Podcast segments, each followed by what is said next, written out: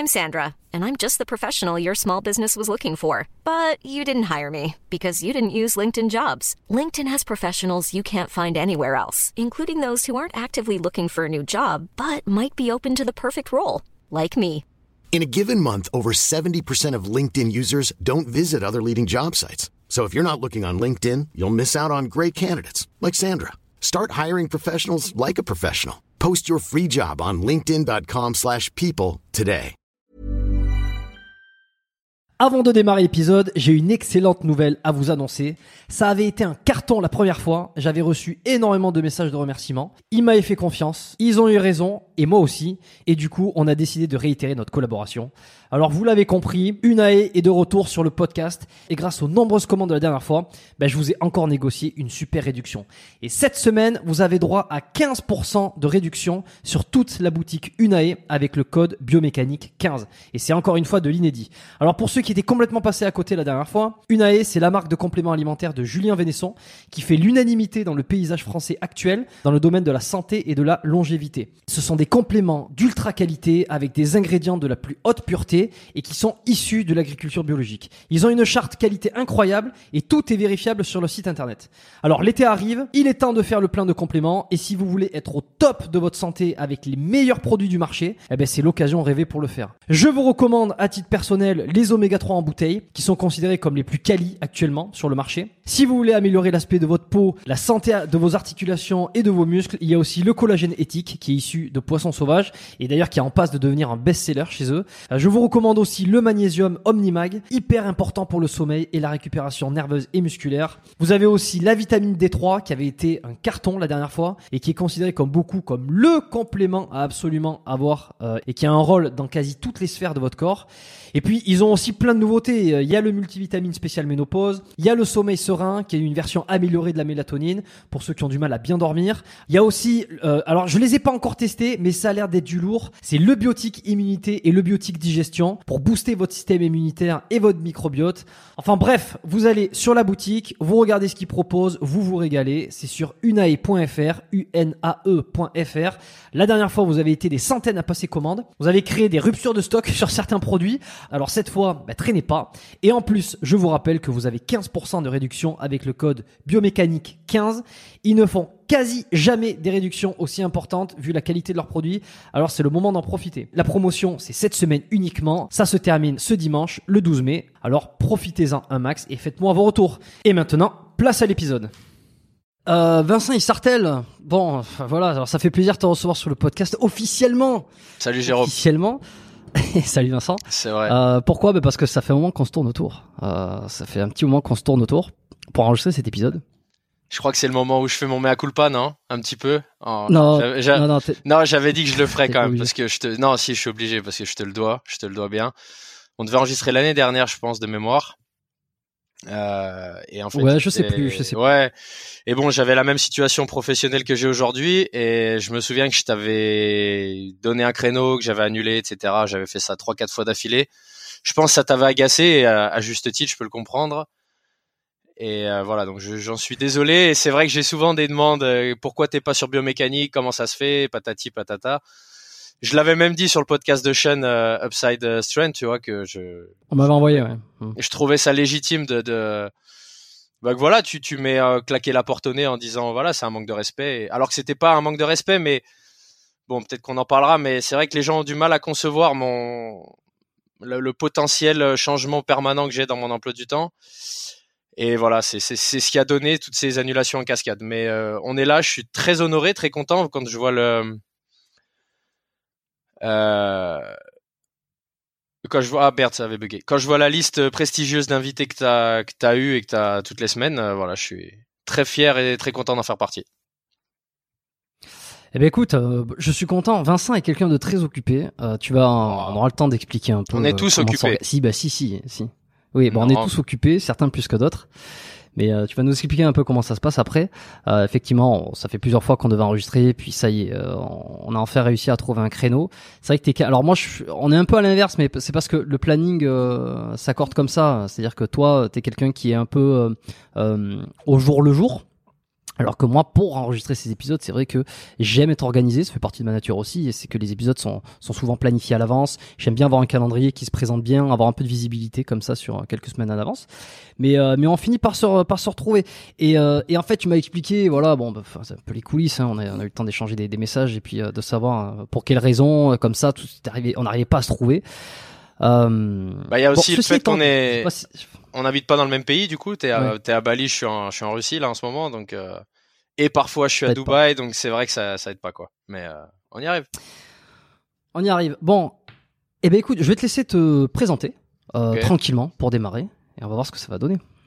Euh, écoute, Vincent Issartel, j'ai trente-six ans maintenant, depuis le mois d'octobre, euh, coach sportif de, de profession, de, de formation, je dirais. Préparateur physique, coach sportif, après tu, je sais que les gens aiment les étiquettes, moi je, je, m'en, je, m'en, je m'en tape un peu. Euh, voilà, j'ai été gérant de ma propre salle de sport pendant dix ans, Primal Performance, enfin pas dix ans exactement, mais neuf ans, neuf ans et quelques. Mmh, je t'ai connu euh, pour ça d'ailleurs. Ouais, bah comme beaucoup de gens je pense, hein, tu vois. Euh... Et euh, voilà, et puis sinon, à part ça, euh, voilà, je suis papa, je dirais, parce que si on doit se présenter, c'est, ça reste le titre dont je suis le plus fier euh, à l'heure actuelle et depuis un peu plus de deux ans maintenant, tu vois, mon fils Oscar qui a un peu plus de deux ans. Et c'est, c'est, je, je le mentionne parce que même si au final les gens vont se demander pourquoi j'en parle, mais bon, je, t'es père ou pas toi ? Non. Non. Hein. Euh, ça, ça, ça modifie quand même un peu ta, ta, enfin c'est censé normalement si t'es un peu sain d'esprit modifier ta, ta façon de penser, normal, ouais. d- déjà ta façon de t'organiser, et cetera. Mais au-delà de ça, c'est la la vision que t'as de la vie, la vision que t'as des choses, et cetera. Et euh, voilà, donc je suis papa aussi. Et puis écoute, je suis un peu globe-trotteur aussi, euh, de par mon ma situation professionnelle actuelle. Ouais. Et voilà, voilà. Je je sais pas trop quoi dire d'autre. C'est vrai que les trucs exhaustifs, c'est c'est compliqué, donc euh, voilà. Mais alors les gens t'aiment beaucoup, euh, j'ai l'impression quand même que t'es, t'as une sacrée réputation alors qui vient de, de, de Primal Performance que t'avais fait en France, euh, tu vas m'expliquer après, moi je suis curieux de savoir comment euh, je suis pas sûr que tout le monde m'aime beaucoup, je te coupe mais euh, je suis pas sûr que tout le monde m'aime beaucoup, enfin je sais pas mais bon, peut-être pas tout le monde, mais tu sais c'est difficile de plaire à tout le monde, on en a discuté ah. tout à l'heure là. On aura peut-être l'occasion d'y revenir sur, euh, sur cette histoire là mais... et, et je t'avoue que j'espère que tout le monde ne m'aime pas, je, vraiment je l'espère tu vois parce que bon, je pense pas être lisse et je pense pas avoir une manière de communiquer spécialement lisse. Et euh, ben voilà, en tout cas, je fais rien pour euh, rentrer dans le moule et que tu, être apprécié de tous, quoi. Voilà, je mmh. j'ai, j'ai du mais mal. On m'avait hein. quand même, on, on, on m'a proposé plusieurs fois, tu vois, de t'inviter sur le podcast. C'est on, enfin, on t'a réclamé, on m'a dit ça pourrait être super intéressant. Euh, et, euh, et quand je dis qu'on t'aime beaucoup, c'est que t'as quand même une sacrée réputation de préparateur physique, coach sportif, tu, tu vas me dire un petit peu euh, la différence euh, toi dans ta discipline, euh, comment tu, tu, est-ce que tu fais la part des choses ou pas euh, et bah, bon alors aussi parce que tu as eu des performances de malade, euh, tu vois, je vais prendre mon exemple perso, moi je t'ai connu à Primal Performance, euh, une vidéo qui a dû arriver devant ma gueule, tu vois, ou alors qu'un pote a dû m'envoyer, c'est toi qui squattes avec, euh, je sais pas, plus de deux cents kilos avec euh, une cuillère dans la bouche et un œuf au bout. Ouais. Hein il n'y avait alors, pas deux cents, mais on pourra en parler si tu veux, ouais. ouais. Bon, il n'y avait, avait peut-être pas deux cents, mais en non, tout non. cas, il y avait un poids que, que peu de personnes sont capables de soulever déjà sans cuillère, sans quoi que ce soit, et en plus sans les mains, tu vois, si je me souviens bien. Ouais, ouais, c'est ça, c'était, c'était un squat sans les mains. Ouais, ouais. Il y avait cent soixante, il y avait cent soixante et c'était un squat pause sans les mains. Hum. Ouais, c'est pas mal, demande... pas mal, pas euh... mal. Et, et donc, non, vas-y, Attends, vas-y, on, va, vas-y. on va revenir sur les performances. Ouais, hein. ouais, Moi, je veux savoir, tu sais, à part ces, à part ces, ces perfs de ouf, tu vois, qui, qui t'ont fait un petit peu connaître du grand public, euh, grosso modo. Comment t'expliques que les gens t'aiment bien ? euh, C'est quoi ? C'est ta personnalité ? C'est parce que t'as pas ta langue dans ta poche ? Parce que t'aimes bien dire ce qui va pas dans la prépa physique ? Ou alors, euh, ou alors, ou alors d'autres choses que j'ai loupées ? C'est une bonne question parce que c'est la première fois qu'on me demande pourquoi les gens m'aiment bien. Je t'avoue que souvent, à l'inverse, on me demande plutôt pourquoi les gens t'aiment pas. C'est euh, en, en général. On n'a jamais posé les questions à l'envers. Mais... Je, bah, je, je dirais que c'est l'authenticité peut-être euh, qui est, qui est, qui est, bon, qui à l'époque où les réseaux on, on a commencé à tous s'y mettre euh, était quand même un peu, ça restait une norme si tu veux, l'authenticité à mon sens euh, il y a dix ans, quinze ans, peut-être même un peu plus quand moi j'ai commencé sur Facebook. C'était même je dirais ce qui te servait à te démarquer et à, à l'inverse aujourd'hui c'est de moins en moins le cas, c'est-à-dire que tu tu, quand je dis tu, c'est je, de manière générique, tu t'essaies mmh. plutôt de suivre les trends, de, de t'insérer dans ce qui va marcher, de t'insérer dans le, le même là, une espèce de doxa de pensée un peu, tu vois, euh, bien pensante, lisse, en essayant d'inclure un peu tout le monde, en essayant de vexer. Bon, alors on va éviter de me lancer oui, tout de suite oui. sur le sur le wokisme parce que c'est je suis pas c'est pas le, le but du podcast, tu vois, mais oh. bref, et euh, non, en fait ça, je, ça va gueuler encore. Voilà, et et je pense que moi j'ai toujours regardé un petit peu ce bah cette ligne directrice qui est de de de jamais travestir mon discours, de jamais que ce soit sur euh, ouais, sur ma façon de m'entraîner qui a toujours été euh, brute, abrupte et euh, et hardcore. Ce qui fait, ce qui a fait mon succès un petit peu au départ, si tu veux, ce qui fait que je me suis démarqué, que c'était pas juste des écartés haltères avec euh, quatorze kilos, euh, voilà, sans, de manière un petit peu insipide, c'est que tout de suite, enfin, euh, en fait, j'ai dès le début pris le parti, mais de manière inconsciente, de me dire, ok, bah, je kiffe la muscu, je kiffe m'entraîner de manière hardcore, je kiffe parce que ça me, ça me, ça m'apporte quelque chose et, et au-delà de ça, parce que je reste convaincu que ça reste un des seuls moyens d'avoir des résultats. Et du coup, j'ai tout de suite, euh, au moment où je me suis dit, bah, je vais partager mon entraînement, bah, autant le partager tel qu'il est, sans le, sans le maquiller, sans. Donc euh, voilà, c'est vrai que très vite, je me suis intéressé à ce qui était un petit peu le, les outils dits fonctionnels d'il y a dix ans, tu vois, les kettlebells, les pierres d'Atlas, les sacs bulgares, les choses qui sortaient de la norme euh, et qu'on mettait en opposition avec euh, ce qu'on appelle l'entraînement analytique. Euh, moi, le premier, hein, j'étais, je me, je me revois faire des posts, même j'avais un blog, je crois à l'époque. Où tu sais, je, je faisais un peu l'apologie d'un, je sais pas, d'une pompe sur un Bosu avec les pieds sur un T R X, tu vois, par exemple, en disant que c'était le la quintessence du fonctionnel, et cetera, et cetera. Et bon, au final, c'est bullshit. Si tu faisais le même poste aujourd'hui, t'aurais toute la commu prépa physique qui te tirerait dessus, qui te dirait que t'as un gros beauf et que fonctionnel, c'est pas la recherche de l'instabilité maximale, euh, par exemple, tu vois. Euh, mm. Donc voilà, en fait, je pense que je... Bon, le pourquoi les gens m'aiment bien, si tant est que les gens m'aiment bien, c'est à mon avis pour l'authenticité.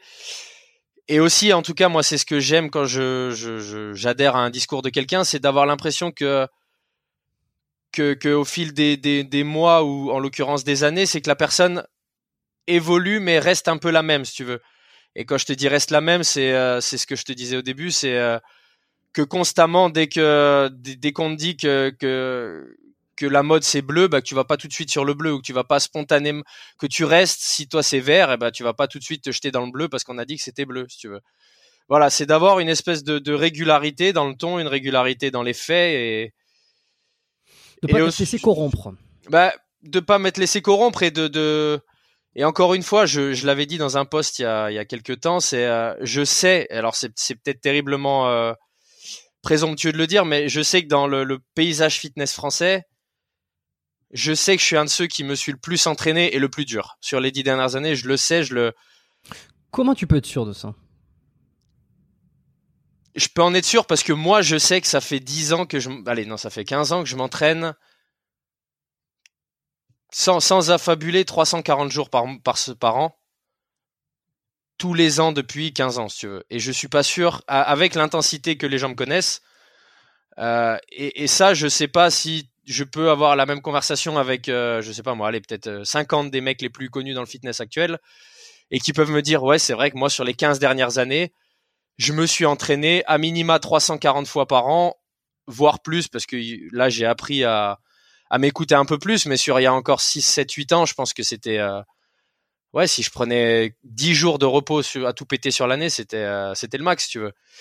Et en fait, c'est ça, je pense, qui, qui, qui, qui motive les gens, c'est, c'est euh, en tout cas moi c'est pour ça que je communique et c'est, c'est ce que je dis toujours, c'est que euh, j'aime bien être ce, cette locomotive et je pense que tu n'es une locomotive que si toi-même tu, enfin t'es une locomotive et tu, tu peux accrocher des wagons à ta locomotive que si ta locomotive ne fait qu'avancer constamment et, et va dans une direction bien tracée si tu veux. Sinon c'est compliqué d'inviter les gens dans ton, dans ton, dans ton train quoi. Mais quand t'expliques que toi, contrairement à presque pas tous les autres, mais une grande majorité, et même des professionnels, ce que t'es en train de me dire, comment ça se fait que toi, tu t'entraînes autant avec cette intensité ? Enfin, qu'est-ce qui explique ce différentiel entre toi et les autres ? C'est une vraie question. C'est quoi ? C'est la passion ? C'est, ouais, je pense. Premièrement, c'est la passion. Deuxièmement, c'est le besoin, je dirais. Si tu veux, c'est un besoin, euh... c'est un besoin viscéral. Alors après. Euh... Si on, si on fait un petit retour en arrière, quand j'étais encore à la fac en STAPS, euh, j'ai, j'ai, j'ai, je me suis séparé de, de, de mon ex-copine avec qui j'étais resté assez longtemps. Enfin, je me suis pas séparé, elle m'a, elle m'a tège, on va dire, plus pour, pour pas... non mais, non mais parce que, non, à... mais... non non mais c'est, c'est t'as, t'as parfait, t'as, tu fais bien, tu fais bien de préciser parce que c'est toujours très drôle, on entend, on entend toujours en se séparer, on s'est décidé d'arrêter, non, et non, comme et, un accord. Et, non non, il y avait pas de comme un accord, ça m'a, ça m'a ouvert le cœur en deux, et c'est de là qu'est honnête, découlé. C'est honnête. Mais ouais, c'est honnête, et, et, et c'est parce que ça explique en partie le, le fait de pourquoi je me suis mis autant dans le sport, c'est-à-dire que c'était bon, après, je, moi, ça, ça, ça n'a même jamais été une alternative, mais on connaît des mecs qui, qui se mettent à teaser, ou qui vont se mettre à fumer, ou qui vont se mettre à faire n'importe quoi. Et, et moi, j'avais, j'ai, je pense que j'avais déjà cette, ce petit pète au casque, on va le dire de manière rigolote, tu vois, et vis-à-vis du sport et du dépassement de soi. Et, et, et, et tout de suite, c'est ça qui, a, qui m'a permis de, d'expier un peu mes, mes démons, si tu veux. C'est de me dire, je me revois. Euh, tu vois, à pleurer dans ma chambre et à les cou- un peu la météo que j'ai là en ce moment quand je cours à Moscou, et à me dire allez, c'est pas grave, je m'en bats les couilles, je vais courir. J'avais besoin de, j'avais besoin de me violenter pour aller mieux, tout simplement. Et en fait, de là, je pense que j'ai vraiment enclenché quelque chose de, de d'intense avec moi-même, de me dire, euh, bah, de voir ce que ça m'apportait, de voir la, la, la résilience, de voir la, ouais, que su- surtout mon mindset en fait se renforçait, et de me dire bah La sou- en fait, c'est, c'est, c'est classique, si tu veux. C'est, c'est cette souffrance physique que je m'infligeais faisait que sur le moment, je, je, je pensais plus à ma, à ma peine de cœur, et que comme toutes les peines de cœur, petit à petit, elles s'estompent, et que ben moi, j'ai choisi, enfin j'ai, j'ai fait le choix consciemment ou inconsciemment au moment où cette peine de cœur est devenue moins ardente, bah de continuer ce, ce, ce, ce sport, euh, voilà, à fond. Euh, et, et puis, et puis je, voilà, je pense que c'est ça, si tu veux, c'est, c'est hum, et depuis, c'est resté ce besoin de, ouais, ce besoin de m'entraîner, ce besoin de m'entraîner, ce besoin de me sentir euh... marqué, quoi, marqué à vie, euh, ancré, ancré. Ouais, ouais, ouais. Et au-delà de ça, si tu veux, c'est c'est vraiment ce ce ce, ce besoin que j'ai de me dire que que je reste. Alors encore une fois, c'est présomptueux, mais bon, tant pis. De toute façon, je l'ai déjà dit plusieurs fois, ça va choquer personne dans ceux qui me connaissent. Ce besoin de me dire que je reste au-dessus de la mêlée, si tu veux. Tu vois, que que physiquement, je reste plus fort, plus apte, et euh, et voilà, parce que ça reste. Je pense que si ma, mon, si tu devais me résumer, ce que ce qui ce qui ce qui me tient à cœur le plus, c'est d'être l'être humain le plus performant possible. Euh, mmh. euh, voilà. Mmh. Mmh. Le, le, bullsh- le bullshit de la, la meilleure version de toi-même, ça, ça se tient, c'est, c'est la même chose, mais c'est, c'est de me dire que je suis en constante optimisation, si tu veux, voilà. Et, euh, et bah, ça passe par l'effort physique, je, en fait. Je, je trouve ça presque triste, finalement, euh, de devoir presque s'empêcher euh, de dire j'ai envie d'être au-dessus de la mêlée, j'ai envie d'être meilleur. Euh, alors, si, pas forcément d'écraser tout le monde, mais bon, si personne n'a envie d'être meilleur que personne, euh, c'est vrai qu'il se passe plus grand chose, quoi. Euh, et en tout cas pour soi-même, il se passe plus grand chose, parce qu'à partir du moment où tu veux, où tu tu, tu veux absolument te, t'intégrer dans la masse et être dans le dans dans la sous-masse, euh, il y a plein de choses qui, il y a plein de choses bonnes qui vont pas t'arriver. C'est assez triste aujourd'hui de devoir se se justifier de, de vouloir être meilleur ou de se distinguer en tout cas. Mais par rapport à ça, j'ai l'impression qu'il y a il y a deux catégories de personnes. Euh, sur euh, alors que ça soit sur les échecs amoureux ou en tout cas sur les euh, sur les échecs tout court ou sur les sur les souffrances, tu vois, il euh, y a deux catégories: ceux qui réagissent avec le le, le besoin de de se faire violence, euh, tu sais, un peu d'extradier le démon de soi comme ça, tu vois, ouais. Aller courir, aller se mettre dans des états, à se dire ok, il faut que je me sorte de ce truc là, euh, pas forcément dans un but de devenir un, un génie ou de nourrir des espoirs complètement disproportionnés, mais juste de, tu vois, de congédier le démon. Je trouve que c'est, ouais, une bonne expression. Ouais, ouais, c'est ça. Et la deuxième catégorie qui va se, qui va aller chercher le confort absolument, qui va vouloir avoir besoin de se rassurer. Alors quand je dis deux catégories, c'est, évidemment, c'est les, les, les deux sont, on appartient toujours un peu, un peu des deux en fonction de quand ou quoi, mais euh, euh... je pense que j'ai toujours fait partie de la, la première catégorie aussi. Euh, quand il arrive quelque chose de mal, tu, mais... tu prends le coup. Ouais, t'encaisses. Ensuite... Ouais, c'est ça. Mais, mais en fait, et, c'est... et ensuite faut se sortir. Mais alors. Tu, tu dis qu'il y a deux catégories, et c'est, c'est, c'est tristement vrai, et, et c'est, ça l'est de plus en plus avec les, encore une fois, les nouveaux faits un peu sociologiques qui font que, que voilà, maintenant tu peux même plus euh, traiter quelqu'un de, de, de personne en surpoids ou de, en état d'obésité, parce que ça va être de la grossophobie, que tu peux même, enfin, que tu peux même plus moquer des traits physiques qui, encore il y a quelques années, c'est, bon voilà, moi il y a eu, enfin, c'est, c'est une mini parenthèse, mais tu veux, on en est à un point où tu peux même plus, je prends mon exemple qui suis chauve, tu peux même plus te foutre de la gueule de quelqu'un en disant qu'il est chauve, parce qu'il peut presque te faire un procès en disant oui, ben, je suis chauve, mais c'est indépendant de ma volonté. Euh, me rajoute pas cette pression de te moquer de moi parce que j'ai plus de cheveux. Bon, moi, j'en ai rien à carrer, mais tu vois, et, et, et en fait, au, et, et aujourd'hui, c'est, non, pas aujourd'hui, ce que je voulais dire, c'est, je vais pas commencer à trop digresser parce que je vais oublier ce que t'as dit, c'est que, c'est pas grave. Pour, pour toi, il y a deux catégories, mais, et il y a effectivement deux catégories, mais en, en réalité, il devrait pas y avoir deux catégories parce que ça veut dire que si à chaque fois que quelque chose de, de, de, de triste, de mauvais t'arrive, et que tu laisses tout tomber, tu vois, c'est, tu, on prend l'image de, je sais pas, moi, t'es chargé, t'as plein de trucs dans les bras que t'as porté pendant X kilomètres, des courses, des trucs qui cassent, je sais pas, moi, peu importe. Et, et tu, et tu, et on t'apprend quelque chose et t'ouvres les bras et tout ce que t'as porté pendant des kilomètres, tu le fais tomber. Et donc, il y a des trucs cassés, il y a des trucs qu'il faut ramasser. Mais c'est, c'est, ça veut dire que si à chaque fois qu'une étape un petit peu, euh, ardue t'arrive, tu, tu, tu lâches tout, tu fais tout tomber. Mais ça veut dire que tu fais que constamment repartir à zéro.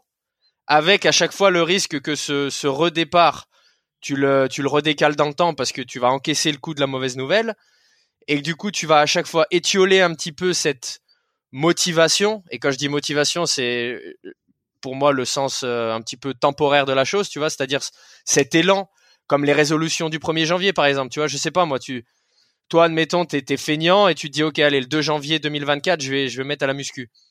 Et je sais pas, t'apprends que ta, ta, ta meuf te largue ou que t'as un, un parent qui décède. Et ben, bah si le, si ça c'est le, le vingt-deux janvier, et ben, bah ça veut dire que il y a vingt jours où t'auras potentiellement enclenché quelque chose et que parce que quelque chose de mauvais t'arrive, tu vas arrêter. Mais quoi? Est-ce que ça va ramener ta meuf? Est-ce que ça va ramener ton parent décédé? Est-ce que ça, non, ça va rien ramener du tout. Ça va juste te, te, te, te, te maintenir un petit peu la tête sous l'eau un peu plus et te conforter dans l'idée que t'es pas, t'es pas de ceux qui peuvent entreprendre ou qui peuvent te, te développer psychologiquement, physiquement, euh, spirituellement, que sais-je, tu vois.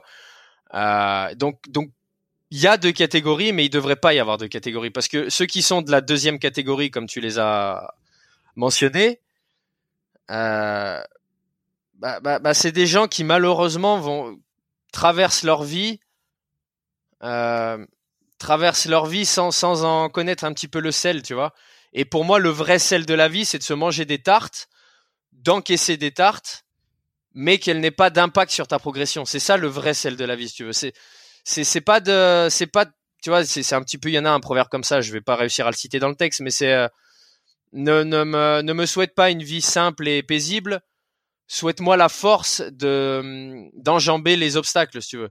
Et, et, et mmh. pour et le mindset qui moi me guide et le mindset qui fait qu'on devrait tous être dans la première catégorie, c'est celui-là. C'est en fait, on s'en bat les couilles des obstacles. On, on les prend, on les encaisse, on, on digère. On... Évidemment, moi, quand je me suis fait larguer, j'ai été une merde. Je me, je me souviens avoir été une serpillière, à me morfondre, à, tu sais, envoyer des S M S où tu sais que t'auras jamais de réponse aux S M S, à, à te dire avec du recul, mais putain, je suis vraiment qu'une merde, en fait. Mais après, c'est juste de se dire, OK, cet état de je suis qu'une merde, je vais vite, vite, vite faire en sorte de m'en sortir. Je vais le faire euh, durer le moins longtemps possible. Parce que encore une fois, plus je vais le faire durer, moins je vais avancer, et ça sera du temps perdu en fait. Et la vie, elle défile, la vie, elle avance. Et après, ça dépend ce que tu as envie de faire de ta vie, mais si tu as envie de ne pas faire du surplace, faut avancer vite. Mmh. C'était Jean-Charles Skarbowski qui disait quand il, sur ce podcast d'ailleurs, euh, qui avait eu cette magnifique euh, phrase euh, pour euh, pour apprendre, il faut prendre, et ensuite tu comprends. Et, euh, et on pourrait même rajouter, et puis tu peux entreprendre. Voilà, tu vois, pour faire les choses dans l'ordre. Mais l'un ne va pas avec l'autre. C'est que si tu prends pas, si tu prends pas dans la gueule, euh, si tu prends pas la tarte, et que tu passes pas au-dessus de cette tarte, euh, et bien effectivement, t'es, t'es, t'es possiblement en train de faire un, un Là, tu fais du surplace.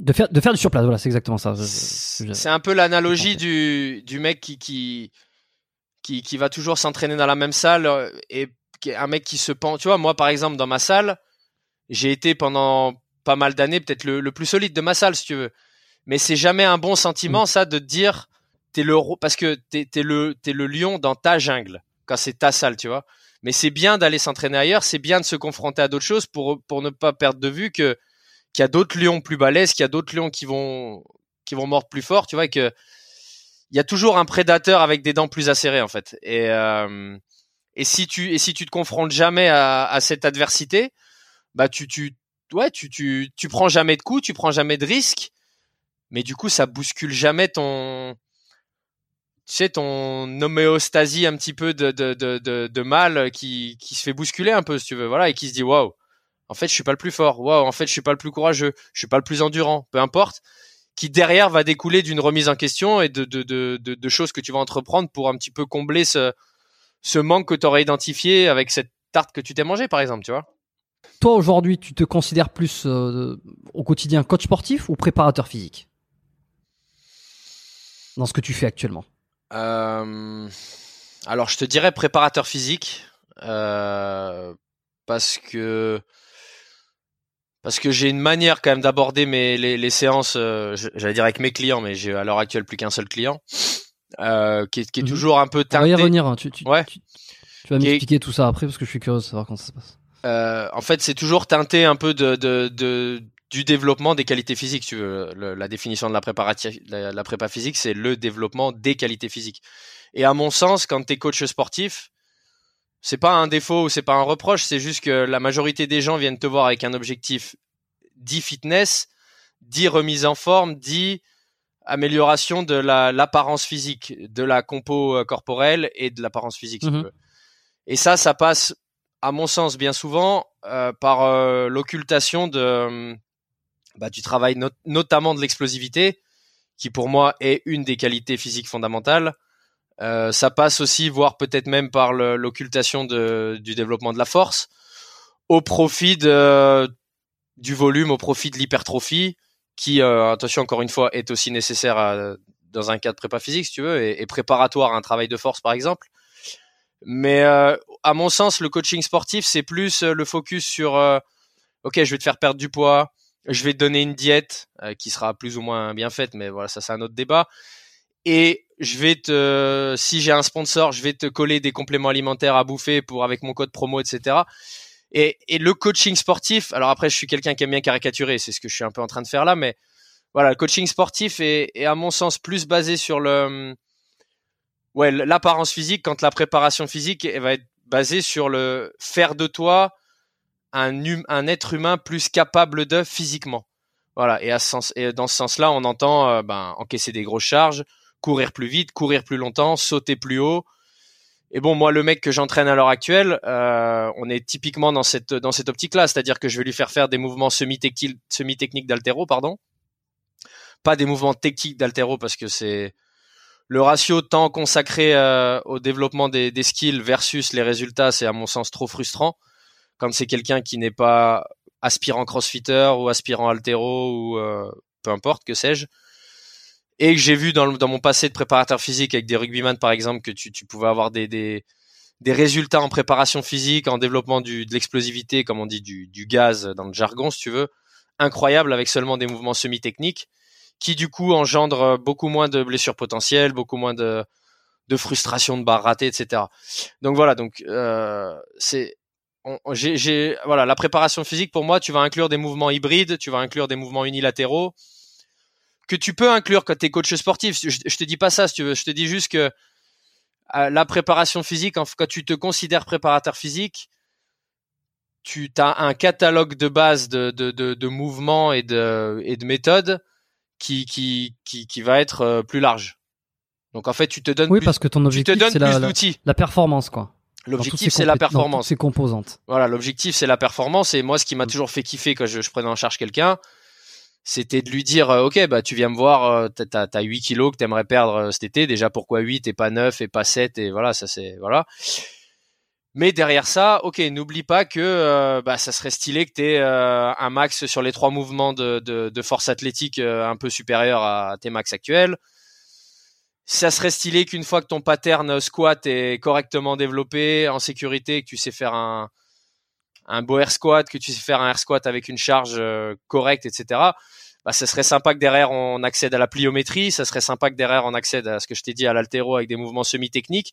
Et en fait, quand tu vois le Le, ton métier avec un prisme de préparateur physique, tu, en fait, quand tu ouvres ta mallette fictive, tu, ce que tu offres à ton client, c'est plus important. Tu lui offres plus d'outils que lui, en fait, quand il n'est pas éduqué, euh, quand il vient pas, je sais pas, d'une formation STAPS ou d'un, d'un passif sportif, il aspire même pas à ça, si tu veux. Il aspire même pas à la plio, il aspire pas à des box jump à quatre-vingts centimètres de détente sèche, il aspire pas à un arraché force, à un arraché puissance à quatre-vingts kilos. Il y aspire pas parce qu'il sait même pas que ça existe.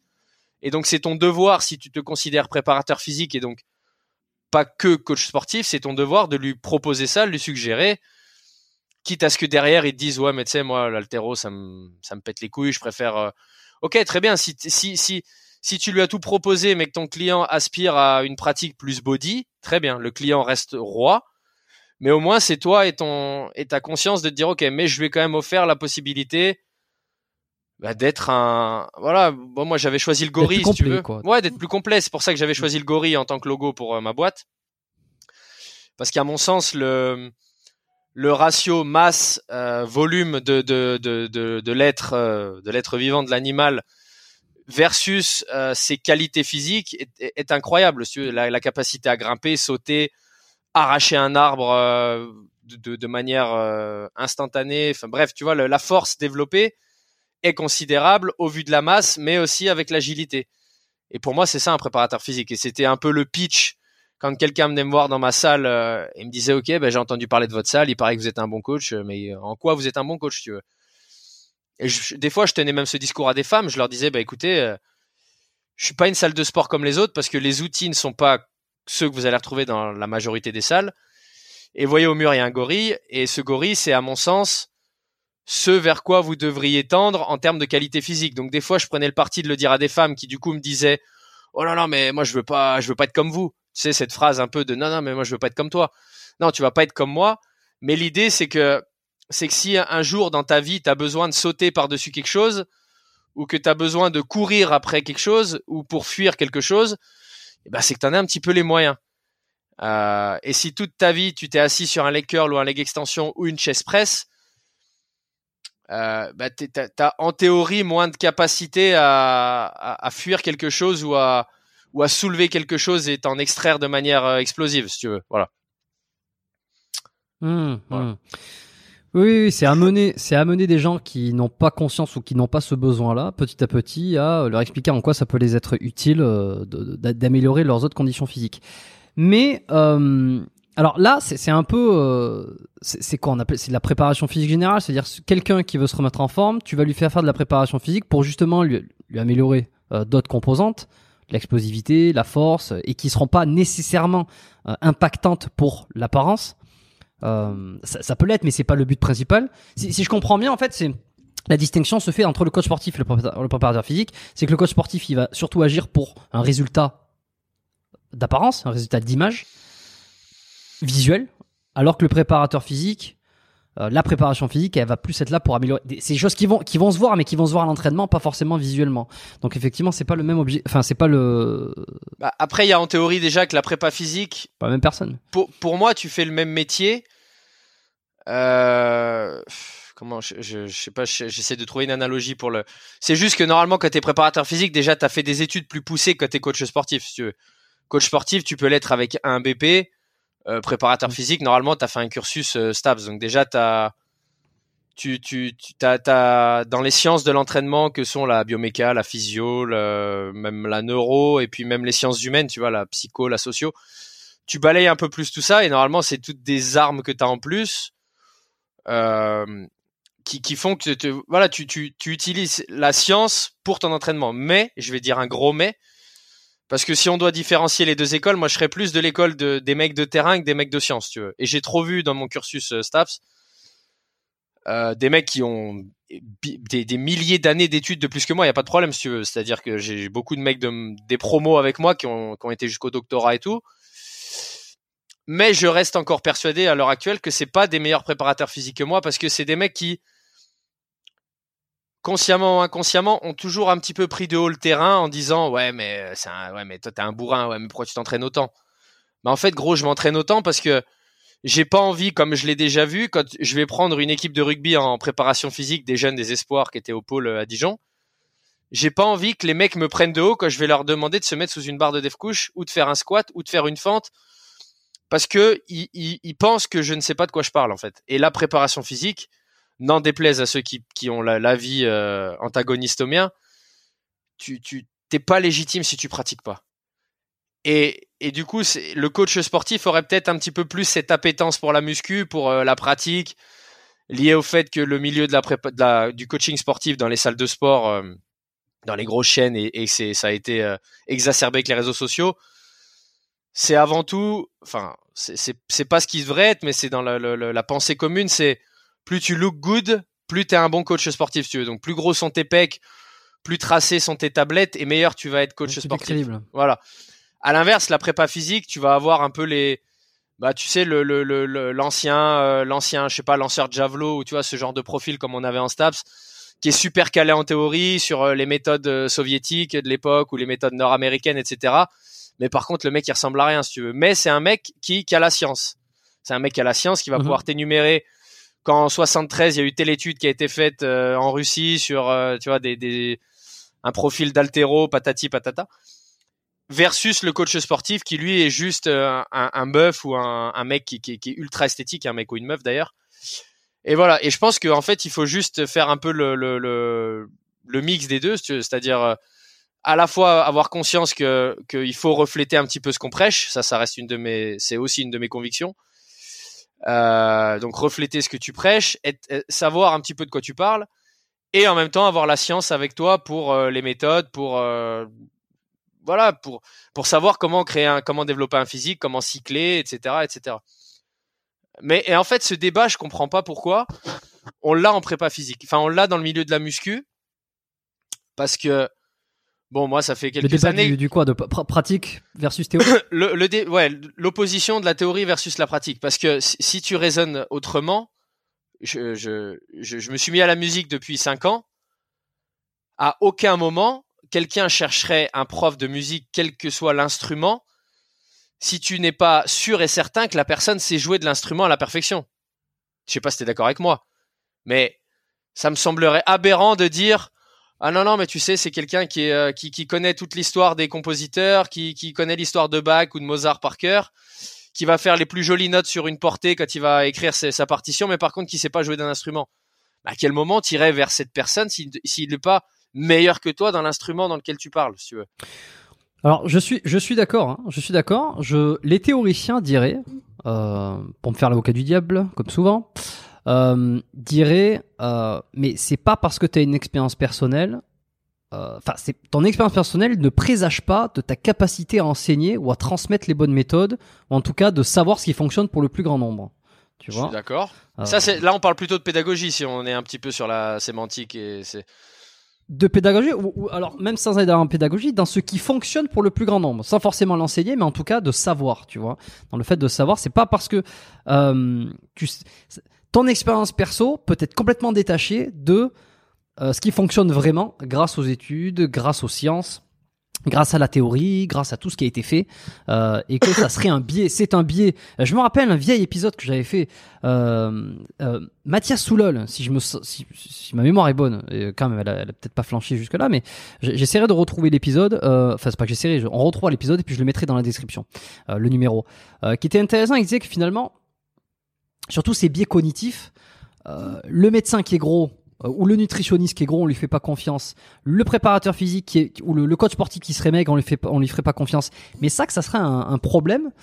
Euh, parce que finalement, c'est un biais psychologique. On associe l'expertise, on associe la connaissance à l'apparence, alors que finalement, il n'y a rien entre les deux.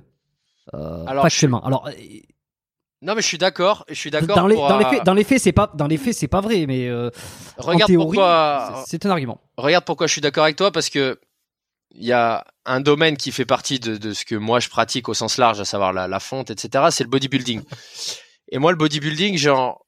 J'ai, j'ai cette relation de, à la fois j'adore ça parce que c'est, j'adore ça de l'époque euh, Arnold, euh, les salles à l'ancienne que j'ai connues quand j'ai commencé la muscu, et à la fois j'exècre ça, et je l'exècre de plus en plus depuis que je vis à Dubaï et que je m'entraîne à Binous, qui est un peu la la salle la plus connue dans le monde entier, le, la Mecque, tu vois, le, à l'heure actuelle je pense, voilà, de, devant le Gold Gym à mon avis à l'heure actuelle, et parce qu'en fait tous les jours je suis confronté à, à ce à cette certitude que le volume ne donne pas la force, déjà pour commencer, parce que je, j'ai, j'ai de mes yeux vu des bodybuilders jacked, comme on dit en anglais, c'est-à-dire monstrueux, cent vingt-cinq kilos, découpés, six pour cent de masse grasse, en chier à faire des séries de dix à soixante un squat. Donc déjà, si tu te dis, waouh, gros, t'as des quadris, ils tiennent pas dans mon, dans l'écran de mon MacBook, mais tu peux pas faire du squat à plus de soixante, c'est compliqué. Et ensuite, je le, je le vois sur le fait que si tu t'en, si l'apparence ne garantit de rien, parce que les feedbacks, ou plutôt l'absence de feedback que constamment je vois, euh, je, je remarque, parce que faut savoir qu'une salle comme Binous, admettons que t'es deux cents personnes dans la salle, t'as un ratio sans exagérer de, Euh, presque cinquante cinquante athlète-coach, c'est-à-dire que chaque personne qui est dans cette salle, elle est avec son coach. Et je suis souvent frappé de me dire, en fait, mec, t'as, si, si, je, si je devais interven- interagir avec la personne, c'est de me dire, gros, t'as choisi ton coach uniquement parce qu'il est monstrueux, mais crois-moi que l'absence de feedback sur ton tirage horizontal, l'absence de feedback sur euh, la, la posture de tes omoplates sur ton bench, fait que c'est un mec qui a sûrement pas beaucoup pratiqué, et qui a plus fait confiance à la chimie qu'à sa pratique personnelle et qu'à la science de l'entraînement. Donc, je suis d'accord avec toi, c'est pas plus t'es balèze ou plus t'es gros, meilleur t'es coach. Par contre, tu, tu me feras pas dire que de ne pas pratiquer, tu peux être bon. Pourquoi ? Parce que comment t'aiguises ton coup d'œil ? Tu, tu t'aiguises ton coup d'œil en te, en, déjà en toi. Admettons que tu sois un petit peu quand même, euh, que t'intellectualises un peu ce que tu fais, mais bon, de toute façon, tu tu peux pas, à mon sens, progresser si tu intellectualises jamais ce que tu es en train de faire. Que ce soit du sport, de la cuisine, de la peinture, de la musique, peu importe. Tu es obligé d'avoir ce regard critique qui fait que bah, tu es soucieux de tes positionnements, que d'un mauvais position, ou plutôt que d'une douleur, tu vas questionner cette douleur en te disant « c'est pas toi que je vais la prendre qui est ostéo de formation. Ok, mais c'est, c'est, cette douleur, elle a, elle, a, elle, elle, a, elle a un foyer. Si tu veux ce foyer, c'est peut-être une mauvaise posture que tu entretiens au fil des semaines, au fil des années et qui du coup bah, crée un déséquilibre, crée… Euh, peu importe. Euh, et, et en fait, si, si tu affines ton regard sur toi-même et sur ta pratique, bah, au fil des années, tu es quand même capable d'identifier, en regardant un mec s'entraîner, si ce qu'il fait, c'est bon ou si ce qu'il fait, c'est pas bon. Si, si, si tu as performé un tant soit peu, c'est-à-dire que pour moi, un mec qui, dans sa carrière sportive, a, a eu un squat euh, barre haute à deux cents, sans ceinture, sans genouillère, ou qui a eu un bench à cent soixante, ou que, je sais pas moi, qui a eu... Euh, Tu, c'est forcément quelqu'un de, de qui tu as quelque chose à apprendre. Tu, tu, tu peux pas développer des, des barres bien, bien, bien au-dessus de, d'un niveau de force euh, lambda de quelqu'un qui pratique pas sans avoir à un moment donné creusé sur ta pratique, creusé sur tes méthodes d'entraînement, creusé sur tes méthodes de récup. Euh, c'est pas possible. C'est impossible. Donc peut-être que tu t'es fait encadrer, je sais pas moi, peut-être que tu es un altéro d'une équipe, euh, tu es peut-être un altérophile d'une équipe chinoise et et qui a constamment été suivi par cinq coachs en même temps, qui t'ont constamment corrigé, et cetera. Mais si t'es quelqu'un qui s'est entraîné toujours en autonomie, comme c'est mon cas, ou comme c'est le cas de beaucoup d'autres gens que je connais, qui ont des très grosses perfs, t'as forcément quelque chose à apprendre. Euh, mmh. on, on, le, le, le fait de prendre de haut les pratiquants en te disant « ouais, mais moi, je suis un mec de science, les, les pratiquants n'ont rien à m'apprendre », c'est bullshit. Euh, mais en réalité, est-ce que tous les, les, les personnes de science Euh, ne pratique pas quand même un petit peu. Alors peut-être pas au niveau euh, des pros, des athlètes, hein, des, des vrais, des vrais pratiquants, des vrais praticiens. Mais est-ce qu'il en existe vraiment euh, est-ce, qu'il, est-ce, est-ce que ça existe les petits binoclars derrière leur ordinateur toute la journée ouais, qui font des analyses euh, des per- de, de la performance et de la préparation physique et qui sont incapables de soulever autre chose qu'un crayon? Est-ce que ça existe vraiment ça? Ouais, je pense. En, en, en muscu, peu, parce que la muscu, et je pense que le les mecs qui deviennent coach, ils deviennent coach avant tout par euh, bah, par amour de l'entraînement, par amour de si tu veux de pousser de la fonte. Ils ont appris, ils ont fait et ils veulent retransmettre. Souvent. Alors enfin, ils veulent ouais, alors après en en en prenant un peu le flip side euh, un peu noir euh, à l'heure actuelle avec les réseaux, il y a aussi parce que le fitness c'est un moyen de gagner une grosse communauté, le fitness c'est un moyen de serrer des meufs oui, aussi, euh, ouais. ou de serrer des mecs, je si si t'es une meuf gaulée. Euh, non mais il y a, y a aussi ce ou un mec un... gaulé euh, ou un mec gaulé Vincent attention ne, ne commence pas à exclure un mec un oiseau une table tout ce que t'as envie de pécho voilà. Peut-être pas jusque là mais et, et, et à l'inverse la prépa physique non parce que tu peux intégrer un, un poste dans un pôle tu peux intégrer un poste dans une fédé en te prévalant d'un, de, de, de X diplôme en l'occurrence que tu que t'auras certainement eu validé il n'y a pas de problème là-dessus mais, mais non je, je reste persuadé que en fait, c'est, c'est, c'est, qu'est-ce qu'on, qu'est-ce qu'on devrait inclure dans est-ce que le mec a pratiqué ? Est-ce que tu t'es fait sur toi-même une prise de masse ? Avec tout le, avec tout le, le, le discrédit qu'on peut jeter sur les prises de masse un peu parce qu'on sait que c'est des trucs aberrants, souvent mal faits, avec des nutriments de mauvaise qualité. Mais Est-ce que sur toi-même, tu as expérimenté prendre quinze kilos?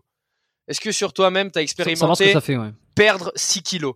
Est-ce que sur toi-même, tu as expérimenté de squatter deux trois fois par semaine pendant cinq semaines et ensuite de, d'attester d'un un R M euh, voilà, qui est passé de A à B?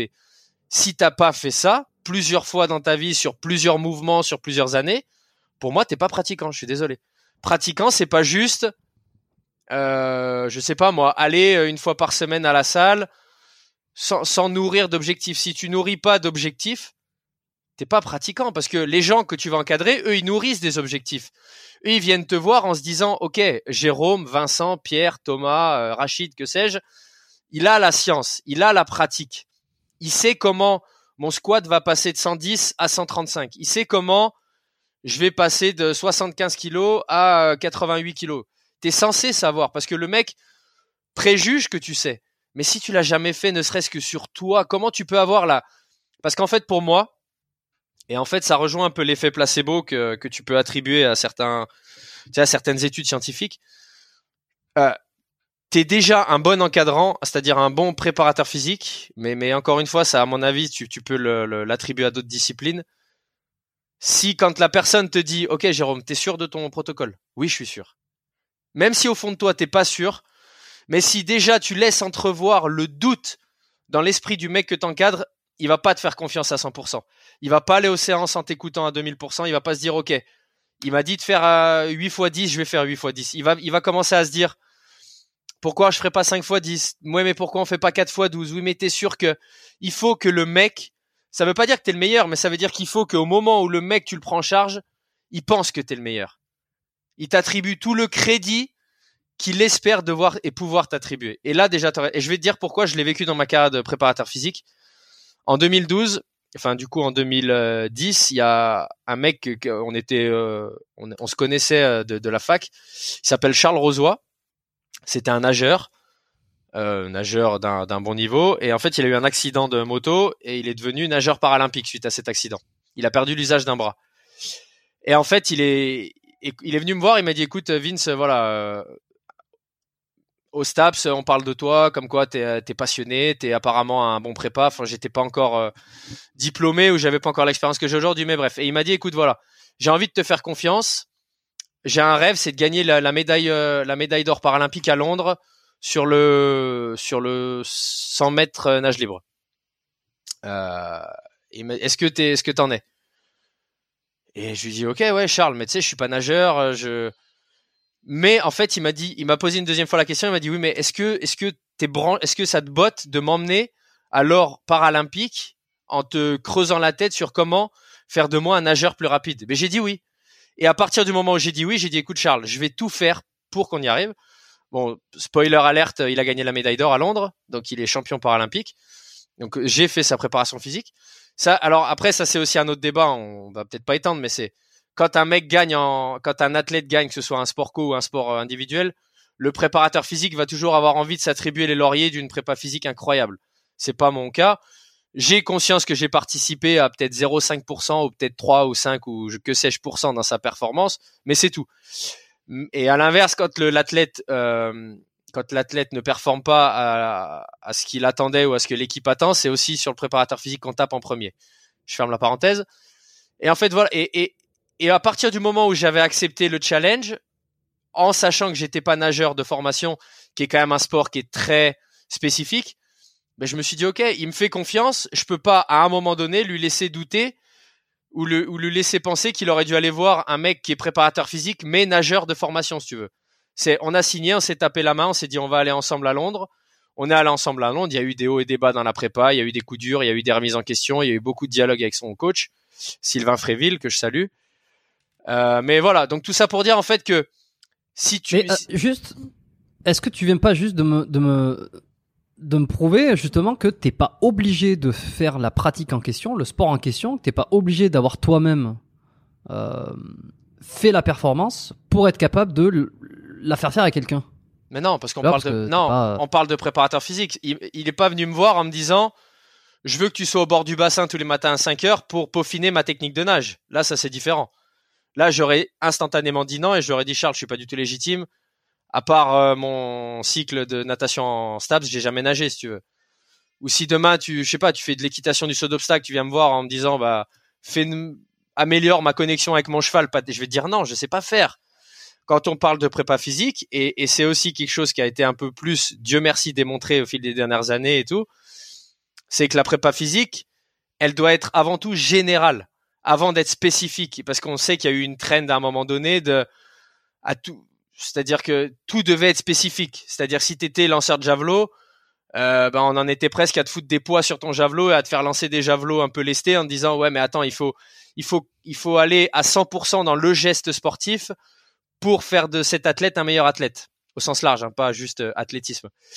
Euh, alors qu'en fait, quand tu es un bon préparateur physique, c'est que tu as juste une qualité, une, une bonne capacité d'analyse de l'activité physique en question et que tu es capable de dire, ok, donc euh, tu es capable d'analyser les trucs basiques, sport euh, individuel, sport collectif. Donc tu sais que si c'est sport collectif, tu vas avoir des facteurs qui seront indépendants, euh, qui vont impacter ta performance, qui, mais qui seront indépendants de ton athlète, comme l'adversaire, comme la météo, comme les coéquipiers, et cetera. Quand tu es sur un sport individuel, tu sais que déjà, tu vas maîtriser plus de facteurs. Et à partir mmh, de là, plus de contrôle, ouais. plus, t'as plus de contrôle. Euh, ce qui n'atteste en rien que le jour J, le mec sera bien dans ses baskets ou que, voilà, que sais-je. Mais ça, c'est de la psycho. C'est, ça fait aussi, à mon sens, partie du taf de préparateur physique. Mais si tu veux, c'est juste euh, que, parce que je, je t'ai pas démontré ça parce que, à mon sens, t'es préparateur physique quand, et ça peut aussi du coup répondre à ta question tout à l'heure, versus le coach sportif, quand tu as une capacité d'analyse d'un geste, donc ça veut dire une capacité d'analyse un peu biomécanique, euh, que, que tu comprends euh, les enjeux de l'athlète, que tu comprends… le. Moi, il est venu me dire « Ok, c'est le rêve d'une vie et c'est le moyen pour moi de, de passer à autre chose et de faire le deuil de mon accident. » Donc si tu veux, il te fait peser instantanément une grosse pression sur tes épaules parce que tu sais que si il fait cinquième le jour de la course, bah, il va forcément se dire « Ouais, putain, j'ai merdé, euh, je sais pas. » Mais il va aussi se dire « Peut-être que Vince, sa prépa, elle était pourrie. » Ou si le jour J, il se sent pas super frais, il va se dire « Ouais, mais Vince, il m'a, il m'a buté les quinze derniers jours, il aurait pas dû, si tu veux. » Question qui s'est pas posée le jour J parce qu'il a gagné, mais ça veut pas dire que c'était pas le cas. Attention.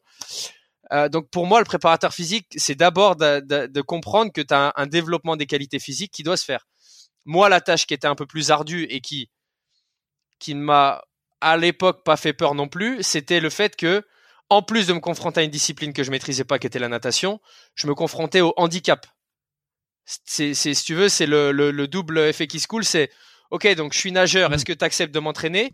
Et en plus, j'ai, j'ai perdu l'usage d'un bras, est-ce que ça te pose problème? Parce que quand tu prends ta, ton, ton, ton catalogue de mouvements de préparateur physique, t'es, t'es bien souvent. T'as pas, t'as pas. T'as... Bah, t'es, t'es bien souvent sur du bilatéral, si tu veux. Alors que, et on le sait, l'unilatéral, c'est, c'est un des outils clés dans la préparation physique. Je parle pas du coaching, hein, je parle de la préparation physique, l'unilatéral.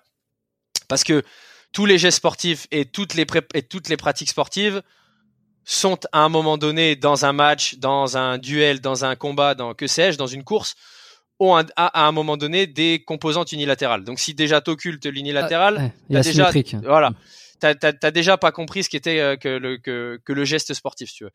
Et voilà. Et en fait, c'est, c'est, c'était moi avec moi de me dire, ok, bah est-ce que, est-ce que de me pencher sur euh, qu'est-ce qu'est son handicap?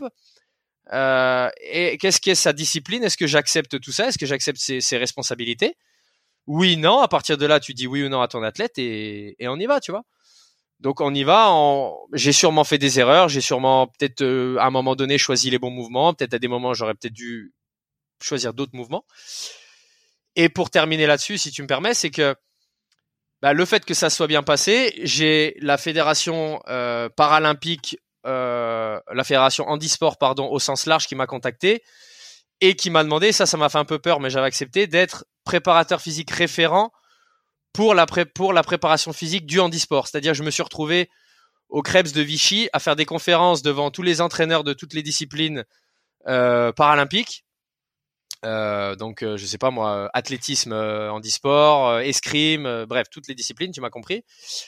Euh, à faire des conférences sur qu'est-ce que devrait être. J'étais un peu le préparateur physique, référent et coordinateur de toutes les, les, les disciplines et toutes les fédérations, si tu veux, à, à essayer de, d'expliquer aux gens qu'est-ce que devait être la préparation physique et ensuite qu'est-ce que devait être la préparation physique adaptée au handisport. Euh, voilà. Et Et si tu veux, tout ça pour dire que c'est des skills que j'ai développés parce que j'ai pratiqué avec un athlète en e-sport. Mais, et ça, je, j'ai bien souvent compris que ça m'a, ça me donnait, au final, moi, je trouve avec du recul, peu de légitimité parce que tu peux pas mettre tous les sportifs euh, à mobilité réduite dans la même case. C'est-à-dire qu'un mec qui est euh, paraplégique, c'est pas la même chose qu'un mec qui est hémiplégique, c'est pas la même chose qu'un mec qui est amputé d'une jambe, c'est pas la même chose qu'un mec qui est amputé des deux jambes.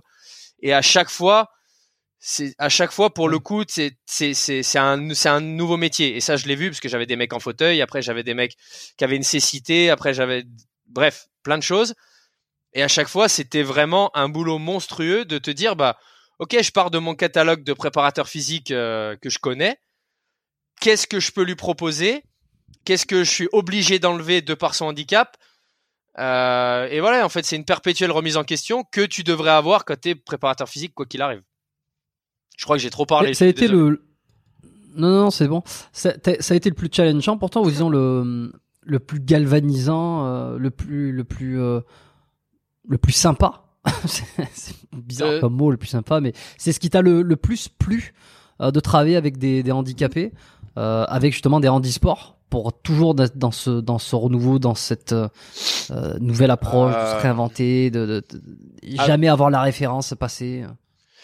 Alors, c'est Alors, ce qui m'a le plus fait kiffer, euh, bah, ce qui m'a le plus fait kiffer, on va pas se mentir, c'est d'avoir gagné l'or olympique avec euh, avec Charles, parce mmh. que bah parce que c'est vraiment. Comment la, s'appelle la, tu me dis Charles Rozoy. Parce que c'est vraiment l'aboutissement, si tu veux, de un an et demi de travail euh, et avec quand même au final un petit peu la, la me conforter dans l'esprit que ben voilà, on n'a pas fait que des conneries, voire on a quand même fait des choses bien, si tu veux. Donc ça, c'est c'est. Ouais.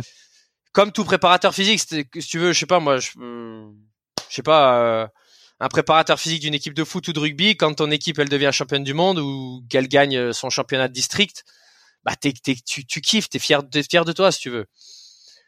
Mm. Euh, alors après, j'ai par la suite travaillé avec un footballeur euh, champion du monde et ça, ça m'a aussi fait kiffer. Donc je sais pas si je dois hiérarchiser. C'est qui ? C'est euh, Nabil Fekir, à l'époque qui était le capitaine de l'Olympique Lyonnais.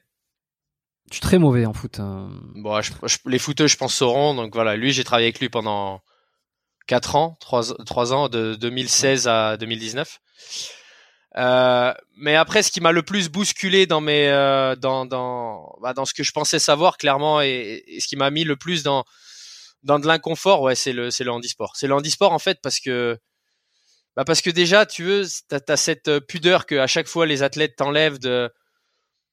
Tu vois, c'est, c'est, c'est, euh, cet, empa- cet excès d'empathie qu'ils veulent surtout pas, euh, mmh. et, et qui donc tu, déjà, tu veux, c'est, c'est voilà, il y a déjà ce le fait d'être à l'aise avec le handicap, parce que quand quand t'es habitué à avoir des athlètes qui performent, tu peux leur leur parler de manière un peu brutale de vas-y tu vas t'envoyer machin. Euh, sur... Après j'ai des, j'ai vécu des trucs incroyables, j'ai, j'ai même eu des anecdotes. Euh, si tu veux, je, un jour il y avait un athlète qui était arrivé à ma salle. C'était un escrimeur, il s'appelle euh, Alim, Alim Latrèche. Et en fait, il venait en, il venait en voiture. Il avait une voiture adaptée avec son fauteuil roulant, et cetera. Et un jour, je vois qu'il n'y avait pas sa voiture sur le parking. Et, euh, et je lui dis, ah, Alim, euh, t'es... elle est où ta bagnole? T'es venu à pied? Et tout de suite, je me suis confondu en excuses. Je, je suis devenu rouge, je pense. Je lui dis, non, pas, je suis désolé, t'es pas venu à pied, t'es venu en fauteuil. Et, oui, et en fait, lui, et tout de suite, ouais, mais classique, mais si tu veux, en fait, euh, tu sais pas avant que, avant que la personne interagisse comment elle va le prendre. Ah elle oui, non, dit, mais tu te sens con, j'imagine. Voilà. Et elle me dit, non, non, mais je, je suis venu à pied. L'équivalent de moi venir à pied pour toi, c'est moi venir en fauteuil, en tram, si tu veux. Donc il était venu, voilà. Et, et en fait, c'est, tu, tu, voilà, tu vis tout le temps des expériences comme ça qui vont te, aussi te faire remettre les pieds sur terre. Et ça, c'est, je, je suis obligé de tirer mon chapeau à ces athlètes-là parce que, tu veux, nous, on, quand on est dans le milieu sportif, on va dire, euh, on va des fois, comme on pose la question, c'est quoi tes plus grosses blessures, Vince, machin, mais des blessures, c'est-à-dire, c'est des trucs, tu, il y a une période où t'en chies, tu, tu deals avec, machin, tu t'en remets et tu repars. Quand tu deviens euh, hémiplégique, paraplégique, même malheureusement tétraplégique, euh, tu t'en remets pas, si tu veux. Et en fait, c'est la, la capacité de résilience à te remettre au travail, à te dire, ok, ben, on m'a enlevé l'usage de mes deux jambes, mais il me reste mes deux bras, qu'est-ce que je vais en faire? Mais ça, ça force un respect qui fait que derrière, quand t'as un athlète valide qui vient se plaindre un petit peu ou te dire, enfin, euh, euh, je sais pas, je, j'ai pas d'exemple en tête, mais, mais en fait, ton, ton, ton prisme de tolérance des gens qui se plaignent, déjà, il change. Et je pense que ça aussi fait partie de, de ce que je suis devenu, moi, encore aujourd'hui, à l'heure actuelle, sur le, ce côté un petit peu sans pitié, ce côté un petit peu ferme ta gueule et vas-y, si tu veux, qui, qui, qui reste encore, à mon sens, un des meilleurs conseils pour qui veut avoir des résultats, quels que soient les résultats. Perdre du poids, mmh. euh, prendre du volume, euh, faire un marathon, je sais pas, c'est ferme ta gueule et vas-y. Parce que j'ai connu dans mon parcours de préparateur physique des gens qui avaient perdu l'usage de leurs deux jambes, mais qui se disaient quand même « Comment je vais faire pour gagner une course sur piste de quatre cents mètres ?» Quand je pense, voilà, quand je pense la majorité des gens vont se dire « Ok, ben ma vie c'est de la merde, euh, je vais rester chez moi, je vais me cloîtrer chez moi parce que ben, j'ai plus l'usage de mes deux jambes. » Et peut-être que moi le premier, c'est comme ça que je réagirais. Je, je touche du bois, je, je suis pas confronté à cette situation, mais et comme toutes les situations, je Je, je, je suis persuadé que sans y avoir été confronté, tu sais pas comment tu réagis. Euh, voilà, donc il faut tirer, t'es obligé de tirer ton chapeau à, à ces personnes-là, quoi. Mmh. Mais alors, ceux qui font des, c'est, c'est vrai que c'est, c'est hallucinant, tu vois. Bon, Théo Curin, euh, je pense à lui. Euh, c'est, bah, c'est comme ça que j'ai connu Théo Curin. Que... Je l'ai eu sur mon podcast, je l'ai rencontré là-bas. Ouais. ouais, ouais, je l'ai, je l'ai connu là-bas. C'était un minot, si tu veux. D'ailleurs, je l'ai connu au Crêpes de Vichy. Il était en fauteuil et et il voyait Charles un peu comme le GOAT, si tu veux, parce qu'ils font la même discipline, la natation. Et quand tu vois ce qui est devenu Théo aujourd'hui, présentateur télé, les les les les les, les ouais, la, au-delà, je, au-delà, au-delà du sport, ouais. Je sais plus quel fleuve il a nagé en Amérique du Sud, enfin, voilà, des, en autonomie, des trucs incroyables en fait. Et comme Philippe Croizon, qui est le le le, le mentor de Théo, si tu veux, tu vois le, tu vois qui c'est Philippe Croizon, qui a traversé je, la je Manche. Je vois qui c'est, ouais. C'est, ouais, ouais, c'est ouais. Qui a traversé la Manche, euh, voilà. Qui est, oui, bien sûr, bien sûr, bien sûr, bien sûr, bien sûr. Bon, voilà, amputé des ouais. quatre membres, monsieur. Et en fait, tu te dis attends. Tu te dis mais comment? En bon, fait, c'est possible, putain. Tu te dis comment c'est possible et tu te dis, euh... ouais, tu te dis comment tu peux, de... comment tu peux, du coup, envisager que toi, valide, en bonne santé, tu vas peut-être pas aller courir demain matin parce que peut-être ils annoncent de la pluie. Mais en fait, ferme ta gueule. Non mais, euh, ça intéresse qui de savoir que demain peut-être qu'il va pleuvoir et que l'hygrométrie sera pas bonne en fait. Quand tu sais qu'il y a des gens qui n'ont plus leurs membres, qui sont tout seuls au milieu de la Manche. Et qui se disent on va aller du point A au point B. Et toi, t'envisages peut-être demain de ne pas aller faire les cinq kilomètres que t'avais prévu parce qu'il pleut. Non, non. Ouais, bah, non, non, mais bien sûr, bien sûr. Mais je pense que à ce moment-là, c'est, c'est, c'est très difficile de comparer comme ça. Et je pense que dans une situation où t'as pas envie de sortir, ou, euh, alors j'imagine, tu vois, que, que il pleut dehors, t'as pas envie d'aller faire ton footing, t'as pas envie d'aller faire ton sport, euh, tu procrastines. Si on vient te donner cet argument-là, bon, il y a deux possibilités. Soit ça te rebooste et t'y vas, euh, soit euh, il y a la, il y a la confrontation. Tu dis oui, mais attends, euh, moi ça sert à rien. Je fais ça comme ça euh, pour mon bien-être. Je peux m'en passer. Euh, eux, c'est un vrai combat. C'est, c'est, c'est, un, c'est peut-être le, le, l'objectif d'une vie. Euh, c'est, c'est, ça représente autre chose, tu vois. Je veux dire, mais moi, qui te dit tu, tu vois ce que je veux dire? Non, parce que qui te dit que ce mec qui te dit, tu connais ce proverbe. C'est pas pour de, les défendre, hein, mais c'est, c'est. Non, non, non, non, mais tu connais ce proverbe qui dit que euh, y a. Attends, je vais essayer de pas me tromper. Il euh, y a pas besoin. Non, tu. Il y a pas besoin d'être bon pour commencer. Par contre, il faut commencer mm-hmm. pour devenir bon. Quelqu'un qui va te dire, mm-hmm. oui, mais ce mec-là, il est compétiteur. Oui, mais ce mec-là, c'est toute sa vie. Mais qui te dit que toi, là, qui est en train de me tenir, de me soutenir cet argument, qui te dit que tu vas pas tomber d'amour pour cette discipline, pour le dépassement de soi, ce que ça va te procurer, et que tu vas pas demain. Et ça sera de, pas ta vie dans de, cinq ans. Voilà, et que ça sera pas, et que dans cinq ans, tu seras pas la référence mondiale là-dessus, que tu seras pas euh, au championnat du monde, que tu seras pas sur, euh, je sais pas moi, une course incroyable, que tu seras pas triathlète euh, recordman du monde. Qui te le dit en fait?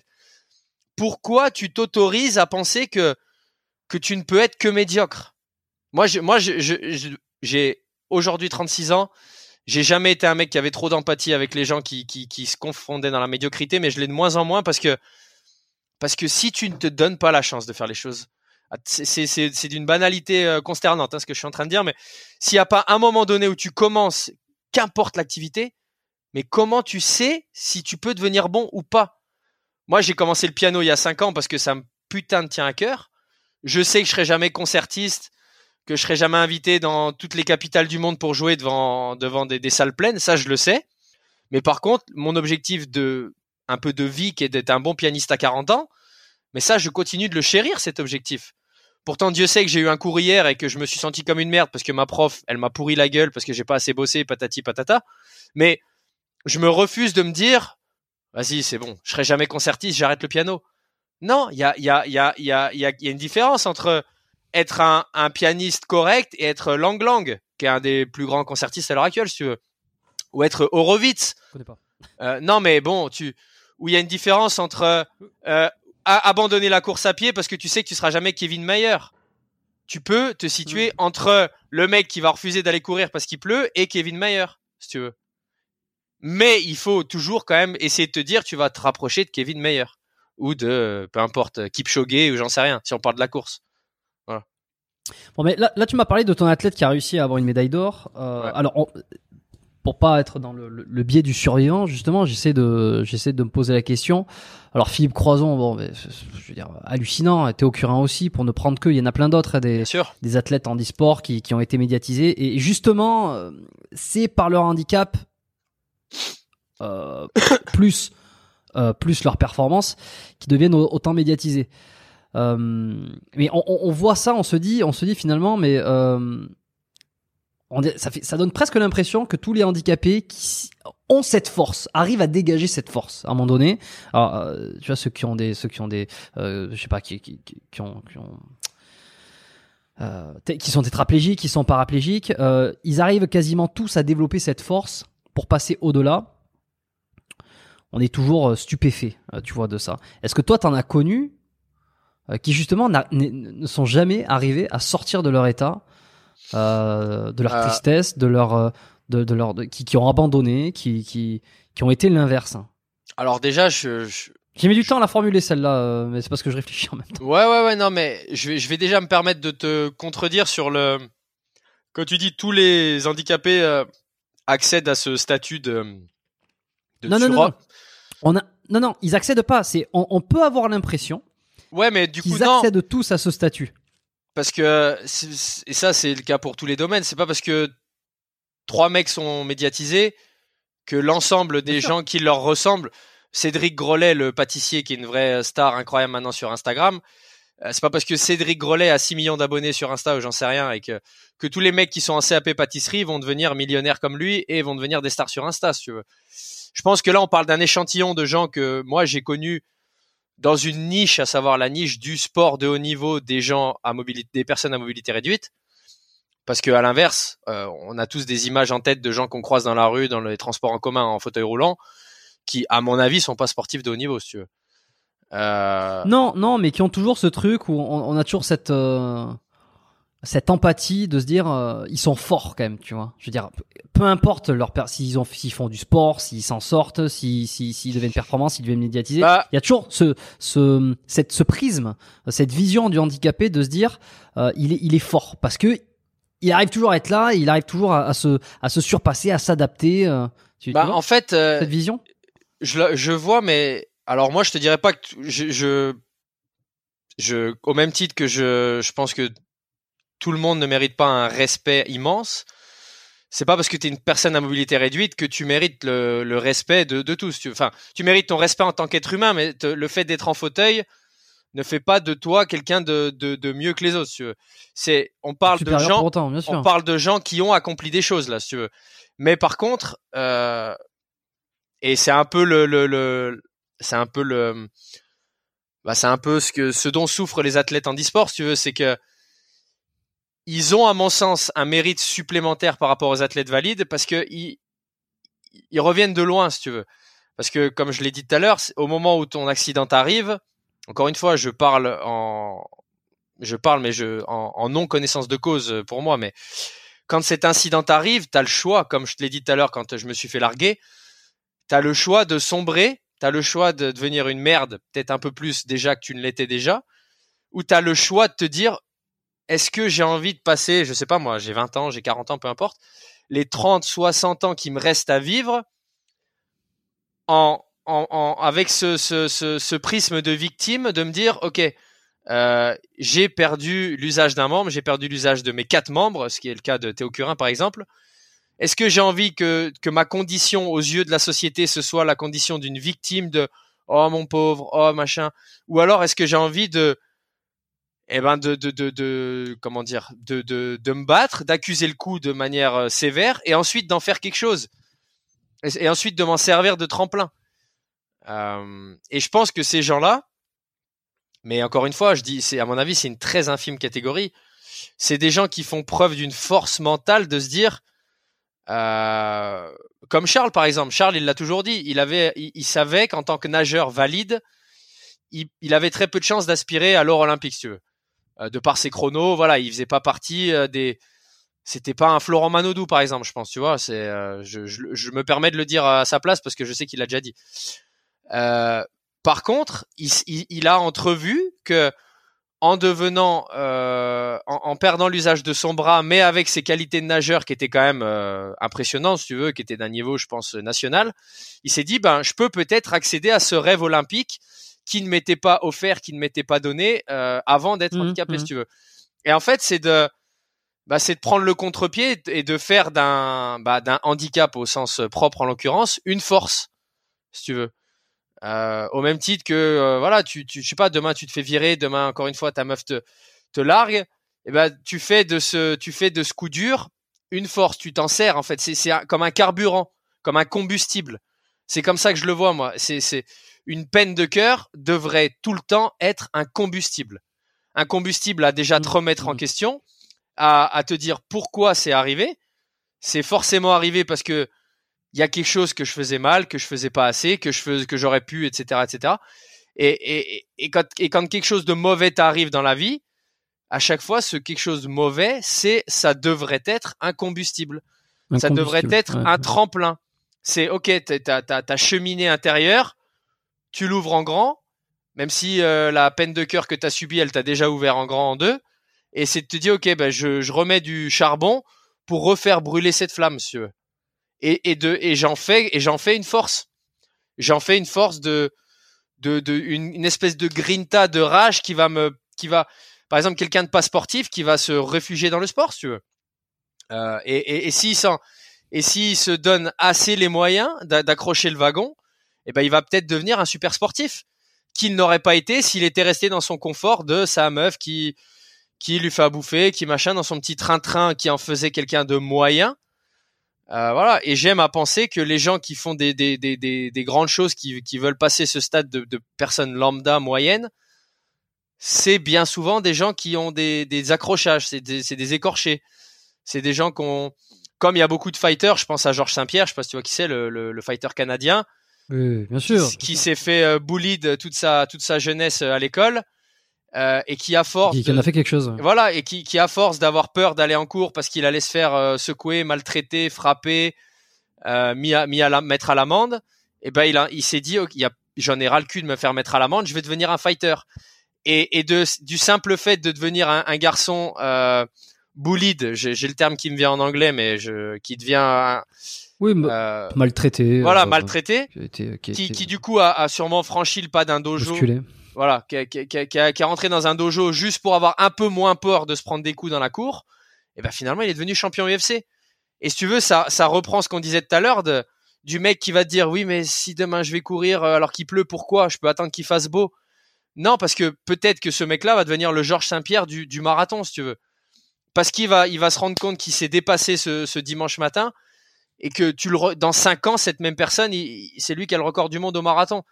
Georges Saint-Pierre, encore une fois, il, il est rentré dans un dojo, il savait pas qu'il allait devenir champion U F C, et encore à l'heure actuelle, pour beaucoup de gens qui sont dans le paysage M M A, le GOAT, ou un des GOAT, si tu veux.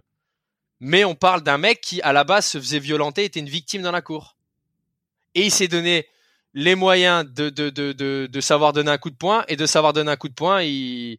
c'est le mec qui a mis des branlées à la terre entière, et qui, qui est, voilà, encore une fois, un des meilleurs champions à l'heure actuelle. Enfin, dans l'histoire du sport. Mmh, mmh. Voilà. Donc. Non, mais j'aime, j'aime bien cette idée du, du combustible. Et... Je, je la trouve, je la trouve pertinente euh, visuellement. Euh, c'est ce que dit un peu Tony Robbins aussi. Enfin, je veux dire. Je veux dire euh, c'est oui. des, alors, je sais pas si tu l'as vu, euh, I'm Not Your Guru, mais c'était ouais, ouais, il y a quelques ouais. années sur Netflix. J'ai, j'ai beaucoup aimé. Il y a un moment spécifique où, ouais, c'est ce qu'il dit à quelqu'un qui a, qui a, qui a subi. Euh, Alors que c'était soit de la maltraitance, soit je je sais plus à qui lui est arrivé de, de, de, de mmh. sacrés euh, euh, de sacrés bricoles étant jeune, se dire bon mais maintenant est-ce que ça est-ce que ça tu vas en faire quelque chose? Et alors oui, tu peux en faire quelque chose, tu peux transformer ça euh, et transformer et aider les autres et faire en sorte que et, et propager le bien. Bon, enfin, il le fait avec, tout ça, avec son discours euh, qu'on connaît. Ouais, mais, mais euh, bah, tiens, regarde, je vais te poser une question. Qui est le dans l'image de, qui est le héros qui qui, du, qui d'un drame en a fait une force, même si bon, un peu tous les héros, mais ah bah il y en a plein. Euh... Il y en a plein, je, mais je sais pas. Bah, c'est... Donne-moi un indice. Donne-moi un indice.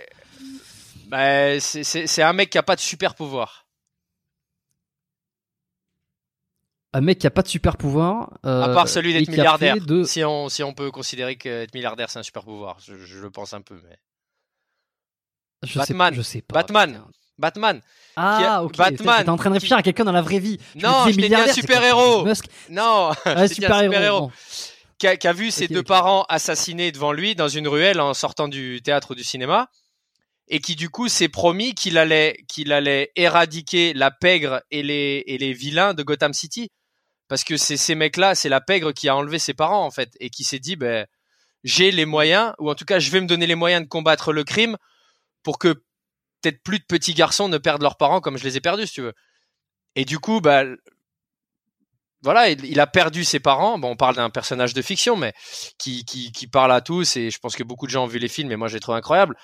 Et ben, la perte de ses parents a été un, et on parle de quelque chose qui est un traumatisme autrement plus euh, important et traumatisant que de se faire larguer, on est d'accord. Mais voilà, il a perdu ses parents, ses parents se sont fait assassiner. Ben, ça a été un combustible.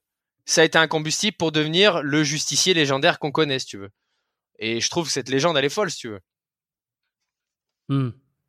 Je pense aussi à Grand Corps Malade, euh, qui a ce, ce, le film qu'il avait réalisé, Patient, que j'avais beaucoup aimé, qui avait été très bien accueilli d'ailleurs par la critique. Je crois que je l'ai pas vu d'ailleurs. Patient, ouais. Ça s'appelle. Ouais. Il est, ben alors, il euh, y a de grandes chances qu'il te plaise. Déjà, ben, par l'histoire. Euh, déjà, c'est l'histoire de, de Grand Corps Malade, par le handicap et par le fait de se sortir de son handicap euh, pour en faire quelque chose. Euh, euh, c'était vraiment, c'était un film de deux mille seize. Tu vois, attends, je vais essayer de le montrer à l'écran ici. Patient. Bon, alors tout ça, euh, tout ça, ça nous dit pas. Euh, ça, alors ça nous dit comment essayer de se sortir les doigts, ça nous dit comment essayer de, de, d'essayer d'obtenir un, man- un mindset euh, de malade, mais ça nous dit pas comment devenir un, un putain d'athlète, euh, si je puis me permettre cette expression. Euh, tu as dit tout à l'heure, ça m'est, ça m'a pas échappé, que il euh, y a eu des grandes tendances entre la préparation physique générale, la préparation physique spécifique. Euh, tu, tu, Tu as dit aujourd'hui qu'il fallait revenir à de la générale, que c'était pour toi presque le plus important. Tu vas m'expliquer pourquoi. Euh, parce que moi, a priori, je me dirais, aujourd'hui, on est dans un monde où tout est de plus en plus spécifique. Qu'un athlète vient te voir qui fait un sport particulier et qui veut exceller dans ce sport, là, tu as pris l'exemple de la natation. Euh, on peut prendre l'exemple du foot aussi. On peut prendre l'exemple de n'importe quoi, de l'athlétisme. Euh, il veut pas être bon partout. Euh, lui, il s'en fout. Tu vois, s'il lance le javelot, Euh, bon, euh, lui faire des squats à deux cents, a priori, euh, il s'en branle, tu vois. Ouais. Alors tu, tu, tu vas me dire que non, mais non, est-ce mais que, si, si, est-ce que, que oui. ça existe, ça existe toujours la, la, la préparation physique générale aujourd'hui, franchement. Pour c'est, si c'est l'athlète, si c'est le, le mec lambda qui veut améliorer son physique, comme tout à l'heure, et qu'en fait tu, tu l'amènes progressivement à améliorer d'autres composantes physiques, donc d'autres composantes. Euh, de performance, tu vois, pour essayer de l'éveiller, tu vois. Je, je peux comprendre que la, préféra- la préparation physique générale existe, mais pour un athlète d'un sport spécifique, franchement. Non, mais en fait, c'est juste qu'on a vu pendant des années une espèce de manie dans le, dans le milieu de la préparation physique de toujours vouloir inclure, bah, je pense au sport, euh, je pense au sport collectif et je pense au sport de ballon, que, que, que les séances de prépa physique devaient constamment être teintées du euh, du geste ou de l'outil, c'est-à-dire que on voyait beaucoup de vidéos à un moment donné dans dans la salle de muscu du je sais pas du d'équipe de footeux de mecs qui faisaient mmh. constamment euh, qui reproduisaient le geste qui reproduisaient le geste, c'est-à-dire qu'il y avait constamment de la conduite de balle, qu'il y avait entre les séries en récup active de la conduite de balle, ou que les mecs allaient faire de l'échelle de rythme, ce qui est déjà une merde en soi, mais ils allaient faire de l'échelle de rythme avec conduite de balle euh, ou Ou alors, euh, tu voulais faire travailler ta détente verticale à, à, à un footeux euh, sur son jeu de tête, et ben bah, t'allais lui faire faire euh, des têtes, euh, des têtes lestées avec un gilet, si tu veux. Voilà, où tu voyais le préparateur physique avec un élastique en train de tirer le footeux en arrière pour acti- pour mettre une résistance. Si tu veux, ça se fait dans un truc de contraste de charge, ça me choque même pas. Tu vas faire faire euh, un squat au mec et derrière tu vas lui dire ok, vas-y, on va bosser ton jeu de tête, je vais te, je vais te tirer pour mettre une contrainte. parce que dans un match de foot, tu auras des contraintes, ou je sais pas, moi, sur un sauteur en touche en rugby, euh, bah, le mec, il va, le mec qui va sauter en touche, il va pas sauter en touche euh, sans adversité, sans mecs qui vont venir essayer de leur arracher la gueule, et cetera, bien sûr. Mais pour autant, est-ce qu'il faut pas déjà te demander comment développer euh, l'explosivité de ton footeux ou de ton rugbyman, peu importe, avec juste des méthodes de développement de la force et de l'explosivité. Par exemple, moi, une méthode que j'ai toujours utilisée et que j'adore et qui, pour le développement de l'explosivité, marche bien, c'est le contraste de charge. C'est-à-dire euh, trois squats lourds, cinq squats lourds, que sais-je, suivi derrière de euh, cinq sauts verticaux ou cinq C M J ou cinq euh, squat jump, si tu veux. Mais t'es pas obligé sur ces C M J ou sur ces squat jump de rajouter un ballon. Euh, où t'es pas obligé euh, de faire faire le squat sur un bosu parce que tu pars du postulat que ton euh, footballeur il va être sur un terrain qui potentiellement va être glissant avec la pluie et que potentiellement les contraintes euh, de, de, d'adversaires qui vont venir le bousculer et tout vont le mettre en état de déséquilibre permanent et qui fait qu'il va, dans ton idée, devoir produire de la force dans un état de déséquilibre, ce qui fait que toi, ton souci va être de lui faire produire de la force dans un état d'instabilité. Parce que tu produiras jamais autant de force que dans un état de stabilité.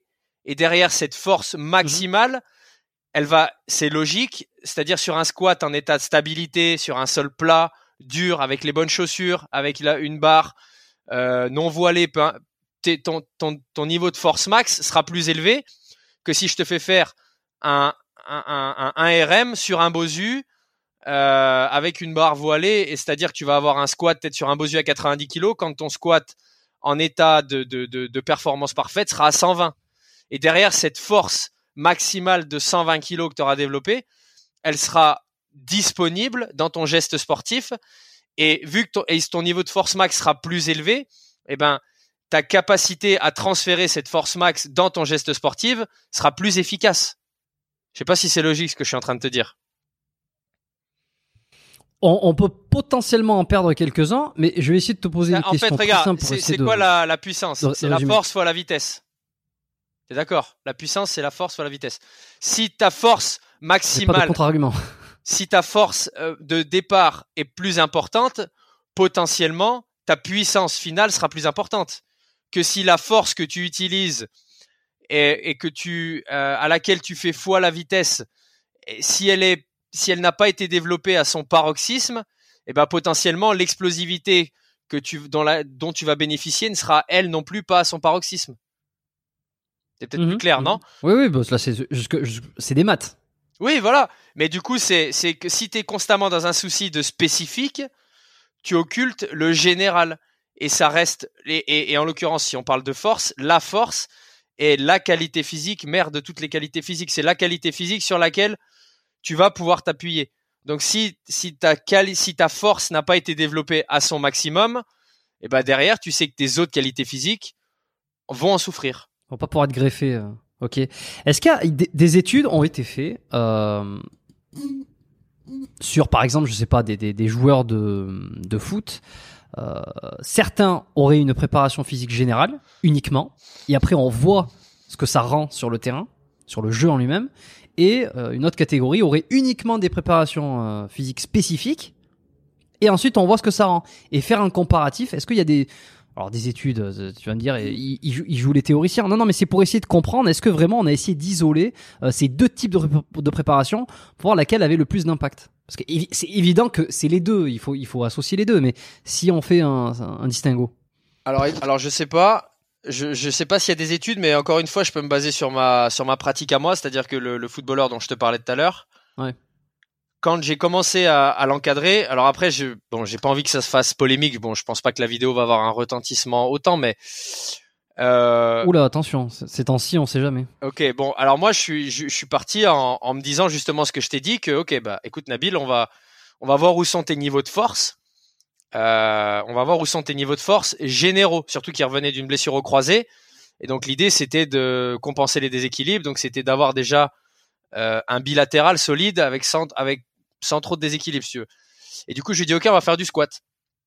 Et euh, je lui dis ok, bah comme quand tu commences une prise en charge, euh, surtout avec des mecs qui ont ce niveau de pratique et d'ancienneté et tout, tu demandes déjà ce qu'ils faisaient avant ou ce qu'ils font encore à l'heure actuelle. avant d'arriver avec tes gros sabots et de te dire ok, vas-y, on va faire ça sans avoir questionné. Et donc je me souviens, on était allé au centre d'entraînement de l'Olympique Lyonnais et il m'avait dit ok, ben le squat on va le faire là. Et je lui dis comment ça on va le faire là. On était sur le terrain d'entraînement extérieur, on était sur le terrain d'entraînement extérieur et il y avait des racks à squat qui étaient sur le sur le terrain synthétique, donc sur un gazon synthétique si tu veux.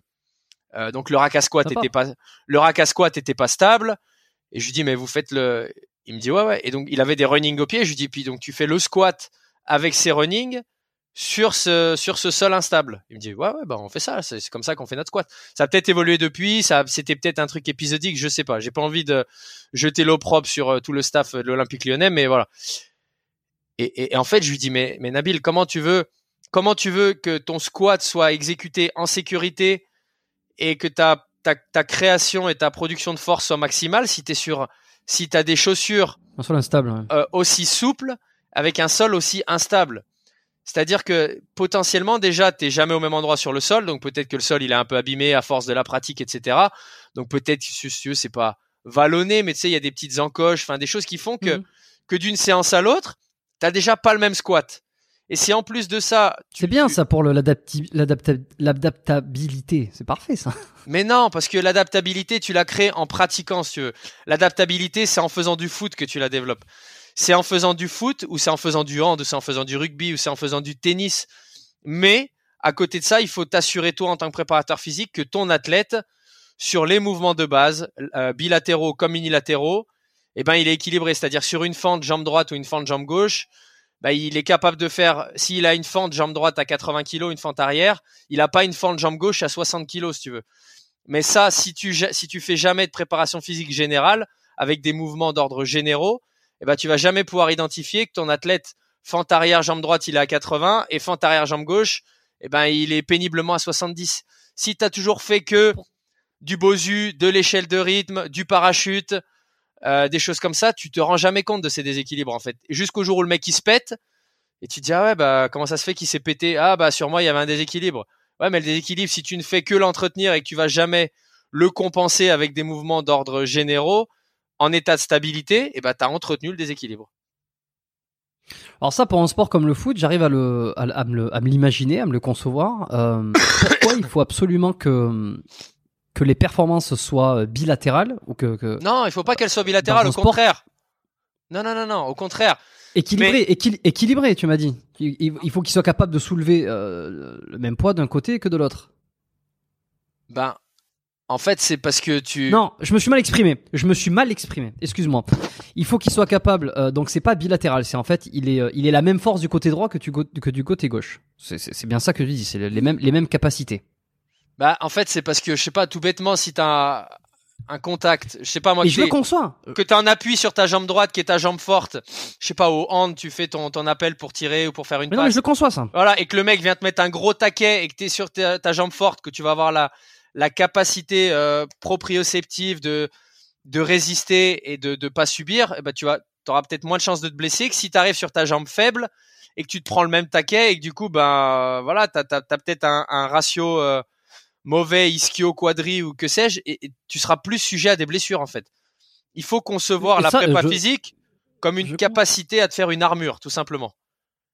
Et cette armure, elle passe par de l'hypertrophie, quel que soit le sport, et par la force. Et c'est pas, encore une fois, avec mais, du spécifique attends. Que tu fais de l'hypertrophie ou de la force.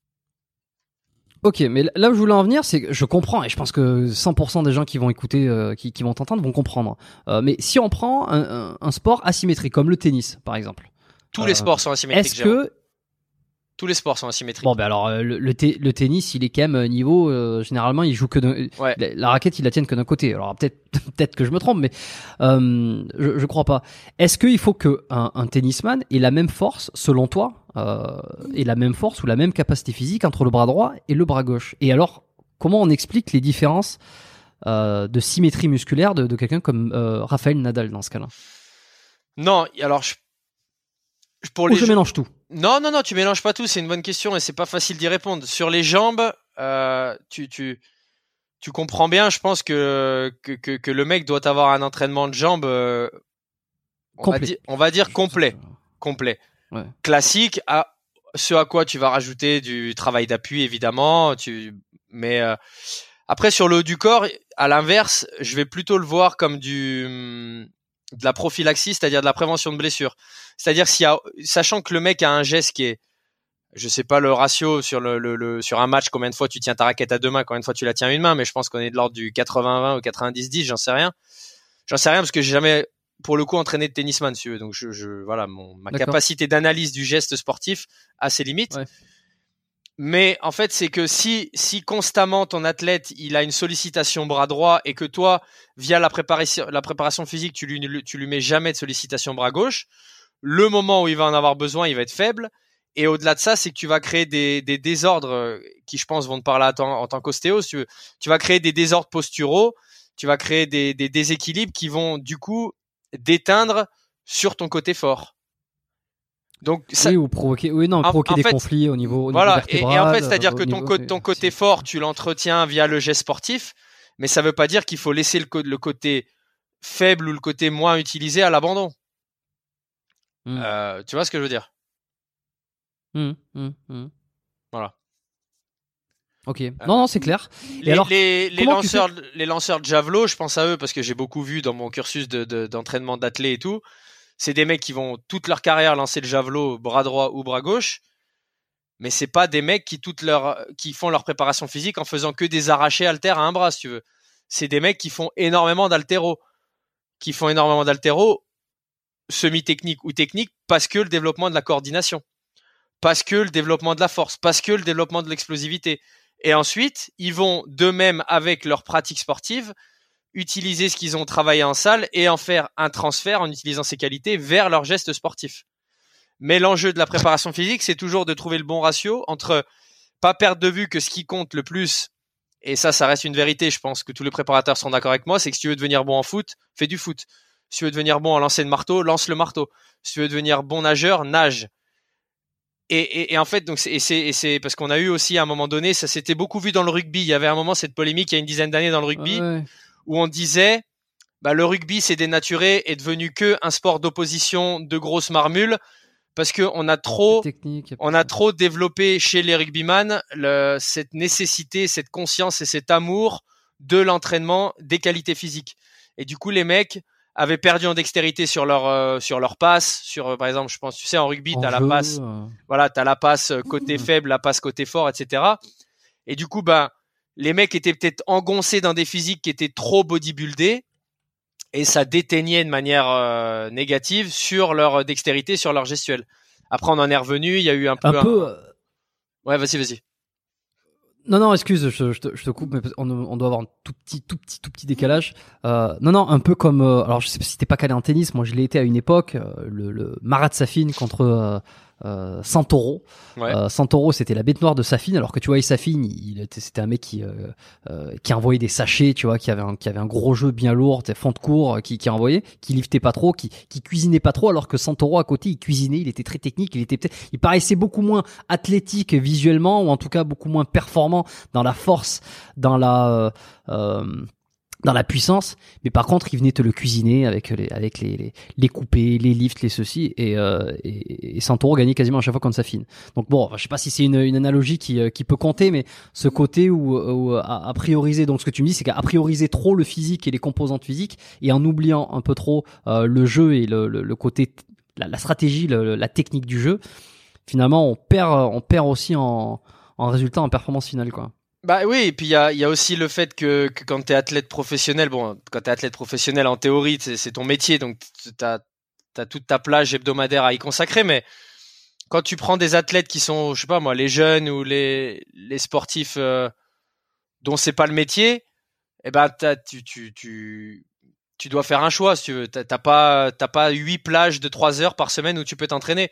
Donc si, si tu, tu, tu fais un sport quel qu'il soit, mais que tu te mets à kiffer la préparation physique, parce que tu vois que tu prends du gaz, parce que tu vois que tu prends du volume, parce que tu vois que tu plaques plus fort, ou même que tu as un physique plus, as- plus esthétique, plus joli, et cetera, et ben que tu te dis, bah, je vais sacrifier une séance de rugby ou de peu importe, de ping-pong euh, pour rajouter une séance de muscu, et ben le risque, c'est que tu deviennes un peu plus, un peu plus beau physiquement ou un peu plus solide, mais que tu deviennes un peu moins bon dans ton activité. Et après, c'est juste de savoir pourquoi tu fais les choses. Est-ce que tu fais de la préparation physique au service de ton sport, ou est-ce que tu fais de la préparation physique pour devenir un, at- un, un être humain plus apte à, ce qui est mon cas parce que je pratique plus de sport en parallèle, et à ce compte-là, bah voilà, tu peux, tu peux à fond te préparer physiquement, mais en théorie, et ça, c'est aussi un peu ce que tu me demandais tout à l'heure, c'est, c'est quoi la différence? La préparation physique, elle est associée à un sport normalement, et c'est un peu ça le Le, le, le, l'opposition principale avec le coaching sportif, c'est que le coaching sportif, ouais. tu vois le corps euh, comme le, tu vois le corps comme la fin, comme la finalité, quoi. Comme la finalité, ouais. Voilà. La préparation physique, ce qui se passe en salle, n'est en théorie jamais la finalité. Alors après, tu vas toujours donner des des des des, des objectifs, si tu veux. C'est-à-dire que moi, qui étais préparateur ouais, d'un pôle de rugby pendant euh, deux ans, bah quand t'es en séance de prépa physique, tu vas pas dire à tes mecs, euh, faut que tu passes ton clean à cent parce que tu vas être bon sur le terrain. Le mec, il veut passer son clean à cent parce que ça le fait kiffer, parce que il veut être le meilleur de son groupe et parce que les autres ont la barre max est à quatre-vingt-quinze. Enfin voilà. Donc au moment M, tu tu tu pratiques l'activité euh, pour ce qu'elle est, c'est-à-dire l'haltéro. Tu le pratiques parce que tu veux devenir bon en haltéro au moment M. Mais il faut pas faire perdre de vue, et ça c'est souvent un rôle que t'as que, auprès des jeunes publics quand t'es préparateur physique dans les les pôles, les clubs, et cetera, c'est de toujours dire au mec, ok, c'est bien, tu kiffes la muscu, mais si, si éventuellement tu veux te rajouter une séance par semaine, à moins que ton entraîneur ait, ait évalué que t'es un surdoué dans ton sport et que par contre t'as un cruel manque de conditions physiques ou que t'as un cruel manque de, que t'es trop chétif, je sais pas moi, un neuf en rugby par exemple qui serait ultra talentueux, euh, une vision du jeu incroyable, une passe incroyable, un jeu au pied incroyable, mais qui est vraiment trop chétif au point que ça en soit dangereux pour son intégrité physique, là le coach va venir te dire, écoute, Vince, rajoute-moi une séance avec Jérôme parce que voilà, faut qu'il prenne un peu de poids, tu vois. Mais si, bon, physiquement, t'es dans... non, mais c'est, je ça. Je suis un numéro neuf. Non, mais ça, ça s'est vu. Si tu... ouais, ça, t'es un arrière en tout cas.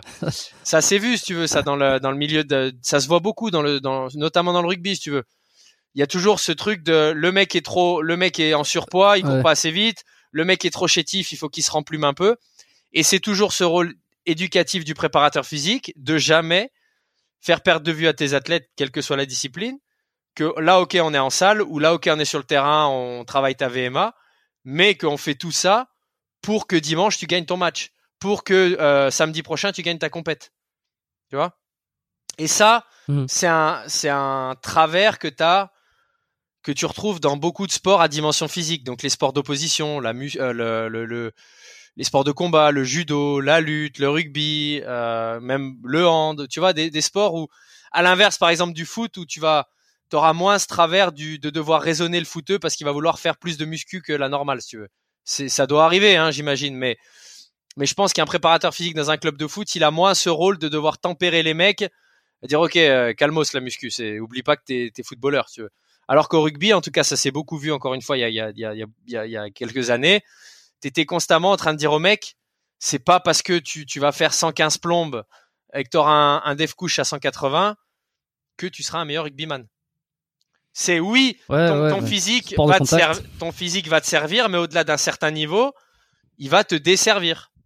Donc, c'est de trouver le ratio. Et c'est de pas consacrer mmh, tout mmh. ton temps à la pratique du, de la prépa physique.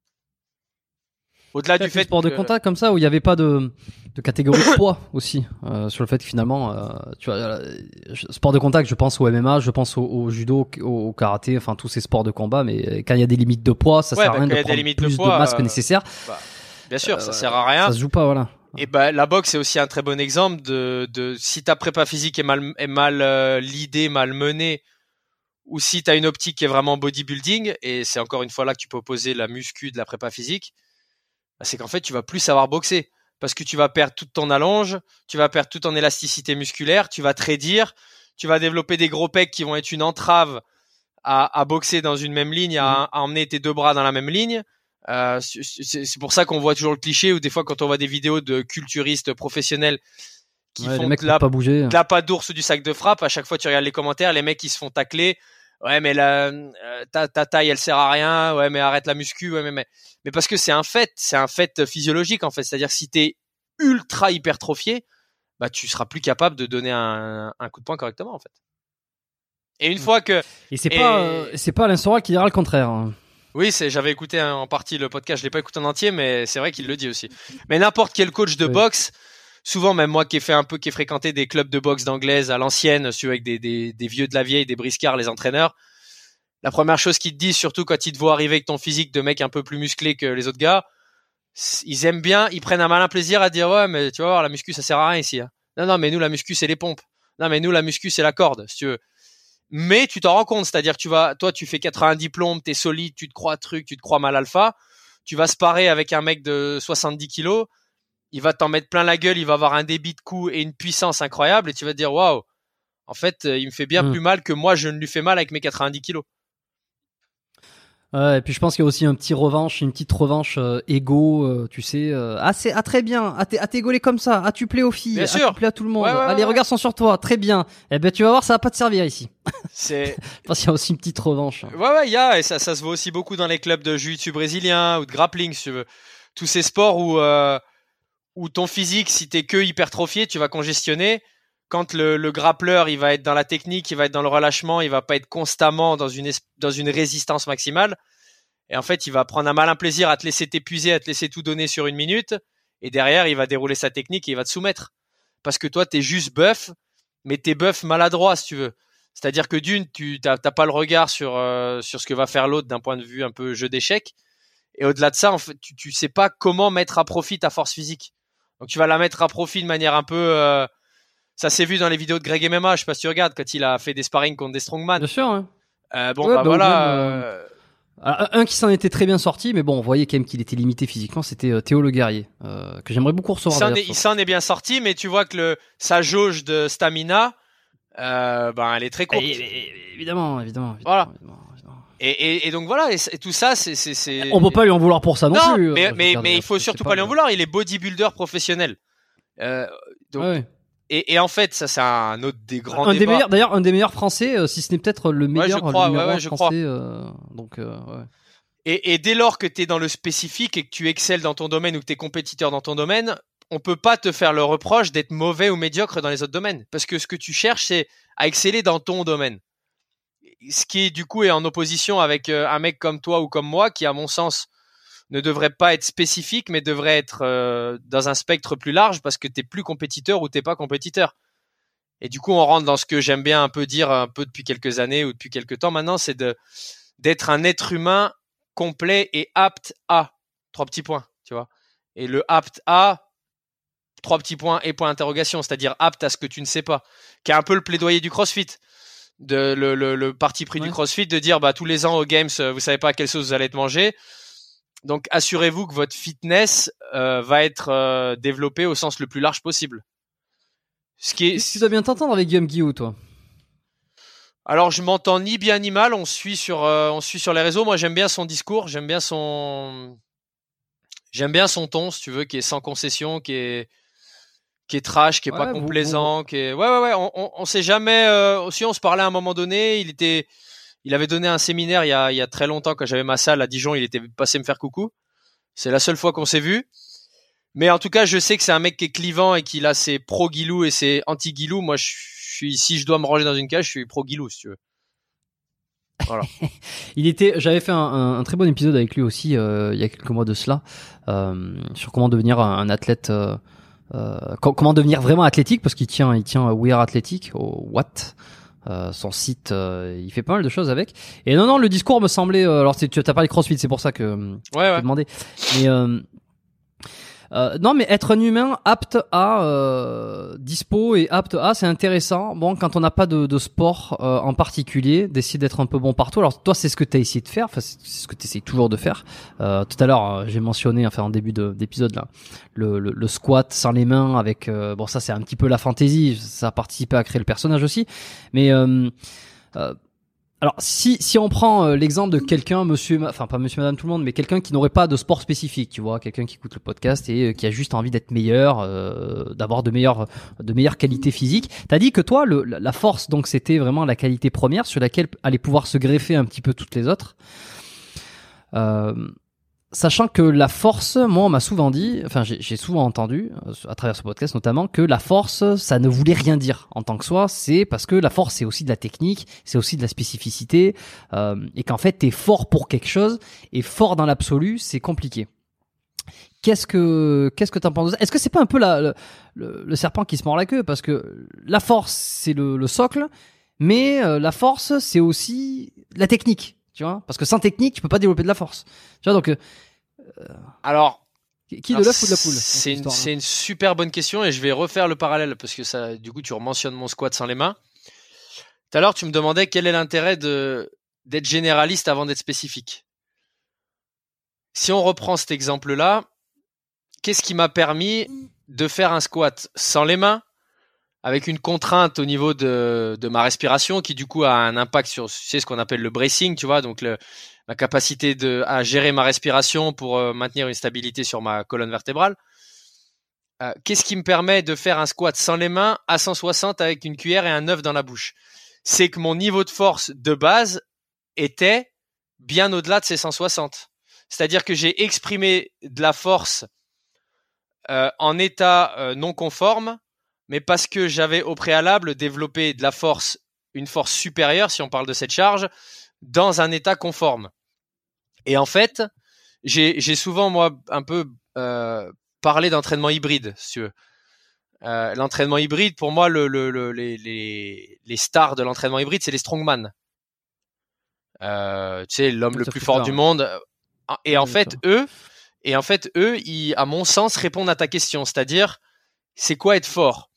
Être fort, pour moi, c'est être capable de, d'être fort dans, dans un geste normé, mais surtout dans un geste non normé. Ou plutôt, c'est d'avoir la capacité, d'avoir la confiance en toi, de te dire je, je vais être capable d'exprimer de la force dans un contexte non normé, sans avoir peur, sans avoir cette épée de Damoclès de la blessure au-dessus de la tête.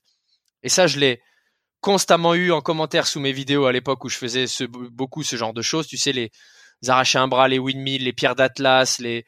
les squats avec une pierre d'Atlas sur la nuque ou toutes ces choses-là. À chaque fois, c'était « Ouais, mais il va se péter. Ouais, mais il va se blesser. Ouais, mais il est taré. Ouais, mais il est inconscient. Patati, patata. » Et en fait, moi, ce que je disais toujours aux gens, c'est « J'ai tellement confiance en mes capacités physiques classiques, de base, euh, normées, que j'ai envie maintenant de me dire « Ok, elles sont plus hautes que la moyenne, plus hautes que la normale. J'ai envie de les mettre au service de quelque chose de non normé. » Pourquoi? Parce que la vie, à un moment donné, peut-être va te demander d'être fort dans quelque chose de non normé.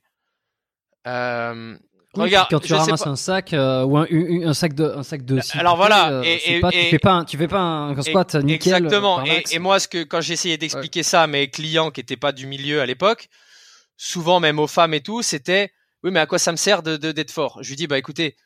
Euh, quand vous allez sortir vos packs d'eau de votre coffre et qui va de, de, de votre place de stationnement à votre entrée, il y a euh, quarante mètres ou euh, cent soixante mètres, et ben c'est d'être capable de pas d'avoir à, à appeler votre mari pour venir chercher les deux packs d'eau, d'être capable de les emmener. Si tu veux porter deux packs d'eau, c'est du farmer walk classiquement, si tu veux. Sauf que les mecs dans les concours de strongman, ils le font avec deux cent dix kilos dans chaque main ou j'en sais rien combien. Ça, ça, ça euh, fait beaucoup de packs d'eau. Voilà, euh, ouais, mais en total. Et, et en fait, c'est ça, c'est Le, l'entraînement fonctionnel, si on doit revenir un peu sur la notion d'entraînement fonctionnel, c'est, c'est d'être capable dans ta vie de tous les jours de mettre à profit le temps que tu passes dans une salle de sport. Et pour moi, le, la quintessence d'être fort, c'est pas être fort à l'instant T sous une barre de squat, euh, tel jour, de telle compète. Oui, ça c'est être fort, mais c'est être fort en squat. Mais si toute ta vie, alors j'ai pas envie de rentrer dans le débat des dos plats, des dos ronds, des machins, mais si toute ta vie t'as été fort. On pourrait t'y amener, attention. On peut, si tu veux, mais si toute ta vie t'as été fort avec une ceinture. Non, non, mais on peut. Si toute ta vie t'as été fort avec une ceinture, avec tes chaussures d'haltéro, sur ta plateforme, avec la barre que tu connais, euh, à telle heure, avec tel pré-workout. En fait, plus t'es fort avec de, avec X critères, moins au final t'es, tu, tu te sentiras capable d'être fort quand t'enlèves tous ces critères. Et je sais pas, on, on prend un, un truc tout bête qui, qui ne m'est jamais arrivé, mais je sais pas, tu marches avec ta meuf euh, dans la rue ou tu marches avec ta mère dans la rue, il y a un arbre qui s'effondre, il euh, y a une branche de quatre-vingt-dix kilos qui tombe sur la jambe de ta, de ta mère ou de ta femme, elle est, elle est bloquée.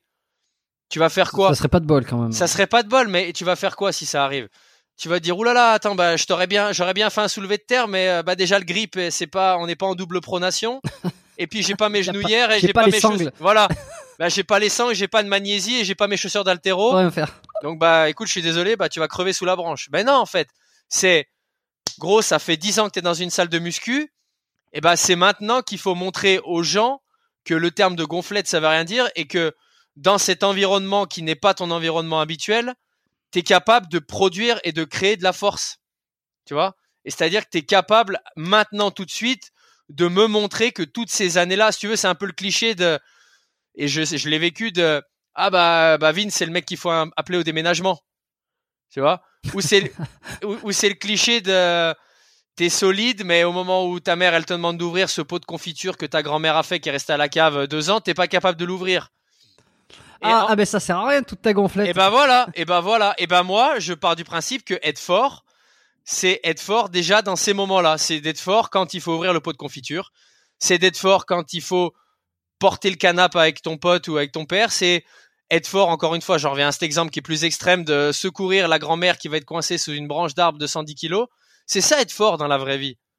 Et c'est ça être fort. Et c'est ça qui, une fois ta carrière d'athlète, quand elle se termine, c'est ces skills-là dont tu as besoin en fait. C'est, euh, mm. Et c'est ça être un être humain apte à. C'est, c'est C'est peut-être du jour. Ça me fait penser à une image que j'ai postée il y a, il y a pas mal de temps déjà sur. Euh, c'est un. Mais je pense que c'est, c'est, c'est tiré d'un, d'un, d'un, d'un fait. Je pense que c'était une inondation dans je sais pas quelle ville. Je pense que c'était en Asie. Et t'as un espèce de marine soit un seal qui porte la qui porte la la, la, la femme et l'enfant. Et t'as le père devant qui porte les baskets. Donc en gros t'as le t'as un militaire qui est venu secourir la femme et l'enfant de de, de ce mec-là. Et le mec, il a peut-être malheureusement pas les skills physiques pour porter autre chose que les baskets. Il porte les baskets à la main, ils sont dans une espèce de mare d'eau jusque-là, machin. Et je l'avais repris, je l'avais reposté. C'est un mec, un, un vétéran, je pense, un militaire, un, un SEAL, tu vois, qui avait dit « Faites en sorte de jamais être le mec qui porte les baskets. » Et je l'avais repartagé et j'avais dit « Effectivement, je veux jamais être le mec qui porte les baskets. Je veux être le mec dans cette situation qui va secourir la femme et l'enfant. Mais tu peux secourir la femme et l'enfant que si tu as confiance en toi, t'as confiance en tes capacités physiques, que tu sais que t'es capable sur X mètres dans de l'eau jusqu'au nombril de, de porter euh, quatre-vingt-dix kilos de charge humaine, euh, tu vois. Et tout ça, ça part d'un développement et d'une préparation physique générale qui t'a amené à une confiance en toi qui va, qui va du coup t'offrir la possibilité de cette, euh, de cette ultra spécificité à l'instant T. Et du coup, je m'étais fait bâcher. Ouais, mais faut pas jeter l'opprobre au mec qui porte les baskets. Peut-être que s'il avait pu, euh, il aurait porté sa fille, mais ben il y a un mec plus fort que lui. Mais en fait, pourquoi tu acceptes juste que potentiellement il y a un mec qui va venir secourir ta fille? T'es le père, non? Eh ben si t'es le père, assure-toi que dans tous les toutes les éventualités de ta vie, tu vas pouvoir la secourir. Pourquoi tu as pourquoi tu vas juste accepter de ne pas être celui qui va porter la fille? Accepte, accepte. Et si tu fais le constat que t'as pas les capacités, eh ben développe les capacités. Tu vois, il y a, y, a, y a un mec que je suis, je sais pas si tu connais, Tim Kennedy. Euh, c'est un, c'est, c'est pour moi une putain de star. C'est un, il a été, euh, il a été euh, SEAL, il a été euh, sur théâtre de guerre. C'est un peu le Benoît Saint-Denis américain, si tu veux, mais il y a dix ans. C'est-à-dire que le mec, il a combattu okay. pour la, il a combattu à l'U F C, il a combattu pour la ceinture au Strikeforce. Euh, il, maintenant il est encore euh, déployé sur les théâtres de guerre actuels pour euh, aller secourir les alliés américains. Euh, il a fait il la guerre. Chaîne YouTube. Ouais, il a une chaîne. Non, mais c'est, c'est, moi je le kiffe. Il a Instagram, il a plus d'un million d'abonnés. C'est, euh, il est en fait et lui donc il a, un... il a plusieurs sociétés dont une société c'est Sheepdog. En fait, tu vois, c'est chien de berger. Et lui, ce qu'il dit, mmh. c'est que on devrait aspirer à être des chiens de berger. Je crois que Guillou il l'a repris ça aussi. On devrait aspirer à être des chiens de berger. C'est-à-dire qu'on devrait, en partant du postulat que no one will save you. No one will come and save you. Et en fait, quand tu acceptes, quand tu te complais dans cette espèce de médiocrité physique, mais bon, aussi intellectuelle, mais c'est autre chose, mais quand tu te, quand tu te complais dans cette médiocrité intellectuelle, de te dire que t'es, que de, d'a, d'assumer que t'es pas capable de courir cinq kilomètres, d'assumer que t'as une force de phasme, euh, bah en fait, tu, tu acceptes l'idée que, que constamment quelqu'un va venir te sortir de la merde le jour, peut-être le jour où tu auras besoin qu'on te sorte de la merde. Et, et, et en fait, un gars comme lui, il va te dire que personne va venir te sauver. Donc après, lui, ça va plus loin. Ça va aussi sur le maniement des armes avec le, la, la société qui devient de plus en plus violente et le fait qu'il faut savoir se défendre. qu'il faut être capable de défendre ta famille.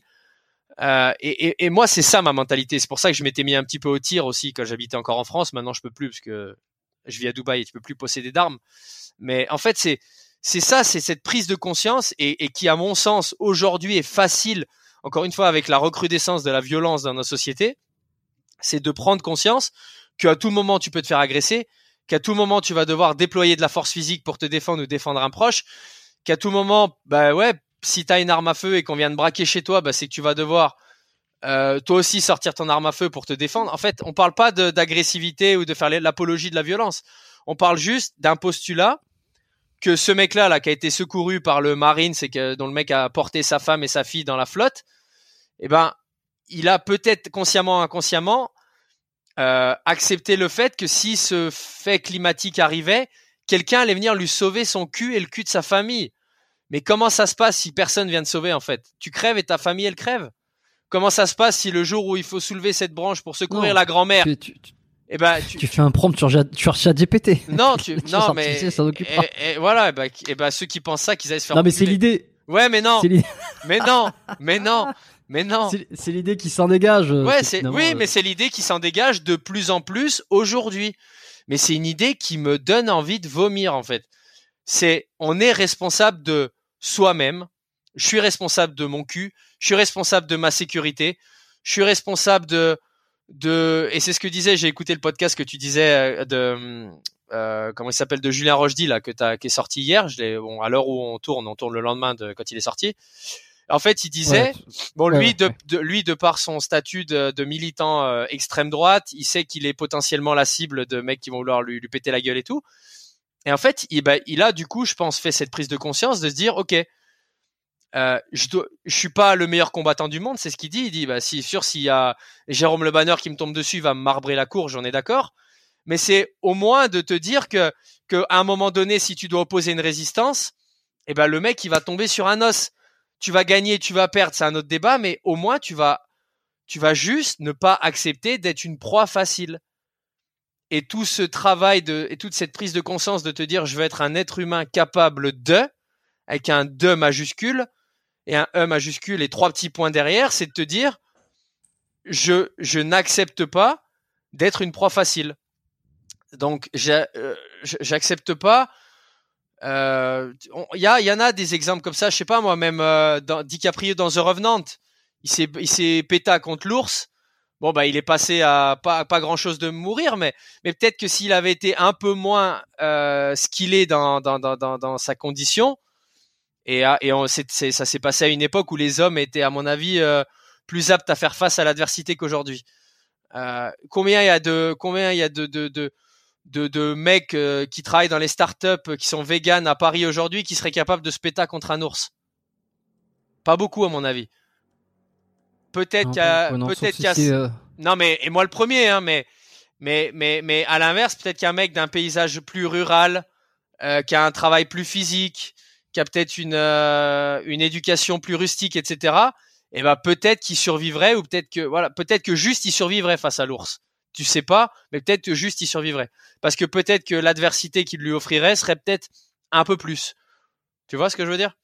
Et, et alors, et, et, et, justement, tu vois, à ce, à ce niveau-là, je tease un tout petit peu parce que j'enregistre prochainement un épisode avec quelqu'un qui est spécialiste de, euh, de la survie, enfin du bushcraft, de la, ouais, ça un va peu, être trop bien. Euh, la nature. Je, je, ouais, ouais, ça va être un super épisode, c'est certain. Et, euh, et je lui poserai la question. Je dis comment on fait si on croise un ours euh, dans la nature? Comment, comment, comment Alors j'en sais rien. Et j'allais te dire, c'est marrant avant que tu le dises, j'allais dire ouais, mais les gens ils vont dire ouais, Issartel, il est devenu survivaliste. Même pas du tout en vrai. Tu vois, je suis pas.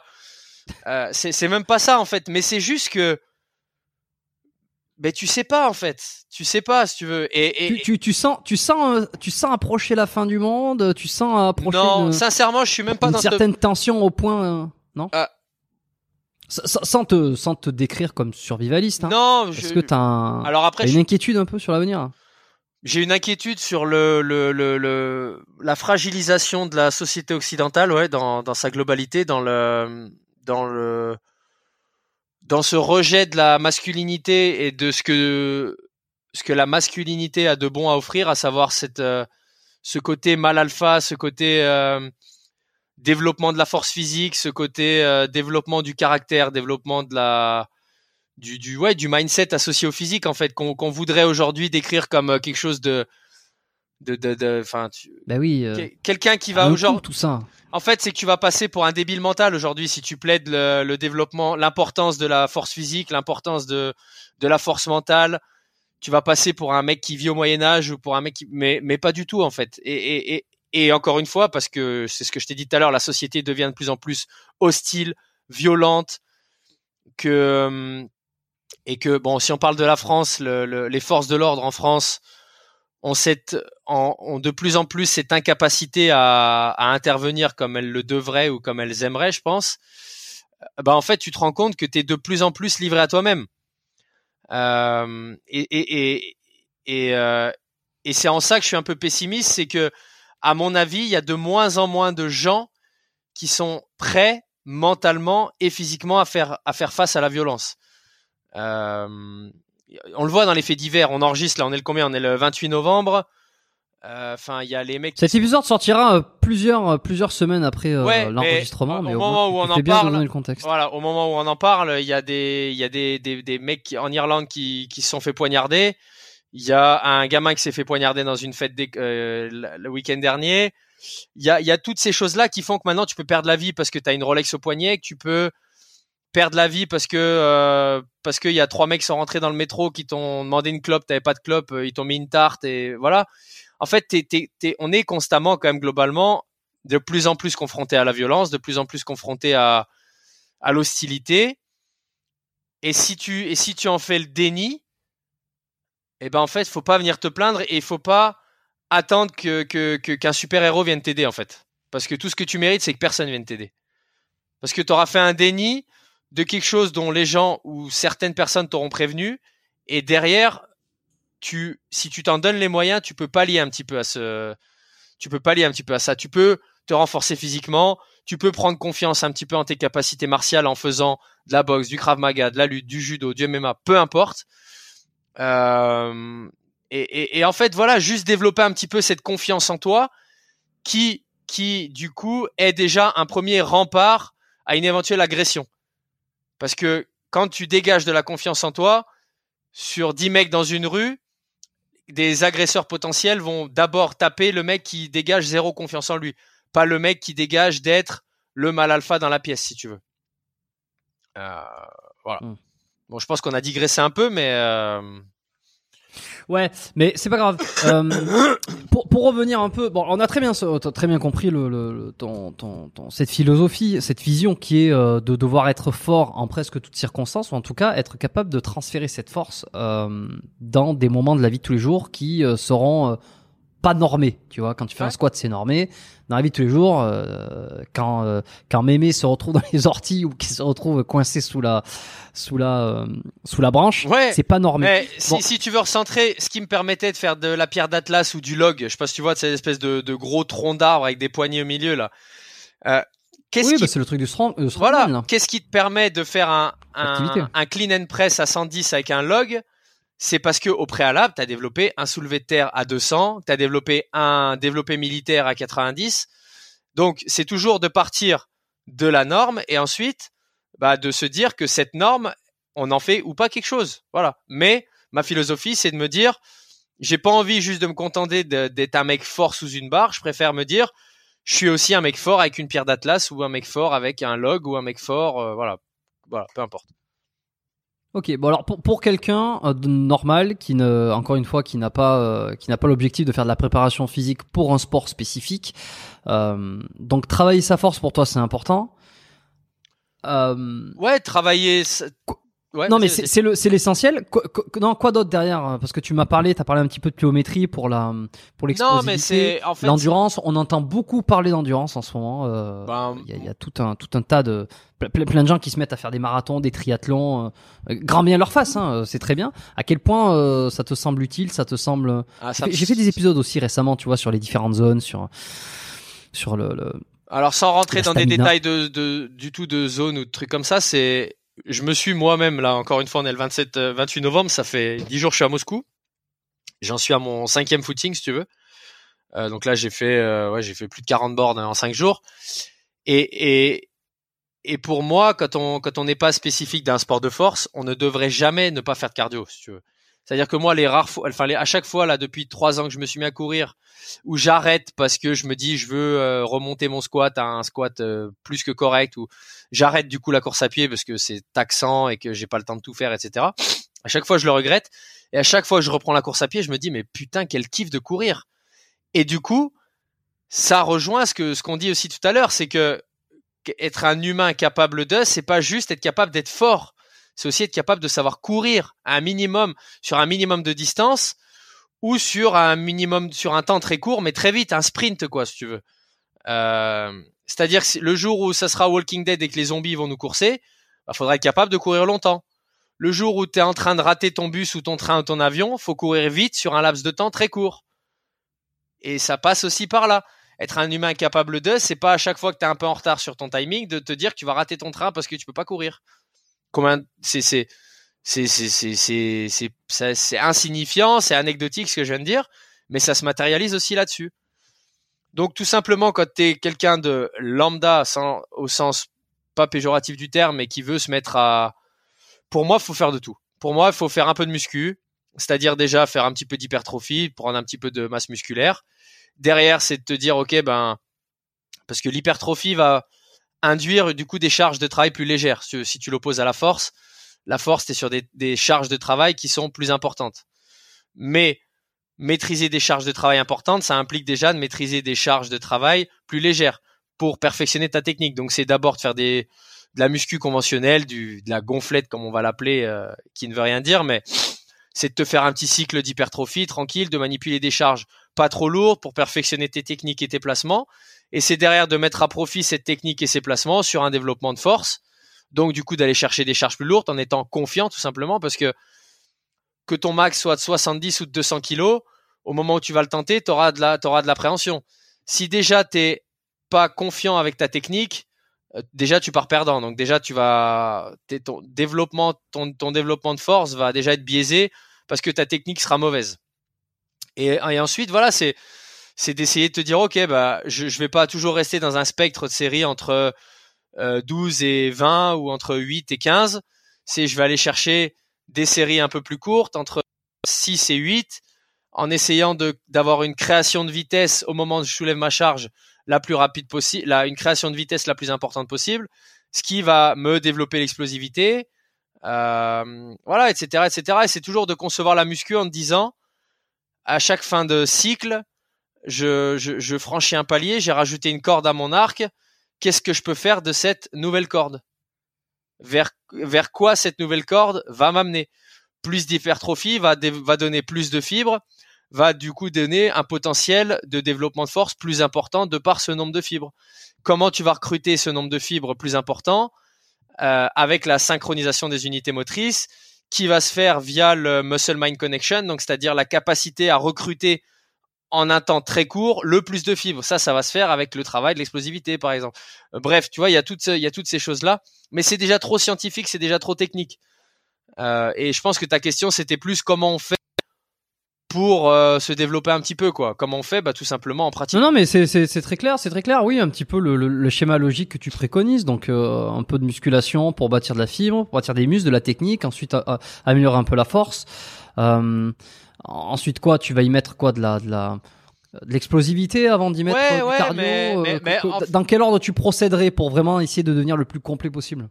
Bah idéalement ça serait de faire un petit peu de tout, mais de si t'es vraiment débutant c'est compliqué de faire de tout en même temps si tu veux, parce que tu vas vraiment tout faire et rien faire. Euh, donc y a, y a, alors il y, y a peu de... je pense que on va essayer de se rattacher à un, un, un avatar ou un persona comme on dit euh, qui correspond aux éditeurs du podcast. Je pense qu'il y a très peu euh, de gens ici qui sont des qui sont des débutants absolus. Euh, tous ceux qui écoutent le podcast ou qui l'ont écouté euh, au moins une fois dans leur vie ont pratiqué un sport, sont allés dans une salle de sport, font du cardio, euh, bougent, ont une certaine conscience de leur propre corps, en tout cas de, de devoir le, le mettre en action. Donc là, je pense que ce que tu as décrit, c'est déjà le cas de beaucoup de gens qui s'entraînent, qui font un peu de force de temps en temps. Euh, qu'est-ce que qu'est-ce qu'on conseillerait pour essayer de se compléter davantage, pour être pour pour savoir pour être capable de faire encore bah, plus face à l'adversité. En fait, il faut une être fois pra- qu'on a il faut, tout, toutes ces qualités-là. Faut être pragmatique, si tu veux. C'est-à-dire que, comme je le dis souvent, j'aime bien qu'on se, qu'on qu'on se conçoive comme un perso de jeu vidéo. Un perso de jeu vidéo, par exemple, dans un R P G, au début du jeu, on t'offre la possibilité de choisir. Peut-être ton perso, il va être maniement des armes plus important, stamina moins importante, ou l'inverse, force physique plus importante, mais un mauvais maniement des armes, et cetera. Ce qu'il faut, ce qu'on devrait tous, à mon sens, c'est se concevoir comme un personnage de R P G qui, au fil de sa vie, au fil des quêtes, au fil de, de tout ce qu'il va accomplir, va essayer d'améliorer toutes ces jauges. De remplir toutes les jauges. De remplir toutes les jauges. Ouais, de, bah tu... de jamais en laisser une trop à la traîne, si tu veux. Euh, et, et du coup, c'est d'abord d'identifier quels sont tes points forts. Moi, mon point fort qui, de mec qui commence la course à pied ou qui commence il y a quelques temps, c'est ok, bah, je suis un mec fort, mais je suis pas, euh, je, je viens pas d'un sport euh, d'endurance, j'ai pas fait de l'athlé, j'ai pas fait du quatre cents mètres, j'ai pas fait du huit cents mètres. Donc, je sais que je vais, le cardio est plus une euh, faiblesse qu'une force versus ma force physique avec les sports de contact, avec euh, le rugby, le judo, la muscu que j'ai fait. Donc, si à court terme, j'identifie que ma, que ma force physique est plus importante que ma que mon cardio, bah ça va être de tout simplement consacrer moins de temps au développement de ma force physique et de consacrer plus de temps à l'entraînement de mon cardio. Donc du coup, c'est sur une plage hebdomadaire, c'est de me dire OK, combien de séances par semaine j'ai à allouer à mon entraînement physique ? J'en ai trois. OK. Et bah, si j'ai envie de devenir bon en, en endurance, et bah, au lieu de faire deux séances de muscu, une séance de, d'endurance, je vais faire deux séances d'endurance, une séance de muscu. Si j'ai Euh, deux séances par semaine, et ben ça va être de faire euh, peut-être un rappel de muscu au début d'une séance et ensuite de passer sur du cardio et ma deuxième séance intégralement du cardio. Si à l'inverse, je sais pas, moi je suis un coureur euh, de fond et que je veux euh, me mettre, euh, je sais pas, moi, au sport de combat ou je veux prendre un peu d'épaisseur physique, et ben ça va être de, de consacrer moins de temps à l'entraînement du cardio et plus de temps à l'entraînement D'accord. de la muscu. Ouais, mais c'est c'est c'est, c'est basique. Ouais, ouais. Mais c'est du bon oui, sens oui, en fait. Ouais. C'est, c'est logique. C'est du bon sens. C'est comment. Eh ben, le comment passe déjà par le résoudre le, le, le problème de l'emploi du temps, en fait. Ouais, l'emploi du temps, les objectifs et le, l'expérience de chacun. Parce qu'on ne s'adresse pas euh... à des gens qui peuvent s'entraîner de neuf heures du mat à dix-neuf heures tous les jours, je pense. Non, non, non, non, non. La plupart, la plupart, des, la plupart des gens, ce n'est pas du tout le cas. Est-ce que ce n'est pas le, le risque euh, d'être un peu moyen partout ? En si. Vouloir être bon partout, d'essayer de tout pratiquer, c'est être moyen partout. Et est-ce que moyen, ben alors, la question suivante, c'est est-ce que être moyen partout est finalement la solution pour être le plus en santé et le plus prêt face aux différents types d'adversités possibles ? Complètement, je pense. Complètement. Alors, je n'attendais pas cette réponse aussi. Euh, si, fluide, comme ça. Mais si, parce que, alors après, j'allais juste pondérer le moyen que je préférerais à bon, que tu peux opposer à très bon, si tu veux. Euh, parce que moyen veut dire que tu t'arraches quand même pas beaucoup le cul dans aucun des domaines. Alors que je pense que tu peux être bon partout. Regarde, par exemple, je te prends un exemple. Si t'as un squat à cent quarante kilos, que tu cours le dix kilomètres euh, sous les cinquante et que, euh, je sais pas moi, t'as un développé couché à cent vingt, pour moi, t'es bon partout. T'es pas très bon partout, loin de là. Mais t'es pas moyen mmh. non plus. Quand, quand moyen, tu t'aurais allé, je sais pas moi, un squat à quatre-vingt-dix, un dix kilomètres en une heure deux et euh, voilà. Alors après, c'est purement subjectif ce que je suis en train de te donner comme chiffre, mais c'est pour te donner un peu une idée. Quand t'as un mec très bon, c'est peut-être euh, bah voilà les, les meilleurs crossfitters qui sont euh, qui ont un back squat à cent quatre-vingts, un dix bornes en quarante-quatre. En... Là, t'es très bon, mais là, on parle déjà de l'élite qui implique que déjà, t'as énormément de temps à consacrer à ton entraînement, que ta nutrition est optimisée, que voilà, peut-être un peu de dopage, c'est bref, c'est encore un autre débat. Mais mais dans peut-être mais, un petit peu. Voilà. Mais si on mais si on se mais si on si on si on reprend le postulat qui est celui d'être un être humain euh, prêt à tout affronter, je pense que déjà être moyen partout, c'est bien. En tout cas, c'est un meilleur conseil que d'être excellent dans quelque chose. Si on prend par exemple l'exemple de des vidéos de Greg M M A, euh, de Théo là, le bodybuilder ou des strongman là, donc j'ai plus le nom. Et eh ben on voit qu'il y avait qu'ils Tengo, sont... hein, voilà. Tengo, hein. Ben voilà, ben ils excellent je dans leur domaine. Ouais, j'avais regardé, c'était drôle d'ailleurs. Mais si tu veux, ils excellent dans leur domaine. Mais par contre, et ils sont très spécifiques. Ouais. C'est très spécifique, mais ça rend ta spécificité dans la vie de tous les jours euh, compliquée. C'est-à-dire qu'un bodybuilder professionnel, Théo ou un autre, euh, ou un strongman professionnel, euh, bah s'il faut s'il faut se barrer et courir deux kilomètres d'affilée pour échapper aux zombies, bah c'est pas sûr. Il va peut-être se faire bouffer. Quand le mec qui est moyen, qui est, qui est, qui est coureur deux fois par semaine, bon bah, il va peut-être pas avoir une force incroyable, mais s'il faut sauver son cul euh, en courant euh, deux kilomètres, il y a peut-être plus de chances d'y arriver. Pourtant, ça reste un coureur moyen, si tu veux. Mais ça reste quand même un coureur. Quand un bodybuilder ou un strongman ou euh, que sais-je n'est pas du tout un coureur. Et du coup, à pas du tout, on, on enlève même le moyen. C'est-à-dire que t'es même pas moyen dans ce domaine-là. Ça veut dire s'il faut, t'es même pas capable. Tu vois ce que je veux ouais, dire? C'est inexistant, ouais. ouais. Un, un mec qui pratique quand de Krav Maga deux fois par semaine, il est moyen. Euh, mais il est peut-être un peu capable de se défendre, ou au moins il aura peut-être au moins la volonté de se défendre. Quand un champion de M M A, il a neuf chances sur dix de s'en sortir à, dans une bagarre. Un, combat, un pratiquant de M M A, deux fois par semaine, il a peut-être euh, cinquante pour cent de chances de s'en sortir. Mais si t'es pas du tout pratiquant, même pas deux fois par semaine, t'es même pas moyen. T'es complètement nul. Donc, à moins que tu sois un bagarreur né, un teigneux, un machin, j'en sais rien, bah t'as peut-être que deux, deux chances sur dix de t'en sortir, si tu veux. Donc, donc moyen, ça reste mmh. déjà une bonne base. Et après, et, et, et moyen ne veut pas dire qu'à des moments donnés, tu vas pas euh, délaisser un petit peu quelque chose pour te dire que tu vas monter un curseur. Soit parce que tu vas te rendre compte que ça te fait kiffer, soit parce que tu vas te donner cet objectif à court terme. Euh, et c'est ce qui se fait un petit peu, je sais pas si tu suis un peu toute cette nouvelle tendance de l'entraînement hybride des mecs euh, Nick Baer, par exemple, l'américain, qui est, euh, qui est peut-être un des plus... Pas énormément, je... Bon, voilà, c'est, c'est des mecs qui, à la base, viennent de la force, euh, de la muscu, du bodybuilding, et qui se sont dit, ok, bah, je suis nul en, en, en course à pied, j'ai envie de devenir, j'ai envie de courir un premier marathon. Et ben, ils étaient même pas moyens en course à pied, ils étaient même zéro. Ils en ont souffert, ils ont fait leur premier marathon en quatre heures et plus. Euh, et, et petit à petit, bah, ils sont passés de mauvais à moyen à maintenant bon, voire très bon, en ayant délaissé le reste et du coup en ayant accepté d'avoir perdu de la masse, perdu de la force. Ouais. Euh, mais après, c'est, c'est, mais en faisant, c'est vrai que l'entraînement hybride, il y en a un qui en parle pas mal en, en francophonie, c'est, euh, c'est Quentin Randis, peut-être que tu. Que tu non, connais, ça me parle pas. Ça me parle pas. Non, je, je, je l'avais reçu ici et on, on avait parlé de ce principe d'entraînement hybride, euh, de, de tout ça. Ça fait débat. Euh, ouais, du coup, euh, ça dépend toujours. À, ça dépend à qui tu t'adresses en fait. Ça dépend à qui tu t'adresses. Euh, mais, mais encore une fois, si t'es pas compétiteur, je pense qu'il vaut mieux être euh, pour un humain de la vie de tous les jours moyen partout que très bon quelque part. Et de toute façon, à l'inverse, si mmh. t'es très bon, si t'es très bon quelque part, il y a de fortes chances que tu sois compétiteur. À l'inverse. Donc, dans ce sens-là, le dé- la question se pose même pas réellement, si tu veux. C'est-à-dire, si t'es, euh, mm. si t'as un physique world class, il y a très forte chance que tu sois bodybuilder compétiteur. Euh, ou si tu pèses soixante-douze kilos et que t'as un terre à trois cents kilos, il y a de fortes chances que tu sois compétiteur. Voilà. Mm. Toi, sur l'entraînement euh, hypertrophie, musculation classique, par exemple, euh, quelle est, euh, très, très rapidement, hein, juste pour avoir une idée, quelle est ta... ta façon de t'entraîner. Je te pose la question sur euh, la musculation parce que je pense que c'est peut-être plus difficile de, de, de décrire sur de la force ou sur de la plio. Ça, ça va demander peut-être plus de, de détails. Ça va être des choses qui sont moins visuelles. Sur la musculation, on connaît tous là entre les drop sets, les, les cycles de progression, euh, les euh, j'en sais rien moi. Il y a quoi les, les, les supersets, les, enfin les, toutes les techniques, les, l'intensification ouais, bah, a, qui existent. Il y a déjà la manière dont tu, te, quand tu construis tes séances. Quand j'ai commencé, clairement, j'étais sur un découpage purement body.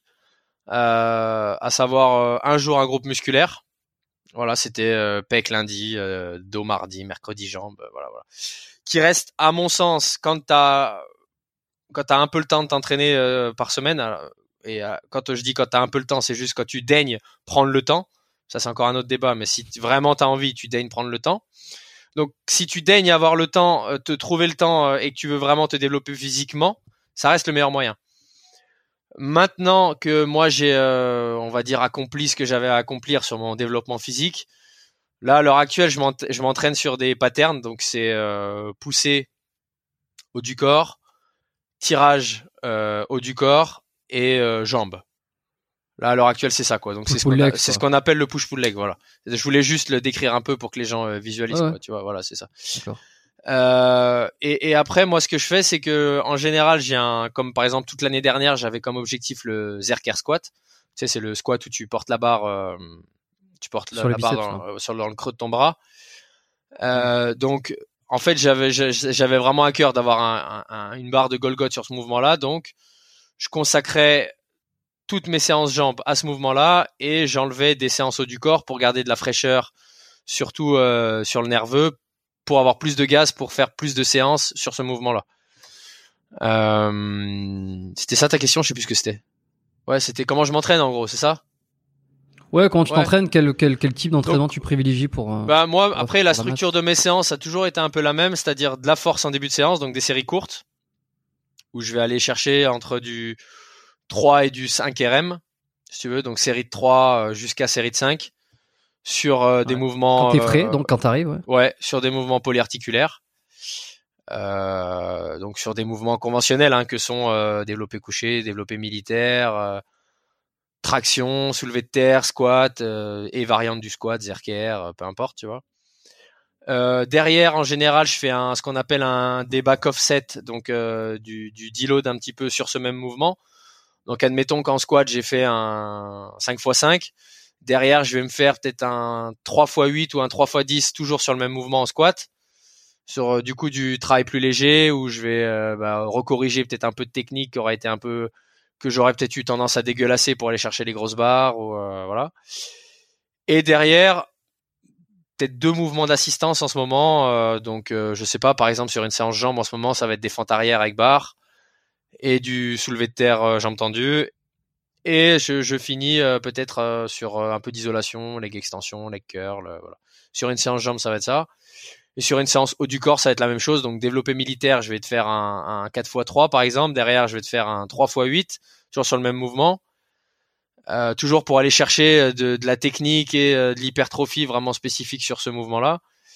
Et derrière, je vais faire un autre mouvement, peut-être sur le même pattern, toujours poussé. Donc, euh, euh, sachant que quand tu fais push, en général, tu fais pas pec ou épaule. Tu fais pec et épaule. Donc après, c'est juste, euh, moi, ce que je fais, c'est juste, euh, je me mets des objectifs à court ou moyen terme. Par exemple, de retrouver un gros bench ou de retrouver un gros développé militaire. Et du coup, bah, de fait, et le, dévelop... places, voilà, le développé prio, militaire ouais. passe en, en premier euh, ouais, ouais. ou le développé couché passe en premier. Et du coup, derrière, bah, si, ma... si le début de ma séance a été focalisé sur les pecs, je vais faire un développé assis aux haltères pour les épaules ou euh, même une machine parce que je suis de plus en plus, j'utilise des machines. Euh, voilà, et puis donc euh, série courte au début et puis je termine par euh, des séries longues. Euh, quand je dis longues, c'est jusqu'à quinze reps quoi. Je fais rarement au-delà de quinze reps parce que ça me pète les couilles. Euh, voilà. L'endurance musculaire, Vincent.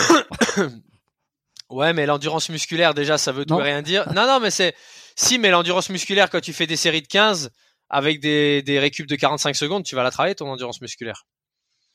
Et, et après, le, le meilleur conseil que je peux donner à, et je pense à ça parce que je, je sais que Thibaudot, qui pour moi est un des mecs que je respecte le plus dans la prépa physique, je sais pas si tu vois qui c'est.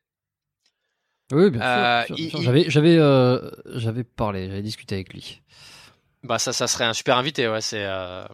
Et en fait, il a remis un petit peu là ces dernières semaines l'église au milieu du village, en rappelant. Et là, du coup, ça fait un petit peu peut-être opposition à tous les scientifiques que. Tu peux te cacher derrière toutes les études que tu veux, tu peux te torturer le cerveau à savoir est-ce qu'il vaut mieux faire un trois fois sept ou un quatre fois huit. Bien souvent, la majorité des pratiquants n'ont pas les résultats qui, auxquels ils pourraient prétendre parce que l'intensité de leur séance est toujours trop, ba- est toujours trop basse. Et comme il l'a dit, je ne sais plus la fourchette de reps qu'il a mentionnée, mais il a dit bien souvent, les mecs terminent leur série sans savoir qu'ils ont encore six à huit reps euh, dans le réservoir. Derrière. Voilà. Ouais. Et, et, et... Alors, un, un, un ami, enfin un ami, quelqu'un qu'on, qu'on connaît en commun, euh, dont on apprécie, je pense, Rudy Koya, euh, ouais, que tu connais bien. Bien sûr, hein, ouais, ouais, euh, que je respecte, que euh, j'apprécie. Euh, voilà, et je pense que c'est absolument réciproque.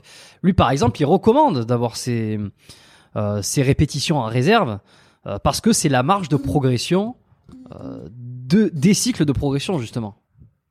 Oui, mais ça, ça dépend quand, ça dépend... Effectivement, si si tu, si moi je te prends en charge que t'es débutant et que tu me dis ok bah voilà j'ai toujours fait un peu de muscu mais sans savoir ce que je faisais, j'allais dans ma salle, je bricolais patati patata, ok. Je vais te dire ok et eh ben on va on va on va commencer un cycle sur je sais pas moi le développé couché et effectivement déjà en fait déjà le simple fait que ta technique va être bancale et à corriger ça va imposer le fait qu'on va garder des reps de marge. Puisque si on ne garde pas des reps de marge, on est toujours en train de frôler avec la limite de, ce que, de, de, de, de la technique que tu es capable de me délivrer. Déjà. Donc déjà, un débutant, ce simple fait que déjà tu es obligé de fixer d'abord sa technique fait que tu en gardes sous le pied. Déjà, tu es obligé d'en garder sous le pied. Euh, et il y a aussi parce que lui, son le, le R P I, tu vois, donc le, la perception qu'il a de son effort, il n'est pas capable de te la donner de manière euh, correcte. Et que, et que, et que c'est, c'est aussi ça qui va euh, calibrer les reps que tu as de marge ou pas. Un mec qui est de, débutant, il n'est pas capable de dire s'il était R P I cinq, huit, neuf, euh, oui, dix mille. Oui. Tu s'il vois pouvait en faire encore, euh, encore deux, trois. Donc, ou dix, donc hein. C'est là aussi qu'on en revient sur l'expérience du coach. Un coach qui a de l'expérience, il va être capable, peu ou prou, de déterminer le R P I de son athlète. De son athlète. Si tu n'as jamais coaché personne, que tu n'as aucune expérience, même sur toi, tu ne peux rien déterminer du tout. On en revient encore à l'expérience et à la pratique. Euh, et, et après, donc pour, pour en revenir à ce que tu disais sur Rudy, oui, il faut en garder sous le pied, mais pas tout le temps. Si tu fais de la, de la force, euh, quand, quand on te dit que tu, tu, tu dois faire ton deux R M à quatre-vingt-dix pour cent, euh, mais si, tu, si, si ton deux, ben si, si, si ton deux R M, ça veut dire deux reps. Si quand tu finis ton deux mmh. reps, tu dis au coach, ah mais j'en avais encore quatre.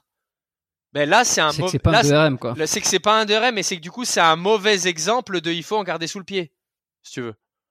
Donc, euh, si, si on oppose à en avoir sous le pied, aller à l'échec musculaire, il faut effectivement pas tout le temps aller à l'échec musculaire, mais il faut pas non plus diaboliser cet échec musculaire parce que il euh, y a des mecs qui ne savent même pas ce que c'est que l'échec musculaire. Et c'est, c'est bien souvent ces mêmes mecs qui ne savent même pas ce que c'est que le surentraînement, mais qui vont employer ce concept en fait. C'est Et ça, un mec comme David Goggins, je sais pas si tu vois qui c'est, mais moi je le surkiffe. Très, oui, oui, très bien. Bon, lui, je pense qu'il est en échec musculaire et en surentraînement toute sa vie, mais c'est, ouais. mais ça fait partie du fait que c'est un mec qui est au-dessus de de tout le monde en fait. Et tout à l'heure, je te disais que, euh, je te disais humblement que je pense être un de ceux qui me suis le plus entraîné dans les quinze dernières années dans le paysage fitness. C'est que je sais que j'ai poussé le curseur plus loin que que, que pas tout le monde, mais presque en fait. C'est-à-dire que j'ai, hmm. à l'inverse, j'en ai quasiment jamais gardé sous le pied.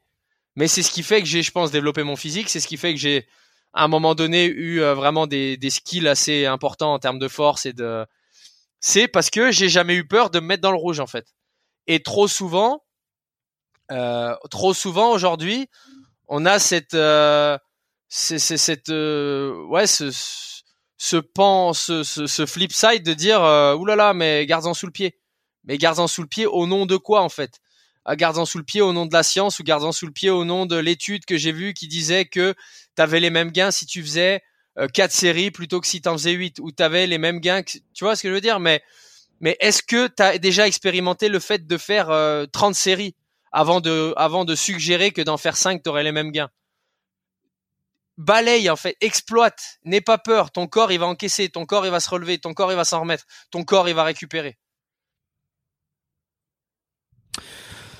Écoute, c'est très bien tout ça. C'est très bien, c'est très complet, c'est très clair. Euh, j'ai quand même envie que tu me racontes pour terminer. Ouais. Comment tu t'es fait recruter pour aller bosser à Moscou pour un type qu'on ne connaît, enfin en tout cas moi que je connais ni d'Eve ni d'Adam, pour aller faire de la, de la, bah, du coaching euh, privé. Euh, qu'est-ce que ça implique ? Ça sort d'où cette histoire ? Parce que c'est, je me, je me souviens, je veux dire, quand euh, je te suivais, je te suis un petit peu sur les réseaux, de près, de loin, depuis quelques temps quand même, tu vois. Et puis, mm-hmm. euh, pour, pour euh, d'ailleurs, j'en profite pour te faire mentir un petit peu au tout début. Euh, j'ai jamais pris la mouffe ou quoi que ce soit. C'est que souvent, je laisse du temps quand je vois qu'un épisode peut pas se faire pour y revenir plus tard, ou tout simplement parce que je me dis bon ben là, en l'état actuel des choses, il est pas, il est pas disponible, il a pas une, il a pas une grande envie peut-être, ou, ou peut-être mais, qu'il a d'autres mais priorités. Mais quand bien même euh, tu l'aurais mais... pris, c'est sans rancune, Jérôme, parce que c'est, ça peut être légitime. Non non mais bien sûr, bien sûr, bien sûr. Je, je t'en, je, si je t'en voudrais ter- terriblement, je te l'aurais dit. D'accord. Mais euh, mais néanmoins j'ai quand même un petit peu vu. On, on, t'étais en France, t'avais alors t'as eu ta Primal Performance, ensuite t'as, t'avais t'avais bougé euh, euh, en Espagne si si je me souviens bien, si non. je dis pas de conneries, non ? Je vais en Espagne tous les ans non, en vacances, mais j'ai non j'ai jamais euh, non en fait pour te très rapidement. Avant de partir à Dubaï. Non avant de partir à Dubaï j'ai eu une non avant de partir à Dubaï j'étais à Moscou. En fait là je ne vis pas à Moscou, là j'y suis parce que je suis le mec pour qui je bosse, mais je suis établi à ouais. Dubaï, là ma famille est à Dubaï. Ok. Ok, euh... okay bah j'ai, j'ai, j'ai fait, j'ai fait un, ou j'ai confondu, mais non, mais après l'Espagne, euh, en Espagne avant de partir. Non, le footeux que, pas, hein, que je, je coachais. Une carrière. Le footeux que je coachais, ouais. Fekir, on a arrêté notre collab en deux mille dix-neuf quand il a signé à Séville. Donc je sais pas, c'est peut-être euh, qui, qui fait que bon. J'ai peut-être parlé d'Espagne. Mais bref, en fait, ah, euh... mais tout le monde s'est dit tiens, comment euh, comment Vince euh, est parti à Moscou pour entraîner pour entraîner un mec et être euh, à son eh ouais. à son chevet, je sais pas, mais à sa disposition, ouais, ouais, être ouais, finalement sa... pas qu'un client quoi. Le à mec sa il t'a privatisé. Ouais, voilà, bien ça, sûr, c'est... bien sûr. C'est, c'est merveilleux.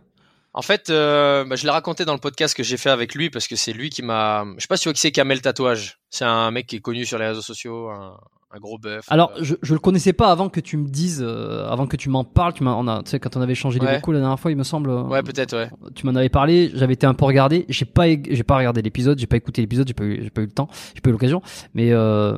Et je, je vois qui c'est, puisqu'il bon, est passé chez toi. Voilà, donc on en fait, c'est un mec qui est connu sur les réseaux, qui, est, qui, qui voilà. Et lui, en fait, a, en deux mille treize, quatorze, pardon, on suivait sur les réseaux sociaux. Moi, je le, je, je, il avait un physique qui sortait de vraiment de la norme, gros bœuf, grosse barre, grosse intensité. Il fréquentait des fighters et tout. Moi, à l'époque, j'étais dans les sports de combat. Et j'avais vu un reportage sur lui à sept à huit, euh, qui m'avait interpellé. Il était avec des stars et tout. Bref, je l'avais suivi sur Facebook. Il s'était mis à me suivre en retour, on se donnait de la force sur les réseaux, un like, un com, machin, frérot, bro, et trucs comme ça. Ce mec-là, il se trouve qu'à l'époque, il travaillait pour un Russe, il travaillait pour un milliardaire. Il était le coach de ce Russe. Et un beau jour, en fait, je crois que c'était un jeudi après-midi pour être précis, donc Kamel, on s'était jamais rencontré, jamais. Il m'envoie un message sur Messenger, il me dit « Donne-moi ton numéro, frérot, je t'appelle ». Donc j'envoie mon numéro, je vois un identifiant de Los Angeles qui m'appelle. Et la conversation, elle a été quasiment celle-là. Je te la refais. C'est frérot, ça va ou quoi? Écoute, euh, est-ce que jeudi, est-ce que samedi, tu peux être à Saint-Jean-Cap-Ferrat pour coacher un Russe? C'est le directeur qui bosse pour mon pour mon gars. Il vient en France en vacances trois semaines. Il veut un Français pour le coacher. Il veut un mec opérationnel qui parle anglais. On se connaît pas, mais je vois ce que tu fais. T'as l'air sérieux, t'as l'air de parler anglais, parce qu'à l'époque, je me croyais stylé en postant en anglais sur Instagram et sur Facebook. C'est en, voilà, je pensais que ça faisait gangster. Coco, ça a servi. Voilà. Et bref. Et donc, euh, en fait, il m'a fait cette espèce de passe dé en me disant, écoute, euh, voilà, t'es le premier que j'appelle. Euh, tu vas être payé tant, ça va être bien payé. T'es logé, nourri, blanchi. Euh, à contrepartie, le mec qui va te tester. C'est un Russe, les Russes ils sont pas faciles, ils sont caractériels, il peut te dégager à tout moment, tu peux y aller et il peut te dégager le lendemain, patati patata, est-ce que t'es chaud? Moi j'avais ma salle à l'époque, j'étais avec mon meilleur pote à l'époque dans la salle, il, il me fait mais vas-y vas-y dis oui, ferme ta gueule et tout, tu verras après comment tu gères. C'était Primal? Ouais, c'était Primal, ouais ouais, ouais Primal. Donc je me retrouve à dire oui, à devoir gérer avec mon stagiaire de l'époque, à lui qui je crois partait à l'étranger à ce moment-là, lui demander de décaler son départ pour gérer ma salle pendant quinze jours. Et du coup, me voilà deux jours après dans le sud de la France. Euh, je savais même pas où c'était à l'époque, Saint-Jean-Cap-Ferrat. C'est vraiment, tu vois, après, avant, euh, c'est dans le coin Nice, Monaco, tout ça. Et bref, en fait, c'est là qu'on s'est rencontrés. Donc, j'ai fait quinze jours là-bas avec lui.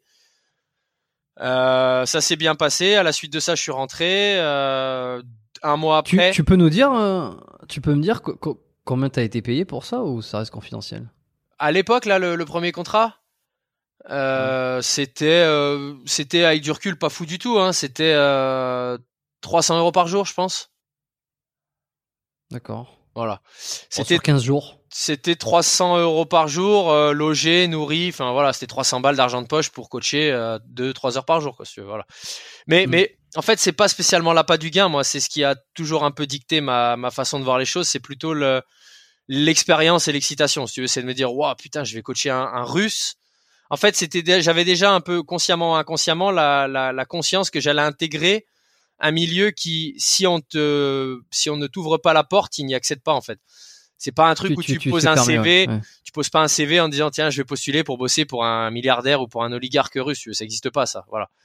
Donc, j'avais su, j'avais, et c'est... Il, il faisait quoi, ce mec? Il faisait quoi et, et, euh, et qu'est-ce qu'il voulait? Je veux dire, pour quelle raison il voulait se faire coacher de... Bah, en fait, il était ce qu'on appelle C E O, donc, si tu veux, directeur de, d'une, d'un groupe financier. Et euh, voilà, il voulait, c'est bah comme beaucoup de mecs qui ont de l'argent, même à moindre échelle, tu vois, des hommes d'affaires, c'est des mecs qui aiment le sport et qui voulaient un coach pour se challenger pour les vacances, quoi, si tu veux. Donc c'était avoir un mec pour faire les séances pour lui et sa femme. Ok. Euh, voilà, donc je t'ai, donc logé, nourri, blanchi, payé la somme que je t'ai dit. Donc ça a super bien marché. Enfin au tout début, c'était, j'ai commencé par sa femme la séance. On finit la séance. Le, l'idée c'était que j'avais sa femme et derrière j'avais une séance avec lui. Donc j'arrive, bon, pour moi ça s'était bien passé avec sa femme, mais bon voilà, je lui dis ok, on... Et je lui dis, ça a été, ta femme, elle t'a dit quoi? Il me dit, non, elle t'aime pas. Ah ouais, pourquoi elle m'aime pas? Il me dit, bah, je sais pas, elle a un pressentiment. Il y a un Toujours truc très a... franc. Euh, ouais, ouais, non, mais c'était cash, tu vois. Il me dit, ok, bah écoute, elle, elle a pas aimé la séance, mais bon, je te donne, on, entre guillemets, je sais plus si c'était les termes exacts, mais je te donne ta chance et on verra. Donc moi, je fais la séance avec lui, ça se passe bien, c'est cool et tout, tu vois. Enfin, de mon point de vue. Mais bon, lui, euh, voilà, pas très expansif. Ok, bah demain, machin. Et tout. Je fais une séance le lendemain avec sa femme. Euh, bon, écoute, moi, j'avais l'impression que ça se passait bien. Enfin, pas plus mal, pas mieux que la veille, mais voilà. Euh, ok, comment ça a été cette fois que ta femme? Ok, ça a été. Bon, euh, voilà, on verra. Et bref, au fil, au fil du temps, euh, je pense qu'ils ont vu que j'étais déjà un mec fiable, un mec sérieux. Ça s'est bien passé. On a eu une bonne euh, chimie. Au point que euh, déjà à la fin de ce premier séjour, euh, et Kamel, il m'avait dit à l'époque, il m'avait dit, tu verras, mais les Russes, quand ils font une proposition business, c'est toujours dans le sauna. Vous allez faire un sauna, il va te parler, il va te parler business. Ça a pas raté. Ah, l'avant-dernier jour, on fait, l'avant-dernier jour, on fait un sauna, on s'assoit. Bon, écoute, euh, franchement, je te kiffe, machin. Est-ce que t'as déjà envisagé partir à l'étranger? Est-ce que ça te dirait de dire bosser à Moscou et tout? Moi, je commence à lui dire, écoute, tu sais, j'ai ma salle, j'ai ouvert ma salle euh, il y a il y a huit mois, euh, ouais, bof quoi, voilà, je suis pas très chaud quoi, bref. Ok, on en reste là. Il me rappelle trois semaines après, écoute, euh, salut Vin, ça va, je vais à Dubaï euh, mi-octobre, est-ce que t'en es et tout. Ok, j'en suis rebelote, je dois trouver quelqu'un pour me remplacer à ma salle, je pars quinze jours bosser à Dubaï. On devient super potes, super euh, proches et tout. Euh, de Dubaï, euh, on... il attend même pas que je reparte. Il me dit, écoute, euh, ça serait bien que tu viennes en décembre à Moscou, parce que si t'envisages à l'avenir de venir vivre à Moscou, faudrait que tu vois Moscou en hiver, c'est rude, c'est une mentalité particulière. Écoute, viens en décembre à Moscou. Ok, ça rate pas, je vais à Moscou, machin, truc, ça se passe bien. Enfin, ça se passe bien, mais moi j'étais malade, je me souviens, j'avais chopé un espèce de virus un peu intestinal, qui fait que j'avais dû annuler une ou deux séances, bon, un truc que j'aime pas du tout. Je pense que lui, ça l'avait un peu agacé que j'annule une séance ou deux, machin, bref. Et lui, je crois qu'il changeait de poste à l'époque et il allait l'année d'après faire des allers-retours entre Moscou et la Chine constamment. Qui fait qu'il m'avait dit au moment où on a reparlé de cette propos, écoute, euh, voilà, je vais être en Chine la moitié de la semaine ou la moitié du mois euh, tout le temps. Il y a pas de raison que tu bouges. Bref, on en est resté là. On est resté en contact sur les réseaux. Donc ça, je te parle de ça fin deux mille quatorze, début deux mille quinze. On est resté en contact, un like, un machin, mais loin des yeux, loin du cœur. Je vois que lui, il avait d'autres coachs. Il a eu énormément de coachs entre ce moment-là et, et là, à l'heure actuelle. Parce qu'il est quand même assez exigeant. Il y a, il y a souvent un truc qui va pas, globalement, tu vois. Donc, bref, donc, je le voyais avec ses nouveaux coachs. À chaque fois, un peu le coup de cœur. Et puis, trois semaines à, ou deux mois après, je voyais un nouveau coach, machin. Donc, je, je me disais mais ça. C'est, globalement, c'est quoi? C'est, il, il veut rester en forme? Il veut prendre de la. Ouais, ouais, en fait, c'est un, c'est un, poids. À la base, c'est un fanat de muscu. Après, il est passé par une période euh, où du coup, c'était pas moi son coach, hein, où il s'est mis, au, il a eu pour objectif de faire un marathon, donc il a pris euh, le meilleur coach russe de course à pied. Après, il s'était Évidemment. mis au, ouais, non mais voilà, bah, quand l'argent n'est pas un problème, t'as toujours envie de penser que oui, t'as, non, non, mais t'as le meilleur, tu vois. Comme ça, voilà, oui, ouais, ouais, ouais, ouais. le meilleur. Voilà, voilà évidemment, tu vois. Euh, après, il s'était un peu mis au triathlon. Je crois qu'il avait pas fait de, de triathlon X L, mais il avait fait peut-être des courtes distances et tout. Bref, après, et voilà. Tu sais, tu, tu sais quoi ça me fait penser très rapidement le sketch de Gad Elmaleh. Mais attends, moi je voulais faire ça. J'ai appelé le meilleur du monde. Ouais. Bah, j'ai oui, appelé oui. le meilleur du monde. Je lui ai dit de venir. Je voulais le cuisiner. J'ai appelé le meilleur cuisinier du monde. De bah, toute façon, moi qui maintenant côtoie beaucoup de, même de milliardaires n'ayant pas peur des mots, tu vois. Ils ont toujours, euh, ils vont toujours te dire qu'ils ont le meilleur chef, le meilleur euh, prof, le meilleur tuteur pour leur fils, le meilleur coach. Voilà. Je pense qu'à l'heure actuelle, je suis le meilleur coach pour lui, tu vois.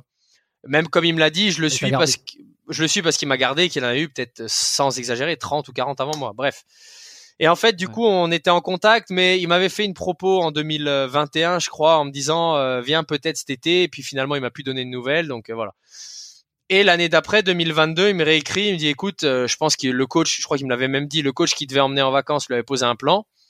Et c'est, c'est, je pense qu'il a dû se dire, ok, bah pourquoi pas rappeler Vince, après tout, ça fait longtemps. Voilà. Donc il me rappelle, euh, est-ce que t'es chaud, je vais en Sardaigne cet été, euh, est-ce que ça te dirait, on se refait un petit camp, en souvenir du bon vieux temps et tout. Moi, j'ai dit oui, évidemment. Donc on va en Sardaigne, ça match de ouf, de son côté comme du mien, vraiment grosse complicité. Tu vois, il a quarante ans là, à l'heure actuelle, moi j'en ai trente-six, donc on a le même âge en vrai, tu vois, c'est. Ouais. Euh, vraiment une relation euh, pote-pote euh, avec toujours moi j'ai toujours ce professionnalisme qui m'incombe sur euh, la qualité des séances, la ponctualité et tout, mais il y a vraiment ce rapport euh, pote, bro, euh, voilà, on se chambre, on se tacle, on se chamaille et des trucs comme ça, voilà. ça s'est tellement bien passé que il m'a fait revenir une deuxième fois. Alors que bon, là, ça, je te parle de ça, ma femme était enceinte, c'était, ça me coûtait un peu d'y aller, tu vois. C'était vraiment, euh, on était à un mois de la naissance. Bref, mais voilà, j'y allais quand même. J'y suis allé une deuxième fois. Suite à ça, il va dans le sud de la France en week-end euh, et il me dit, écoute, viens dans le sud, j'ai une proposition à te faire. Donc euh, après ces deux séjours, c'est en Sardaigne, je repasse par chez moi à Dijon, une petite semaine, machin, et je vais un week-end en Sardaigne, en, dans le sud de la France. Et là, en fait, il me dit, écoute, euh, voilà, euh, franchement, euh, c'est en gros euh, bromance, love story, t'appelles ça comme tu veux, euh, vas-y, c'est toi mon coach, quoi, je te kiffe, euh, on a une complicité particulière, t'es super bon, machin, et cetera. Il m'a fait une propo, je m'en doutais hein, quand il m'a dit viens dans le sud, euh, voilà. Je... Mais bon, je te parle de ça, moi j'avais ma salle, mais j'avais atteint ce point où j'avais déjà de la lassitude avec mes euh, douze coachings par jour, du lundi au vendredi, six coachings le samedi. Je partais à six heures du mat le matin, j'arrivais à vingt-deux heures le soir chez moi et j'étais épuisé. J'avais en tête ce fait que j'allais être papa et que bah, avec ce rythme-là, ni le matin ni le soir, j'allais voir mon fils. Et bon, je t'avoue que ça me chagrinait un peu. Mais bon, sans savoir que j'allais avoir cette opportunité, j'avais déjà acquiescé que j'allais adapter mes horaires, et cetera. Et en fait, cette opportunité, c'est un peu une bonne étoile, le destin, t'appelles ça comme tu veux, qui qui qui s'est offert à moi. En fait, il bah il m'a fait une propo à la russe, quoi, que, comme tu l'imagines, où c'est compliqué de dire non. Euh, et, et en fait, j'avais quand même avant tout le bah, le devoir d'en parler à ma femme et de voir si elle allait accepter, si tu veux. Et euh, bah voilà, elle était encore enceinte, et cetera. Mon fils n'était pas encore né, et je lui dis, écoute, euh, le projet, voilà, ça serait, je revends ma salle et en février, on part vivre à Moscou. Et euh, écoute, elle m'a dit oui. Enfin voilà, c'était euh... donc je me suis retrouvé à accepter. Euh, je vais début février à Moscou pour un mois, c'était le deal. Donc mon, mon fils avait à peine six mois. L'idée, c'était de trouver un appart, de, tu vois, compte en banque, enfin, d'installer un peu notre vie à Moscou. Le vingt-trois ou le vingt-six février, je sais plus le combien, le deux mille vingt-deux, la guerre éclate. Euh, mm-hmm. Et là, se pose la question de, ok, on est à deux semaines que ma famille arrive à Moscou, dont ma femme et mon fils qui a six mois. Est-ce qu'on prend le parti de continuer de vivre à Moscou, d'accepter le projet, sachant que le pays est en guerre? Sachant que en, en étant plus au début, tu sais, les débuts, c'est les spéculations, euh, guerre mondiale, pas guerre mondiale, euh, qu'est-ce qui va advenir de la Russie, quoi, tu vois. Mais moi, j'ai, comme j'ai toujours eu un peu cette confiance en moi de me dire, euh, attends, ça me dit euh, Lost Connection, non, je sais pas. Ouais, mais je te, non, non, je te, okay, toi, okay. Toujours. Et en fait, euh, je... bref, moi, j'ai, j'ai toujours eu, eu au fond de moi l'idée de me dire, ok, ce mec-là, en plus, c'est un mec qui est important, d'un, d'un... enfin, c'est un mec, et en Russie, quand t'es quelqu'un d'important, c'est C'est, c'est, ça veut dire beaucoup, si tu veux, dans les contacts, dans le fait que ça peut te sortir d'une mauvaise situation, dans plein de faits, voilà. Et bref, je me suis dit, ok, écoute, je lui fais confiance, je nous fais confiance, fais-moi confiance, on va vivre à Moscou. Donc, on va vivre à Moscou. Moi, j'ai, j'étais là-bas, je faisais les allers-retours. Au mois d'avril, toute ma famille arrive. Et euh, septembre, je crois, de l'année dernière, euh, on se rejoint. Euh, il me fait venir, je me souviens plus où il était, je pense qu'il était euh, à Tel Aviv à l'époque. Il me dit, écoute, viens de toute urgence, machin. Il me dit, ok, écoute, euh, pour raison sécurité, machin, un peu, on va vivre à Dubaï. Euh, est-ce que t'es chaud? Et je lui dis, bah écoute, ouais, je suis chaud, moi. Enfin, sachant que Moscou, il y avait quand même, bon, le climat, la langue, le, le fait, temps, que, ouais. le fait que le, pour aller en Europe, les, il y a plus d'avions directs, donc à chaque fois, on était obligé de passer par Istanbul. Mmh. Pour ensuite aller à Lyon. Donc, si tu veux, quand t'as un gamin de six mois. Incroyable aéroport, Istanbul, hein. Incroyable aéroport, ouais. Mais si tu veux, tout, toutes ces, ces contraintes faisaient que la perspective d'aller vivre à Dubaï, c'était forcément un grand oui, si tu veux. Meilleur climat, vol direct avec la France. Euh, voilà. Et du coup, ben, ça fait que depuis octobre deux mille vingt-trois, ben, je, je vis à Dubaï avec toute ma famille. Ce qui n'empêche okay. que. Et tu fais des allers-retours à, à Moscou parce que lui, il ouais, habite là-bas. Octobre deux mille vingt-deux, pardon. Et... Octobre deux mille vingt-deux. Et en fait, bah, non, lui, il habite à, à Dubaï avec sa famille. Mais bon, il est à la tête Mais... d'un, d'un gros groupe, si tu veux, ouais.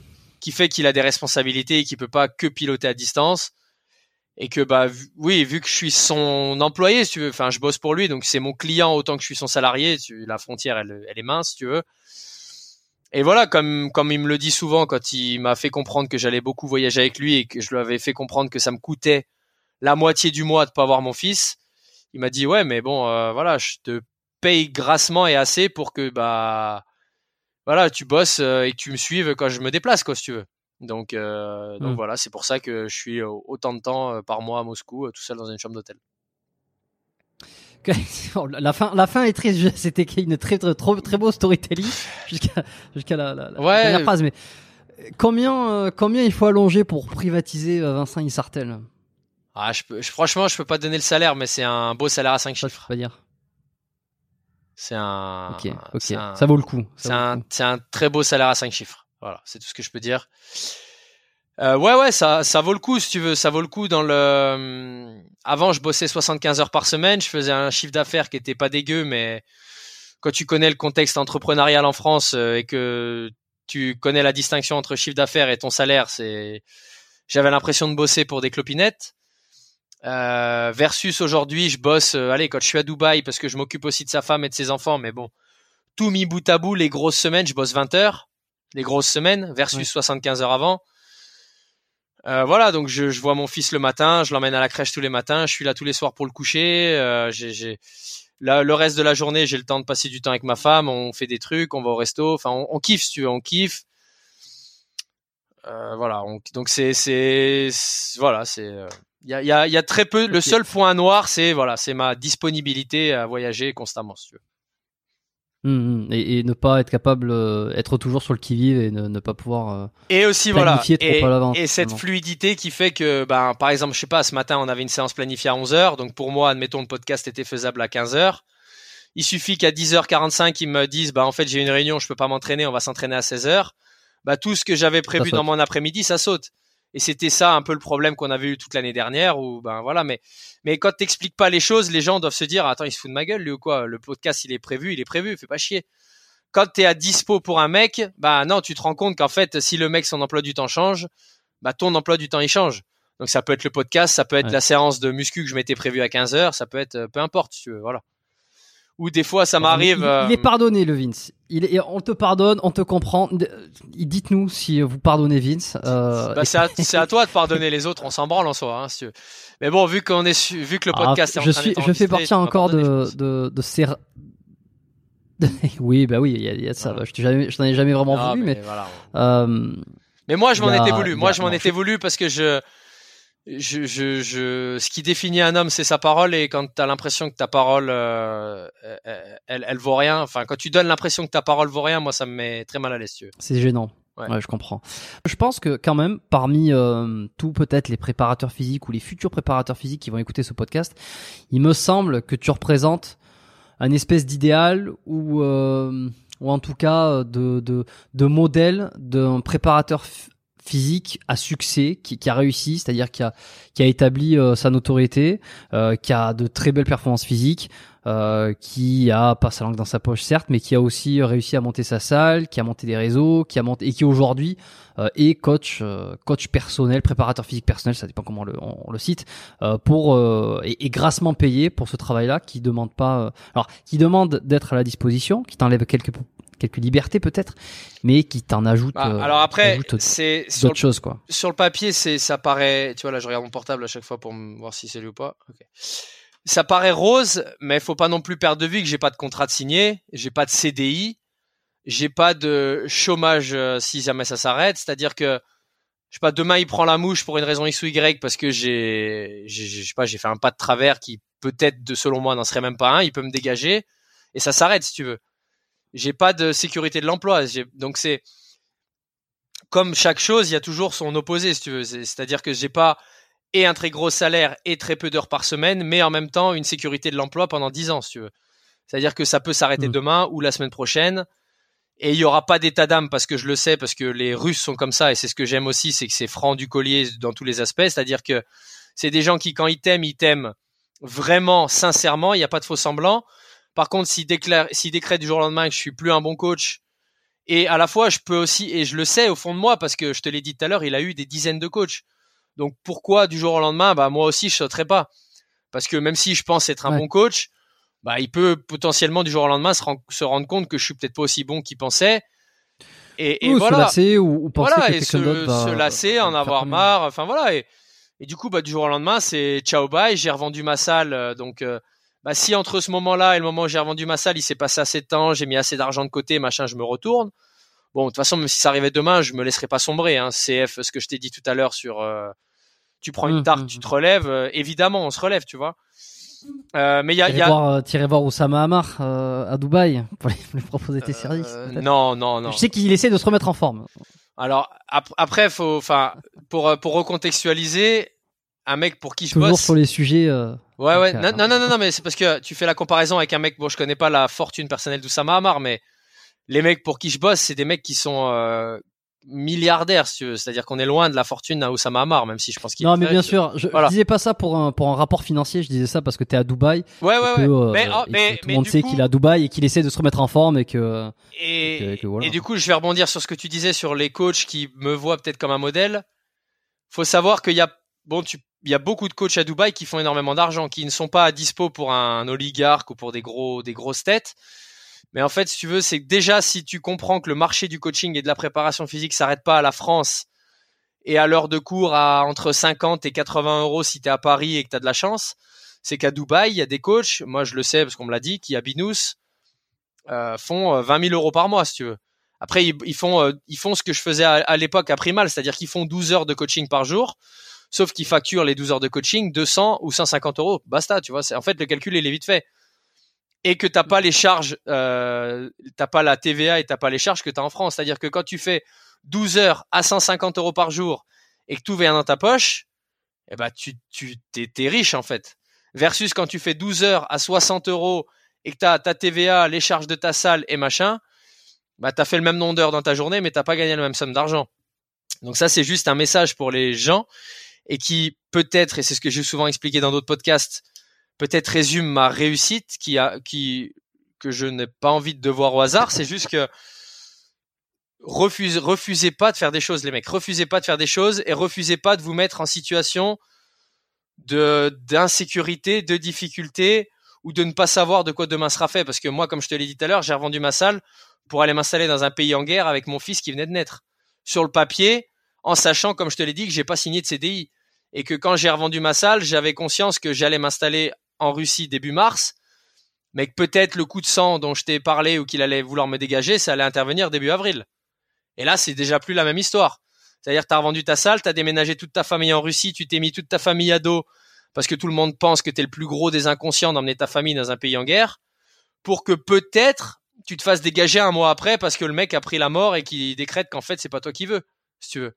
Mais j'ai accepté ce cette éventualité, j'ai cru en moi et voilà, on en est là aujourd'hui. Au même titre que quand mon pote m'a challengé, euh, on était sur le bon coin, on regardait le locaux professionnel, c'était avant que j'aie ma salle, où il m'a dit texto, on buvait un café, mais euh, si tu penses que t'as des meilleures idées que tout le monde et que, t'as, t'es un, et que tu vas révolutionner le fitness, pourquoi t'ouvres pas ta salle? En gros, le cap ou pas cap, tu vois, ben vas-y, ouvre ta gueule, mais ouvre ta gueule, ouvre ta salle alors, si tu veux.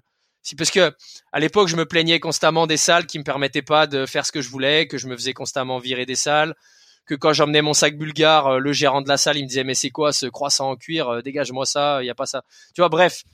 Et en fait, c'était ce cumul de trucs qui faisait que je me plaignais tout le temps auprès de mes potes, jusqu'au jour où mon meilleur pote, Abderrahim, il me dit « Mais vas-y, bah porte tes couilles, si t'es, si t'es meilleur que les autres, ouvre ta salle, tu vois. » On s'est retrouvé sur le bon coin, il m'a dit « Tiens, vas-y, il y a ce local là, c'est pas loin de chez toi, appelle. » Bah, je lui dis, bah, j'appelle, mais appelle. Et ok, j'ai appelé, je me suis retrouvé à signer un bail pour ce local, sans même savoir combien allait me coûter l'ouverture de ma salle, ou sans même savoir si j'allais te financer, si tu veux. Mais je me suis retrouvé à m'engager sur une salle, à un, sur un local, avant de me demander comment allait être ma salle, comment j'allais la financer. Et donc, c'est, c'est pas de dire aux gens, soyez inconscients, mais c'est de dire aux gens, vous prendrez jamais une décision en maîtrisant tous les et paramètres. Et pas prendre des risques. Voilà. Vous, on maîtrise ouais, jamais tous les paramètres. Quand on se met en couple avec quelqu'un, on croit connaître la personne parce qu'on a fait connaissance, machin, mais tu te mets en couple, tu n'as jamais vécu avec la personne. Donc, ça veut dire que tu acceptes cette part d'ombre de te dire, OK, je me mets en couple et ensuite, on va franchir cette étape de, on va vivre ensemble et peut-être quand on va vivre ensemble, ça va mal se passer. Et ben, si tu te mets dans un spectre d'entrepreneur, c'est pareil, c'est fais des choses tout en sachant que d'une, tu sais pas si ça va marcher et de deux, tu n'as pas la certitude que tu maîtrises tous les aspects. Avant de gérer une société, tu sais pas gérer une société. Avant de gérer une société, tu sais pas ce que c'est qu'un courrier de l'URSSAF ou d'un courrier de ta banque qui te dit que t'as découvert. Moi, pendant mes deux premières années, j'étais quasiment à découvert toute l'année. J'avais un découvert peut-être de mémoire à cinq mille euros. Je me suis retrouvé peut-être pendant un an d'affilée à, à moins sept mille euros. En fait, si tu veux, c'est euh, parce que je gérais mal, parce que je confondais euh, l'argent de la société et l'argent à titre perso, parce que voilà, c'est, c'est pas c'était c'est pas indépendant, c'est pas que pas de ma faute, si tu veux, c'était en partie de ma faute. Mais si tu veux, c'est tant que t'as pas fait les erreurs, t'apprends pas. On en revient à ce qu'on disait tout à l'heure. Tant que tu t'es pas mangé une claque, derrière, tu rectifies pas le tir. Voilà. Bon, et justement, je vais basculer sur mes questions de fin parce qu'on on va on va friser les trois heures avec Vincent. Tain, c'était c'est fou, hein. euh, c'était vraiment on est, sympa. On est dans la moyenne ou euh, euh, ouais, on est dans la moyenne haute. Dans la moyenne haute. Okay. On, on va on va terminer sur les trois heures, je pense. J'ai, donc, j'ai, j'ai toujours euh, j'aime j'aime être toujours dans la moyenne haute, donc euh, ça me plaît déjà ça. Je, je je l'ai compris, je l'ai compris. Je suis ravi que que cet épisode le soit. Euh, est-ce qu'il y a un conseil que tu aurais besoin d'entendre justement il y a il y a une dizaine d'années, euh, hormis ce que tu nous as prodigué? Euh, savoir faire face à l'adversité et, et, et oser prendre un petit peu des risques et, et savoir savoir euh, savoir retomber sur ses pattes aussi, enfin savoir euh, se remettre sur le cheval. Est-ce qu'il y a quelque chose euh, qui te semble, qui t'aurait semblé euh, utile d'entendre il y a dix ans, quand tu avais l'âge de, de vingt-cinq ans, vingt-six, vingt-six, vingt-six. Bah, en fait, c'est l'âge où j'ai pris la décision d'ouvrir ma salle, si tu veux, et du coup. J'ai, j'ai, je peux pas te sortir le discours de j'aurais aimé ci ou j'aurais aimé me dire ça parce que en fait j'ai fait ce que je pense beaucoup de gens n'ont pas fait et ont des re- et, et du coup qui, qui leur font nourrir des regrets, c'est-à-dire que j'ai fait les trucs comme je te l'ai dit juste avant, j'ai fait les trucs avec une petite ou même parfois grosse part d'inconscience en, en ne me rendant pas compte des responsabilités qu'allaient être les miennes en gérant une salle, en me rendant pas compte même de l'amplitude horaire que je proposais aux clients en sachant que j'étais le seul à gérer ma salle. Mais tout ça, je l'ai, en fait, j'ai toujours fait les choses et parfois ensuite réfléchi à comment j'allais gérer cette chose. Et, et avec du, et vu qu'avec du recul, j'ai jusqu'à aujourd'hui pas l'impression d'avoir fait les mauvais choix, je peux pas te dire que j'aurais aimé, euh, me dire telle ou telle chose. J'aurais, je pense, aimer me dire, si jamais tu doutes sur est-ce que tu dois faire ces choses-là, fais-les. Parce que tu sauras pas. Parce que tu sauras pas et parce que tu, tu, tu regretteras plus tard. Et c'est, c'est ce que j'ai toujours refusé de faire, c'est regretter plus tard. Et là, je sais peut-être avec beaucoup de certitude que ça me plairait plus de gérer une salle. En tout cas, plus sur le modèle économique que j'avais à l'heure actuelle. Mais je peux le savoir parce que ça, parce que j'ai géré une salle. Parce que j'ai les horaires que je proposais étaient pas les bons, parce que j'ai fait plein de conneries sur le business model que je proposais à l'époque. Et parce que j'ai fait toutes ces erreurs, je sais que si je demain recrée une salle, le business model sera différent, les horaires seront différents, que évidemment je gérerai plus une salle tout seul, mais que j'aurai des salariés ou des associés ou je ne sais quoi.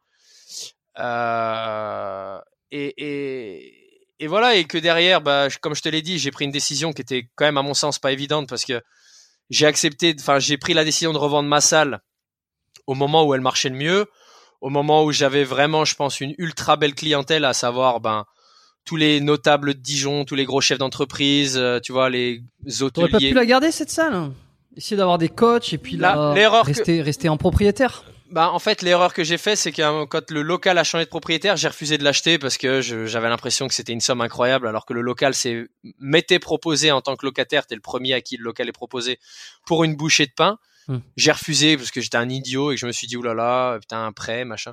C'est l'erreur que j'ai faite et qui, avec du recul, m'aurait permis de garder la salle. C'est-à-dire, j'aurais continué d'exploiter le, enfin, d'être propriétaire des murs et du coup, ben, le, un éventuel locataire aurait pu l'utiliser en faisant son business, et cetera. Mais euh, non, parce que ça, pour brièvement, quand je suis parti, je m'occupais de Fekir, le footballeur. Pendant deux ans, c'était à distance où je faisais les allers-retours à Lyon deux fois par semaine pour faire les séances. Et fin deux mille dix-huit, il m'avait formulé le souhait qu'il me voulait à dispo tout le temps. Parce que, et à, à juste titre, c'est quand t'es sportif de haut niveau comme ça, t'as les, t'as le club qui te met des impératifs, t'as les conférences de presse, t'as les trucs, t'as les machins qui mmh. font que des fois, les séances, on les faisait pas au moment idéal. Et du coup, ben, on avait l'impression qu'on faisait pas les choses correctement. Du coup, j'avais accepté et pendant huit mois, j'avais gardé la salle et il y avait deux coachs qui me, qui me louaient les locaux et ma clientèle. C'est-à-dire qu'ils me versaient un loyer mensuel. C'était deux de mes anciens stagiaires qui étaient diplômés. Ils me versaient un loyer qui leur permettait d'exploiter et ma salle et ma clientèle. Donc, si tu veux, je, j'avais toujours la responsabilité de la société, du local et tout. Mais ce qui me versait par mois me permettait de combler un peu les frais. Je dis bien un peu parce que c'était un peu bon, bancal et tout. Et du coup, ça aurait impliqué que je, je continue avec cette gestion-là à distance de, et ça me plaisait plus. Et il y a aussi que j'avais besoin de, de, de, de couper le cordon avec mes anciens clients qui, en fait, tu sais, tu, c'était où j'arrêtais, et du coup bah ok, mes clients passaient à autre chose, acceptaient de rester ou pas. Mais si si tu pars mais que tu donnes à un autre coach, c'est ah bah en fait on n'a plus Vince, mais on a un autre mec, mais il est moins bien que Vince. Là, le mec qui a racheté ma salle, il a récupéré, il a gardé la majorité de ma clientèle, mais il y a plus ce spectre de c'est la salle de Vince, qui était toxique pour moi parce que j'étais plus là, mais du coup ça m'aurait impliqué une espèce de responsabilité morale vis-à-vis de cette clientèle.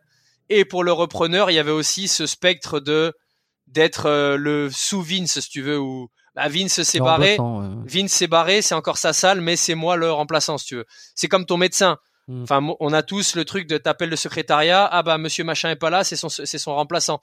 T'as toujours l'impression que tu vas être moins bien soigné, si tu veux. Euh, et, et, et voilà. Et, et je voulais pas donner. Oui, le... Tu vas pas connaître ton dossier. Voilà. Et je voulais pas que mes clients avaient l'impression d'aller d'être moins bien coachés, si tu veux. Et au-delà de ça, j'en avais un peu ras le cul de la salle, ras le cul de, de l'endroit, de la ville, de tout, de... et j'avais besoin de, de faire table rase en fait, tu vois. Ok. Bon, est-ce que tu as eu un modèle ou un mentor ? Alors, au moment où j'étais vraiment à fond, euh, comme un mulet euh, muscu et tout, euh, c'est, c'était, je pense, Klokov. Du coup, j'ai réussi euh, par la force des choses et les aléas de la vie à le rencontrer, à ce qu'on devienne copains, si tu veux. C'est, c'est les... le destin incroyable de ma vie en Russie, mais ouais, c'était, c'était à l'époque lui qui me motivait, ou les jours de moins bien avec ses vidéos sur YouTube un peu à l'époque, qui me donnait la grinta pour m'entraîner. Dans le, dans le milieu muscu, ça reste lui qui m'a toujours un peu motivé. Après, depuis quelques années, là, je suis en train de lire son bouquin, c'est Thomas Pesquet. Enfin, c'est pas Thomas Pesquet, c'est Thomas Pesquet et ce qu'il représente, à savoir les astronautes. Parce que là, je suis ouais. en train de lire son, Tom, son ouais. nouveau bouquin, là, Ma vie sans gravité. Et en fait, tout à l'heure, on parlait. Ah, je l'ai pas vu, euh, je, l'ai, je l'ai pas vu sortir. Euh... Ah, il est Alors, sorti. Attends, Dimitri, euh, Dimitri Klokov. Klokov, c'est un voilà, terreau. Euh... Voilà. Ouais, effectivement. Euh... Et, euh, et Thomas Pesquet, tu me dis le bouquin, c'est Ma vie sans gravité. C'est son nouveau bouquin, là, que je suis en train de lire. Là, j'en suis, je l'ai quasiment fini. En fait, c'est parce que le, comme on dit en anglais, c'est, je trouve, c'est plus parlant, la journey, tu vois, le, le, le parcours. Pour arriver ouais. à, à être astronaute, en fait, il est tellement semé d'embûches, tellement semé d'incertitudes. Euh, t'es, t'es obligé, t'es quasiment obligé d'être doctorant dans une discipline scientifique. T'es obligé d'apprendre le russe. T'es obligé de. En fait, tu te frottes à, à aux limites et à l'excellence de la nature humaine, je pense, parce que t'es, t'es, t'es, t'es, t'es, t'es sondé sous toutes les coutures, physiquement, psychologiquement. T'es soumis à des tests incroyables. Tu sautes en parachute. Tu et en fait, tu endosses des responsabilités telles que que waouh, ça force le respect. Et, et en fait, c'est c'est des mecs qui sont tellement brillants. La majorité des astronautes, c'est ou des anciens pilotes de de chasse dans l'armée de l'air, ou des, des ingénieurs. De, voilà, des ingénieurs. Euh, ou alors c'est des ingénieurs qui sont pilotes d'hélico dans pour leur loisir. Enfin, euh, c'est des mecs qui parlent. S'il y a bien quatre... des mecs, s'il y a bien des mecs qui doivent être bons partout, ou en tout cas euh, être excellents dans, dans, dans, dans au niveau psychologique, au niveau bah ouais, euh, ouais, voilà. euh, intelligence, euh, performance physique, endurance et, et, et tutti quanti, euh, c'est bien les astronautes. Ouais. Ouais. Donc, euh, et, euh, donc j'ai, j'ai pas de directeur de la station spatiale hein, euh, internationale, je crois, directeur ou gérant ou. Euh... Non, non, non, il a pas été. Euh, je sais pas s'il non était. Il a peut-être été chef de mission sur sa deuxième mission. En tout cas, sur sa première, il était rookie, il était novice, il était avec euh, une femme et un russe, là. C'était le russe qui était commandant. Sur la deuxième, je sais plus s'il était commandant. Sincèrement, j'ai un doute. Euh, mais en fait, c'est, tu sais, tout à l'heure, euh, on, on disait sur le « Nobody will, will save commandant. You ». Commandant. Ah, sur la deuxième mission, alors, il était commandant. Tu sais, ce qu'on disait tout à l'heure ouais. sur euh, « Nobody will, will come and save you ». Quand t'es dans la station internationale, et tout à l'heure, il en parlait parce qu'il ah, y a ben eu… Là. Qui, t'es, t'es, t'es à trois cents kilomètres au-dessus de la Terre. S'il y a un incendie dans la station, parce qu'ils ont, là, j'en étais au chapitre où il y a eu une fausse alerte incendie. Si t'es pas capable de rassembler tes idées, d'éclaircir ton esprit, de garder ton calme et de te dire que si tu trouves pas le foyer de l'incendie et que t'es pas capable de le solutionner, ben, en fait, tu vas cramer et t'auras le plus beau feu d'artifice que la Terre ait jamais connu au J T de T F un. C'est tout ce qui va se passer, en fait, tu vois. Donc, ils en sont arrivés à un tel niveau de, de connaissance, de confiance en eux et en, et en leur capacité que les mecs, ils acceptent le risque de vivre pendant six mois dans la station internationale, ou comme il le dit dans son bouquin, c'est en fait parce qu'on leur demande au moment où ils partent, est-ce qu'ils veulent être prévenus s'il se passe quelque chose dans leur famille, si par exemple, je sais pas, ta femme décède, tes parents décèdent, est-ce que tu veux être prévenu? À quel moment tu veux être prévenu? Est-ce que si tu es en sortie extravéhiculaire, tu veux être quand même prévenu juste avant la sortie? En fait, ils arrivent à balayer des questions où tu te dis, ok, si mes parents meurent, déjà, je serai pas à leur enterrement. Et c'est, est-ce que je veux être prévenu? À quel moment je veux être prévenu? Tu vois? Et en même temps, ils sont là-bas pour des expériences scientifiques, pour faire avancer la science, euh, pour faire avancer des questions sur euh, la densité osseuse, sur euh, la perte de densité osseuse, sur la perte de densité musculaire, sur euh, la mmh. culture de telle espèce végétale. Enfin, tu vois ce que je veux dire, c'est, c'est, et ça me fait penser en clôture là-dessus à un mème que j'avais vu pendant le Covid. C'est un gars qui est, qui est vachement connu, si tu veux, qui a un sourire un peu. Euh, je l'avais vu d'ailleurs. Il y avait des youtubeurs qui l'avaient retrouvé. Où il tient sa tasse de café et en gros dessus le mème c'est. Euh, je me suis levé à neuf heures, j'ai chié un coup et je bois mon café. Et juste en dessous, c'est un, un astronaute qui existe, hein, qui est connu, un mec qui est euh, d'origine américaine et je crois asiatique, qui est ancien Navy SEAL, chirurgien et qui est maintenant astronaute. Et le même juste en dessous, c'est bah moi j'ai pas quarante ans et je suis astronaute, chirurgien et Navy SEAL.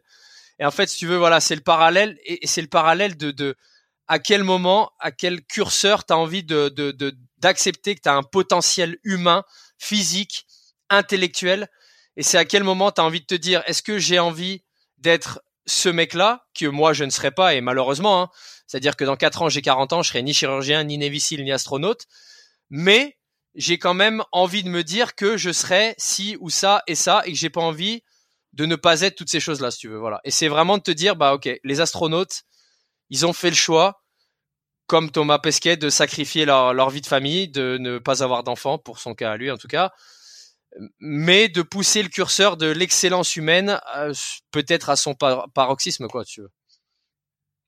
Voilà. Ben écoute, euh, parfait. Ça répond à, à, aussi à ma dernière question. Euh, parfait, parce que je vais me le mettre de côté. Qui est, je demande toujours un, un, un livre à la fin si euh, à me recommander. Et puis, euh, alors, Ma vie sans gravité de Thomas Pesquet. Et alors, un euh, deuxième ça livre. Me, ça me plaît. Qui est du coup rien ouais, à voir, allez, mais que euh, j'ai fini, mais je fais vite, qui m'a marqué, c'est Sylvain Tesson, qui est du coup un, un écrivain, euh, un intellectuel, écrivain, euh, aventurier aussi. C'est un écrivain aventurier, mais qui a une plume incroyable en fait. Donc c'est un mec qui fait des aventures. Et, et un bouquin que je recommande vraiment, c'est Dans les forêts de Sibérie. Donc euh, je dis pas ça parce que j'ai, euh, je suis dans la russophonie euh, à l'heure actuelle, mais en fait c'est. Euh... Ah oui, mais ils en ont fait un film. Ouais, ils en ont fait un film. C'est euh, Jean Dujardin qui a qui a qui a, qui a réalisé ou qui joue, je crois. Euh, et en fait c'est c'est ce mec-là donc qui a perdu, euh, qui est devenu partiellement handicapé suite à une chute parce qu'il a chuté d'un toit. Il était alcoolique avant. Il a fait une chute de neuf mètres. Il était bourré. Il s'est pété la gueule. Euh, donc ça c'était dans les, c'était récemment. Mais avant ça en fait il a, il s'était promis qu'avant ses quarante ans. Il se confronterait à l'ultra solitude en terrain hostile et qui ferait un séjour. Et bon, vu qu'il est euh, de par son éducation et sa culture, euh, il a une grosse appétence avec tout ce qui est euh, russophone. Il avait choisi d'aller sur les bords du lac Baïkal et de résider pendant six mois dans une petite cabane de pêcheurs. Donc vraiment en état d'hostilité, ouais. C'est-à-dire qu'il avait déterminé de la bouffe, euh, des bouteilles de vodka, parce qu'à l'époque il était encore euh, beaucoup axé sur la boisson. Et en fait, le bouquin, il, il relate bah, les, les, les six mois qui passent dans cette cabane, où, comme il le dit au début du bouquin, il savait pas s'il avait la force mentale de rester six mois dans la cabane et peut-être qu'il allait craquer au bout d'une semaine. Bon, le fait est qu'il a fait six mois. Et en fait, c'est un... Bah, après, moi qui aime la littérature, déjà, le, le, le, la forme est, est somptueuse, c'est-à-dire que la qualité d'écriture et les figures de style, le, le, le, le sens du verbe, le sens du mot est fantastique. Et au-delà de ça, c'est le... Ça dit beaucoup de choses sur euh, bah voilà la capacité de de vivre en autonomie, de vivre loin de sa famille, de, de se confronter à l'inconnu, de, de se confronter au risque, de plein de choses. Et c'est une c'est une ode, un, une invitation à l'aventure, euh, voilà incroyable. Et j'ai kiffé ce livre de ouf. Voilà, j'ai kiffé ce livre de ouf. Et c'est pas un mec qui se lève de la fonte, c'est juste un, enfin c'est juste, c'est pour beaucoup à l'heure actuelle le meilleur écrivain français, un de ceux qui vend le plus de livres en tout cas, ça c'est sûr.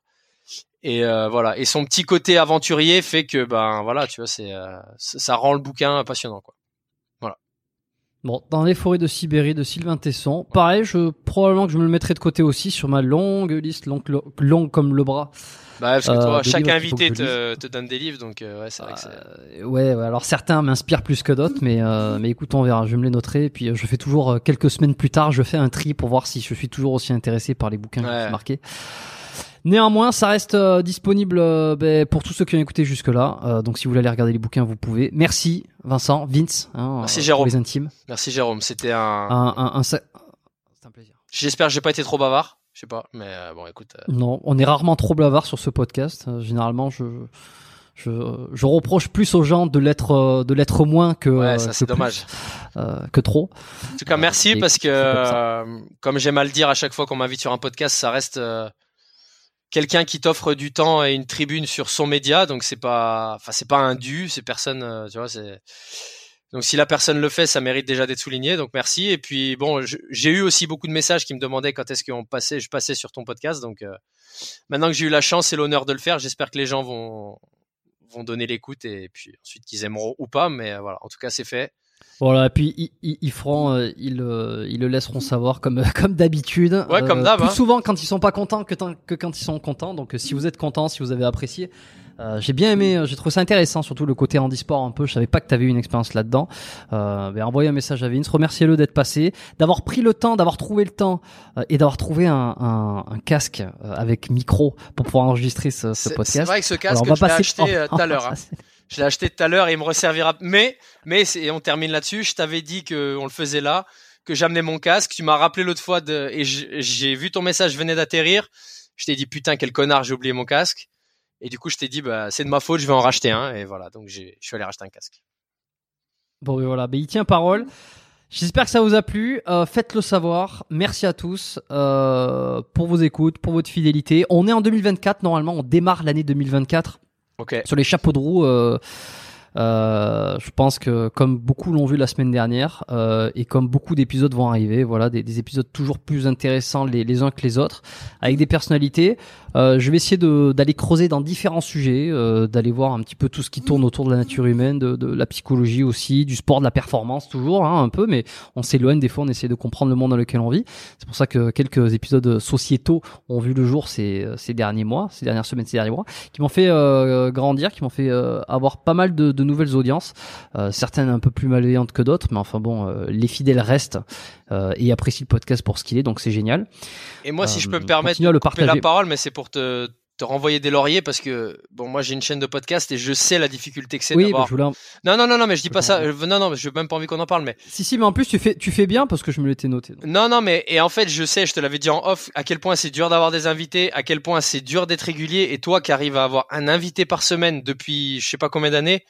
C'était et. Ah, deux, trois ans. Et, facile, trois et ans facile, franchement, quoi. ça, ça force le respect. Et le fait de voir que t'as des invités de plus en plus gros avec des, des audiences de plus en plus, enfin, ça force le respect. Donc euh, voilà, t'es, je pense, un des podcasts incontournables en France à l'heure actuelle. Et voilà, donc c'est aussi. Je pour pense ça aussi. Que, ouais. Euh, ouais, ouais, non, mais clairement, tu l'es, tu l'es. Enfin, ouais. Parce que comme tu l'as dit, t'as, merci. T'as le paysage sportif, mais pas que. Et, euh, et voilà, à chaque fois, les gens sont jamais obligés de venir, les gens sont pas payés. Donc si quelqu'un vient sur ton podcast, c'est qu'il en estime qu'il y a de la valeur. Et voilà. Quand on voit la valeur de tes invités, ça veut dire que le podcast a de la valeur. Donc, bravo Jérôme. Eh bien, écoute, je te remercie. On te retrouve justement. Donc, euh, bon, t'as, t'as ton Instagram, t'as un site web aussi. Euh, non, j'ai, euh, j'ai plus de site web. Non, mon Insta c'est Vinchevski, V I N C E V Z K I, Vinchevski. Et ça dit quoi le nom de mon podcast ? Ça dit quoi euh, sur voilà, YouTube et sur, euh, sur Insta. YouTube.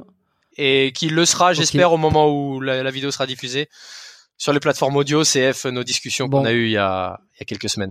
Voilà, des voilà. petits audios qu'on a échangés. Ouais. Je compte sur toi pour deux mille, là avant, avant, avant au moins euh, fin deux mille vingt-quatre d'avoir tout ton podcast sur Spotify, Deezer ouais, ouais, euh, et compagnie, parce que c'est quand même le, le, le, un des gros de l'audience quand même se fait là-dessus.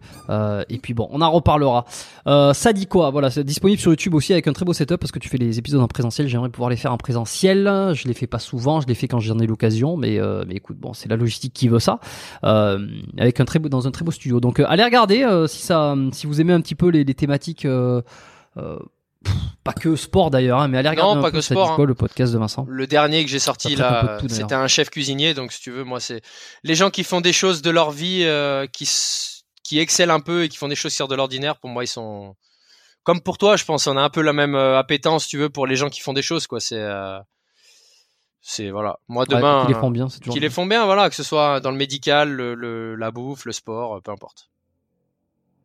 Bon, super. Merci à tous pour votre fidélité. Encore une fois, on, on continue, on démarre ce, ce deux mille vingt-quatre euh, à fond. Euh, abonnez-vous au podcast, partagez euh, les épisodes. Euh, celui-là, s'il vous a plu. Euh, quand je dis partager, partagez, euh, euh, envoyez euh, par WhatsApp, par Messenger, par Instagram, ce que vous voulez. Vous faites copier, euh, partager l'épisode à quelqu'un qui pourrait être intéressé euh, par les thématiques d'aujourd'hui. Si vous êtes un prépa, un coach sportif, un, j'en sais rien, un ostéo ou un simple passionné, vous avez des amis euh, qui pourraient tirer bénéfice de la discussion d'aujourd'hui. Ben c'est, c'est voilà, c'est, c'est comme ça que vous Vous pouvez répandre la bonne parole et, et qu'on, qu'on fait marcher ce bouche à oreille numérique qui est formidable quand il fonctionne bien. Euh, faites pas trop les cons, comme d'habitude. Portez-vous bien. À lundi prochain euh, pour un prochain épisode. Ciao tout le monde.